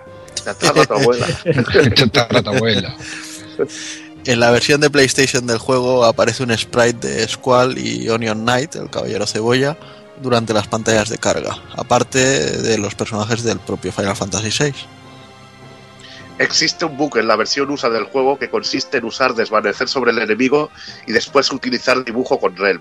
Esto podía provocar el borrado de tu partida o modificarla brutalmente. Se mantiene en la versión original también un bug que incluye hacer desvanecer al enemigo y después muerte. Algo que funciona hasta con los jefes y esto se corrigió en la versión de Game Boy Advance. En Final Fantasy IV de After Years aparecen como jefes el tren fantasma o Ultros, entre otros. Muchos de los personajes del juego aparecen como espectadores en las gradas de la, de la batalla de gladiadores de Secret of Evermore. Lo mejor del juego, tío. Lo mejor del Sí. Y el perrete tostadora, hombre, también. No, eso no. De todo el elenco protagonista de Final Fantasy VI, Celes es el personaje favorito para Yoshinori Kitase. Para mí. La parte de historia de Cian iba a incluir en principio otro personaje llamado Ángela, que iba a ser jugable y usaba látigo. Se pensó en otra manera de conseguir a Gogo para el grupo, que, que aparecía disfrazado de uno de nuestros personajes en los bares de los distintos pueblos del mundo de Final Fantasy VI, y la idea era coincidir con el mismo personaje que estuviera disfrazado y así conseguirlo. Pero esta idea se desechó porque podía ser bastante lioso para el jugador. En la versión japonesa del juego, Setzer va equipado con una bandana, algo que no puede equipar normalmente, y si se la quitamos no podemos volver a poner. Este cachondo bug parece, parece ser una coña que muestra la vanidad de Setzer respecto al otro. Lo de al equiparse un, un- un tipo de ítem del buscatesoro se utiliza. Esto se eliminó en la posterior versión de Game Boy Advance. Los mercaderes de Fígaro nos descontarán hasta un 50% en los precios si llevamos a Edgar como líder del grupo. En una entrevista a Nobuo Uematsu, este afirmó que la banda sonora de Final Fantasy VI es su favorita y que es su título de la saga al que más le gusta jugar. Cuando el ataque motosierra de Edgar produce muerte, este y Gogo llevan puesta una máscara como la de Jason de Viernes 13. El nombre del expert Crusader era originalmente Jihad, nombre que se cambió por la censura rollo talibán. Los personajes de Shadow y Realm son padre e hija, algo que no se dice directamente en el juego, sino a través de los flashbacks de Shadow. En 1998, uno de los desarrolladores lo confirmó y comentó que la escena era la siguiente. Estrago, tengo una petición para ti, Shadow, muéstrame tu rostro. Incluso si eres él, no tengo intención de hacer que te quedes. Solo quiero saberlo por el bien de Realm. Shadow, se quita la máscara y muestra la cara de Estrago. Al jugador no puede ver su cara al estar de espaldas. Estrago, gracias Shadow, ven, bebamos algo. Qué grande, tío. La batalla final del, del juego tiene como referencia a la divina comedia de la, eh, la divina comedia de Dante, sobre todo porque tiene esa eh, eh, el subir la, la torre poco a poco e ir peleando con los diferentes bosses. Existen tres enemigos que no se utilizaron, pero que están en el código del juego. Son Sar Dragon, Colossus y un Umaro alternativo. Colossus y Umaro usan los mismos gráficos que otros personajes del juego, pero cambiando la paleta de color. Sar Dragon, en cambio, es un dragón que se utilizaría como extra en la posterior versión de Game Boy Advance, llamada Kaiser Dragon. Si tenemos a Sabir en el grupo durante la escena de la ópera, si hablamos con él cuando solo controlamos a Loque, demostrará lo de, lo de pueblo que es al decir, ¿por qué canta todo el mundo? Y bueno, hasta aquí el, el repaso que le hemos dado a este Final Fantasy VI, eh, el mejor Final Fantasy VI para muchos, para otros quizás no. Lo que sí que está claro que Final Fantasy VI es un producto redondo, eh, tiene unos personajes increíbles, una historia de fondo de cada de todos y cada uno, la verdad que bestiales, fue una banda sonora bestial, un sistema de juego increíble con una variedad muy grande y creo que poquito más hay que añadir. No sé si alguien, yo que sé, Evil, que tiene ganas de hablar hoy, si, si quiere comentar alguna cosita final. Uh, no, bueno, simplemente que es una obra maestra para mí. Es un juego hecho con mucho cariño, donde se ve también eh, el arte de, del amigo Kitase a la hora de, dirigir eventos y de dirigir una historia. Y realmente es un juego que te cautiva por la gran cantidad de personajes que tiene, la manera de repartir el protagonismo entre todos los personajes y, y lo redondo que es, que son historias muy sencillas, que no son nada elaboradas y que esto combinado junto a una buena jugabilidad eh, te da como resultado un juego pero de aquellos que se te quedan en la memoria. Y creo que hoy en día muchos muchos de los RPG actuales que se basan más en mostrarte una película con cosas súper detalladas y que son demasiado ambiciosos, quizá con una historia más sencilla y centrándose en la jugabilidad y, haciendo las cosas como se hicieron en este Final Fantasy VI, se obtendría mejores resultados. Creo que, sería una manera de, de crear un debate porque eh, ahora, hoy en día, se centra más la cosa en lo que he dicho, en, montar una película preciosista y se olvidan quizá de, jugar y lo divertido que es jugar, que es algo que, que Final Fantasy VI conseguía, pero, pero fácilmente. Muy bien, Toki. Bueno, pues simplemente voy a ser muy breve. Un juego que me sigue sorprendiendo a día de hoy, un juego por el cual yo estaba muy nervioso a la hora de enfrentarnos al programa porque eh, es puro amor, tío, es puro... Es, es fantástico por todos los, en, todos los sentidos, es un juego que me sigue sorprendiendo a día de hoy, incluso cuando le he vuelto a jugar ahora mismo, por no sé ya las veces que lo habré jugado. Un juego que, que tiene ese germen que busco yo en un, en un videojuego, sobre todo por, el, por su historia y en donde con lo mínimo se nos habla de sentimientos y se nos habla de, de historias de, muy humanas dentro de un mundo de fantasía. Algo fantástico y que no se volverá a repetir y que me gustaría ver algo de esto en los juegos que tenemos a día de hoy, que son auténticas obras de arte, que te enfrentas a juegos como un Bravely Default, alguna cosa de esas que son maravillosos pero que luego juegas a esto y dices, coño, pero es que estos, estos juegos no tienen nada que hacer contra esto, con el tiempo que tienen. No sé, una auténtica obra de arte. El secreto, el secreto Doki es que en aquel entonces no se basaron en sensación de vivir y esas cosas, ¿sabes? Puede ser. No sé, pero un juego que si tú estás escuchando el programa y no has jugado al juego, eh, deberías de apagarte al programa y ponerte a jugar desde ya porque lo vas a disfrutar a muerte. Eso es lo mejor que se puede pues hacer. A, buenas horas les avisa. ya, oye. A buena hora ya. ya. Pues la verdad es que yo ya no voy a añadir nada para elogiar al juego porque creo que ya lo hemos dicho todo durante el programa y no ha sido un programa corto precisamente, pero sí os voy a invitar a todos, eh, tanto a vosotros como a la gente que nos escuche, a que hagáis un pequeño ejercicio mental y, penséis en, en la saga Final Fantasy cuando habláis con más gente y entráis en debates sobre ella los hay que defienden el 7, los hay que lo critican, los hay que odian el 8, los hay que lo adoran, pero en ninguna de esas conversaciones estoy seguro que absolutamente nadie criticará a Final Fantasy VI. Todo el mundo lo tiene como un punto de referencia y eso dice mucho de, de lo que es el juego. Totalmente, pues nada más que añadir. Vamos, vamos a ir con la alternativa.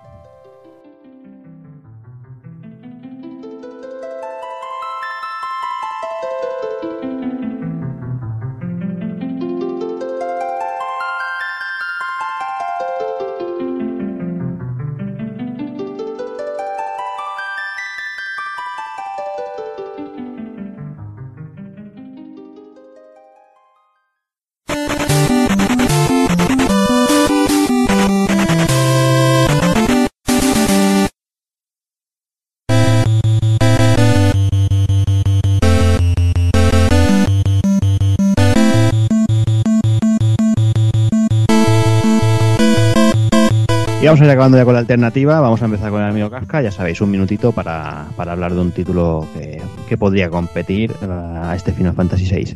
Empezamos con el amigo Kafka y su minuto empieza ya.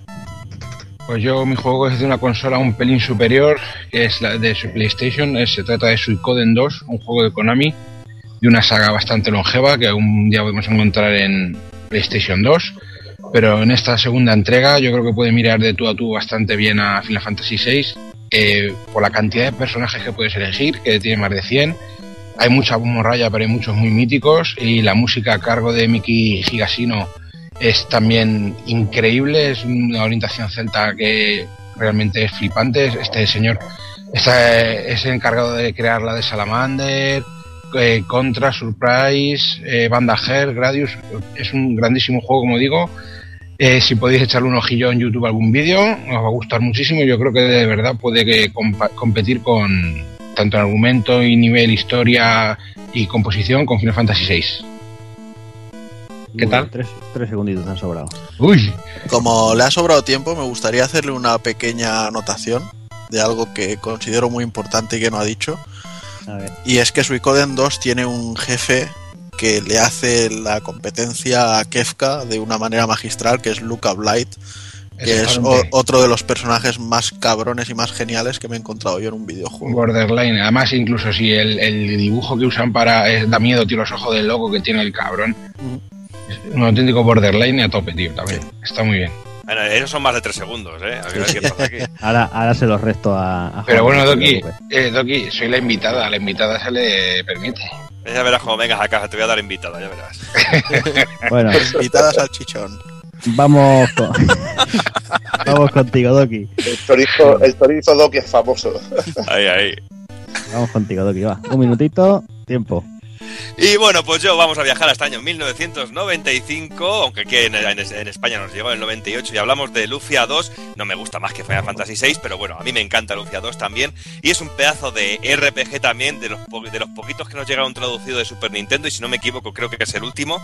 Y bueno, tenemos a Maxine como protagonista, que es un cazador de monstruos en un juegazo que sobre todo es destacable por el tema de, de las mazmorras y sobre todo por los puzzles, que tiene algunos puzzles de los más divertidos a los que me he enfrentado yo en un RPG nunca. Aún recuerdo alguno que era que lo estuve dando vueltas y vueltas, incluso con mi vecino Fernando, que dándole vueltas para solucionarlo y una auténtica maravilla. Luego, aparte, en el sistema de combate era súper divertido y súper complejo y molaba también la barra de IP que tenía la barra de furia y era una pasada de los ataques especiales.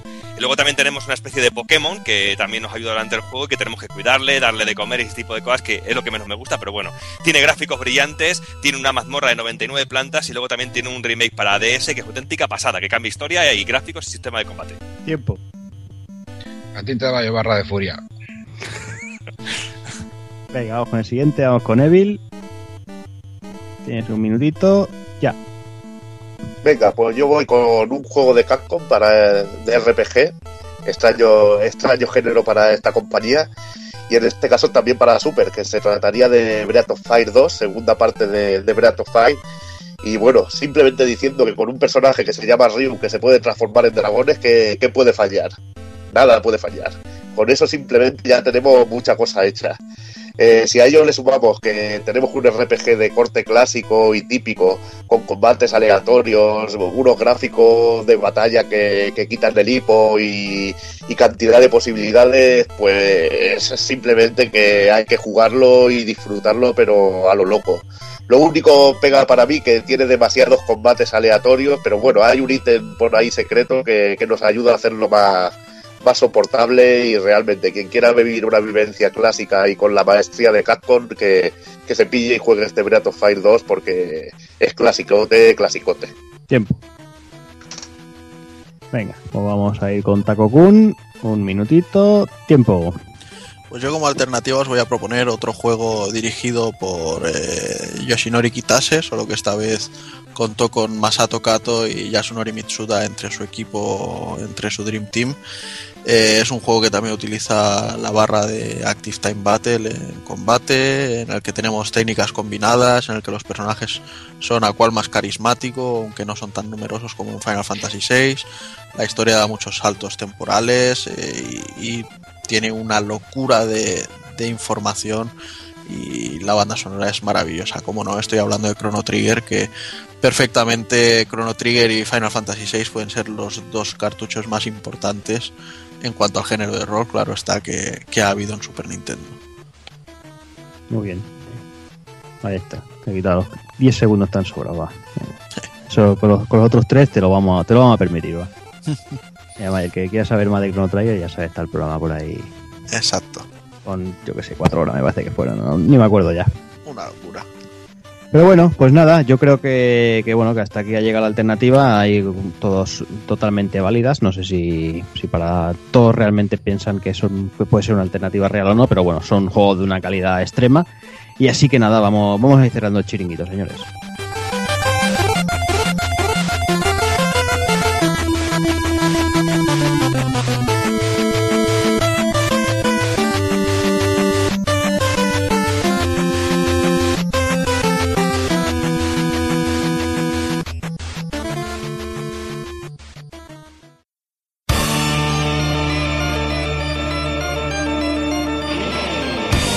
Y recuerda, si no te mola ser un calamar y quieres estar bien informado, pásate por el blog pulpofrito.com. También puedes seguirnos en Twitter y Facebook.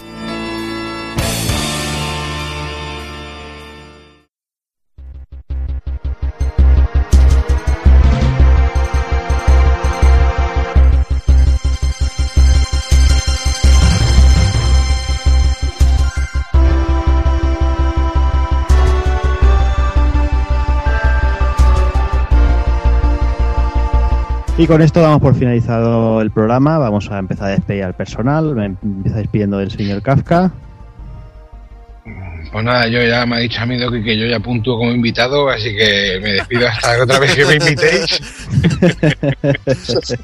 He pasado a ser la becaria que os traía el café, a ser el invitado que os come el nardo, así que pues nada, chicos, que muchas gracias por haberme invitado y que lo he pasado muy bien y he aprendido mucho con vosotros, como siempre. Esto es como Barrio Sésamo, macho. Aquí tenemos de todo. Tenemos Don Pimpón, tenemos Espinete, tenemos al Yonki del panadero. Esto flipas. Nada, desde que Doki ya no te quiere el tío. Yo sí le quiero. Ya, ya. sí le quiero. Ay, Desde que le he dicho, le, le ha- le ha dolido que le- la foto de la tía que le enseñó le haya dicho que le falta pelo en el pecho. Ahí está. Pues nada, Kafka, ya sabes que cuando quieras aquí estamos. Y cuando quieras estoy invitado, ¿no? Venga. Cuando quieras que tu ordenador funcione. Pero si tú eres staff de ya del grupo, coño, no te casques, coño. Venga, tío, que yo os respeto mucho, ¿eh? Venga, hasta luego. Yo también te respeto. Me voy a despedir también del señor Doki. Bueno, pues a ver, ya son casi las 4 de la madrugada, así a lo tonto y a lo bobo, ¿eh? Y mira que Vaya. no nos, no nos hemos alargado todo lo que yo tenía pensado que nos íbamos a alargar, a la verdad. Y ya estoy con la cabecita, eso que ha dicho antes Taco Kun, y ya tengo el, ese Secret of Mana en la cabeza, ¿eh? Ya le estoy dando vueltas. Ya voy pero el con ganas. 3, ¿eh? Y si hacemos, lo hacemos el 3, con los, como los señores. Ah, por supuesto, por supuesto. Con dos cojones. Con dos cojones. Y jugando a la versión Japo. Claro. Directamente. Pues nada, yo, Doki, llegué muy lejos, ¿eh? yo llegué muy lejos. nada, Doki, hablamos, hablamos en breve, veremos a ver lo que, lo que nos depara la cosa. Un abrazo. Me despido también del señor Taco Kun. Pues nada, señores, un placer haber compartido estas horas con vosotros. La verdad es que me lo he pasado muy bien preparando mis partes del guion y, y eso ya sabéis que siempre que hay un RPG por medio estoy encantado. Y aunque lo del Secret of Mana me seduce, lo cierto es que ya le tengo el ojito puesto a otra saga y, y bueno, llegará más adelante, pero no me importa dar- unas pistas de que tendrá música muy heavy y, y unas cuantas hostias por ahí. Muy Así bien. que nada, espero hablar con vosotros en el próximo, donde daré mis primera, mis impresiones breves del Lightning Returns, porque analizaremos otra cosilla y ya seguiremos hablando. Muy bien, pues hasta la próxima. Hasta luego. Y me despido también del cumpleaños del señor Wonder Evil. 嘿嘿嘿 un placer pasar un cumpleaños aquí grabando un podcast sobre un juego que, que le tengo un cariño bestial. Acuérdate aquella noche que os vinisteis el Roberto y tú y yo os estuve martirizando ahí enseñándoos el juego y diciendo esto es la puta polla, tenéis que jugar y tal. Y me acuerdo sobre todo Roberto, los juegos de rol pues se la sudan mucho. Y yo estaba ahí como un enfermo, digo, mira qué gráficos, mira qué gráficos. Y estaba ahí todo flipado. Y nada, y, un placer hablar de, de este juego y, preparando el próximo programa que, de retro que, que va a tener viga y, y va a ser pero una pasada, una pasada. Vamos a, a gozar, pero cosa mala. Seguro que sí. Pues nada, Evil, eh, hablamos en breve. Venga, un saludo. Y nada, ya solo me queda anunciaros el próximo, como comentaba Evil, un, un- bueno, un programa va a ser un programa especial. Vamos a, a dedicarlo a una compañía nuevamente. Esta vez nos vamos a decantar por Irem. Nos vamos a centrar sobre todo en los juegos del, del hardware del M72, pero bueno, seguramente repasaremos toda la trayectoria de la compañía o gran parte de ella. Y como no puede ser de otra manera, eh, con el señor Saigon Onindu. O sea, hablando de Irem, no podemos buscar otro invitado que a nuestro, que a nuestro gaditano favorito, con el permiso de los demás. Y tenemos a Saigo por aquí, que además me acaba de chivar Facebook que hoy es su cumpleaños. O sea, un día después del cumpleaños de Evil, tenemos cumpleaños de señor Saigo. Así que nada, aprovechamos, lo felicitamos desde aquí. Estaremos felicitándolo ya. ¡Felicidades, Saigo! Felicidades. Pero escucha, escucha, eso no puede ser casualidad, ¿eh? aquí hay algo raro, tío. Aquí hay algo raro, sí, sí. Los planetas o que son los dos igual de mariquitas o algo de eso, pero algo raro ahí. Es lo que tiene Caballero de Piscis. Sí, pero bueno, menos mal que la han solucionado la última serie y nos han traído como Dios manda. De todos modos, la diferencia está en que Saigo sabe hacer fotos y Evil Ryu no. Eso seguro. Pues sí, eso es verdad, tío. Eso es verdad. Los dos se quedaron ahí en el umbral de la putada del bisiesto, ¿eh? Sí, sí, Sí, sí, sí. totalmente. Pues nada, lo dicho, eh, hablamos, nos vemos de aquí, yo creo que una semanita o dos como mucho para el programa de actualidad y de aquí, pues a mitad de mes, o de aquí un mes más o menos, eh, o un poquito antes seguramente que este se nos ha ido para atrás. Nos, nos vemos con, ese programa de Irem y con el amigo Saigo.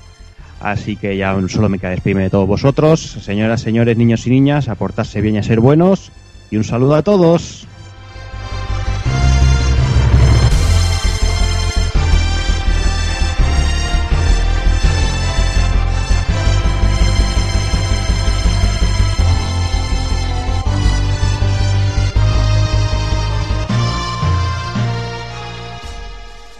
Dun,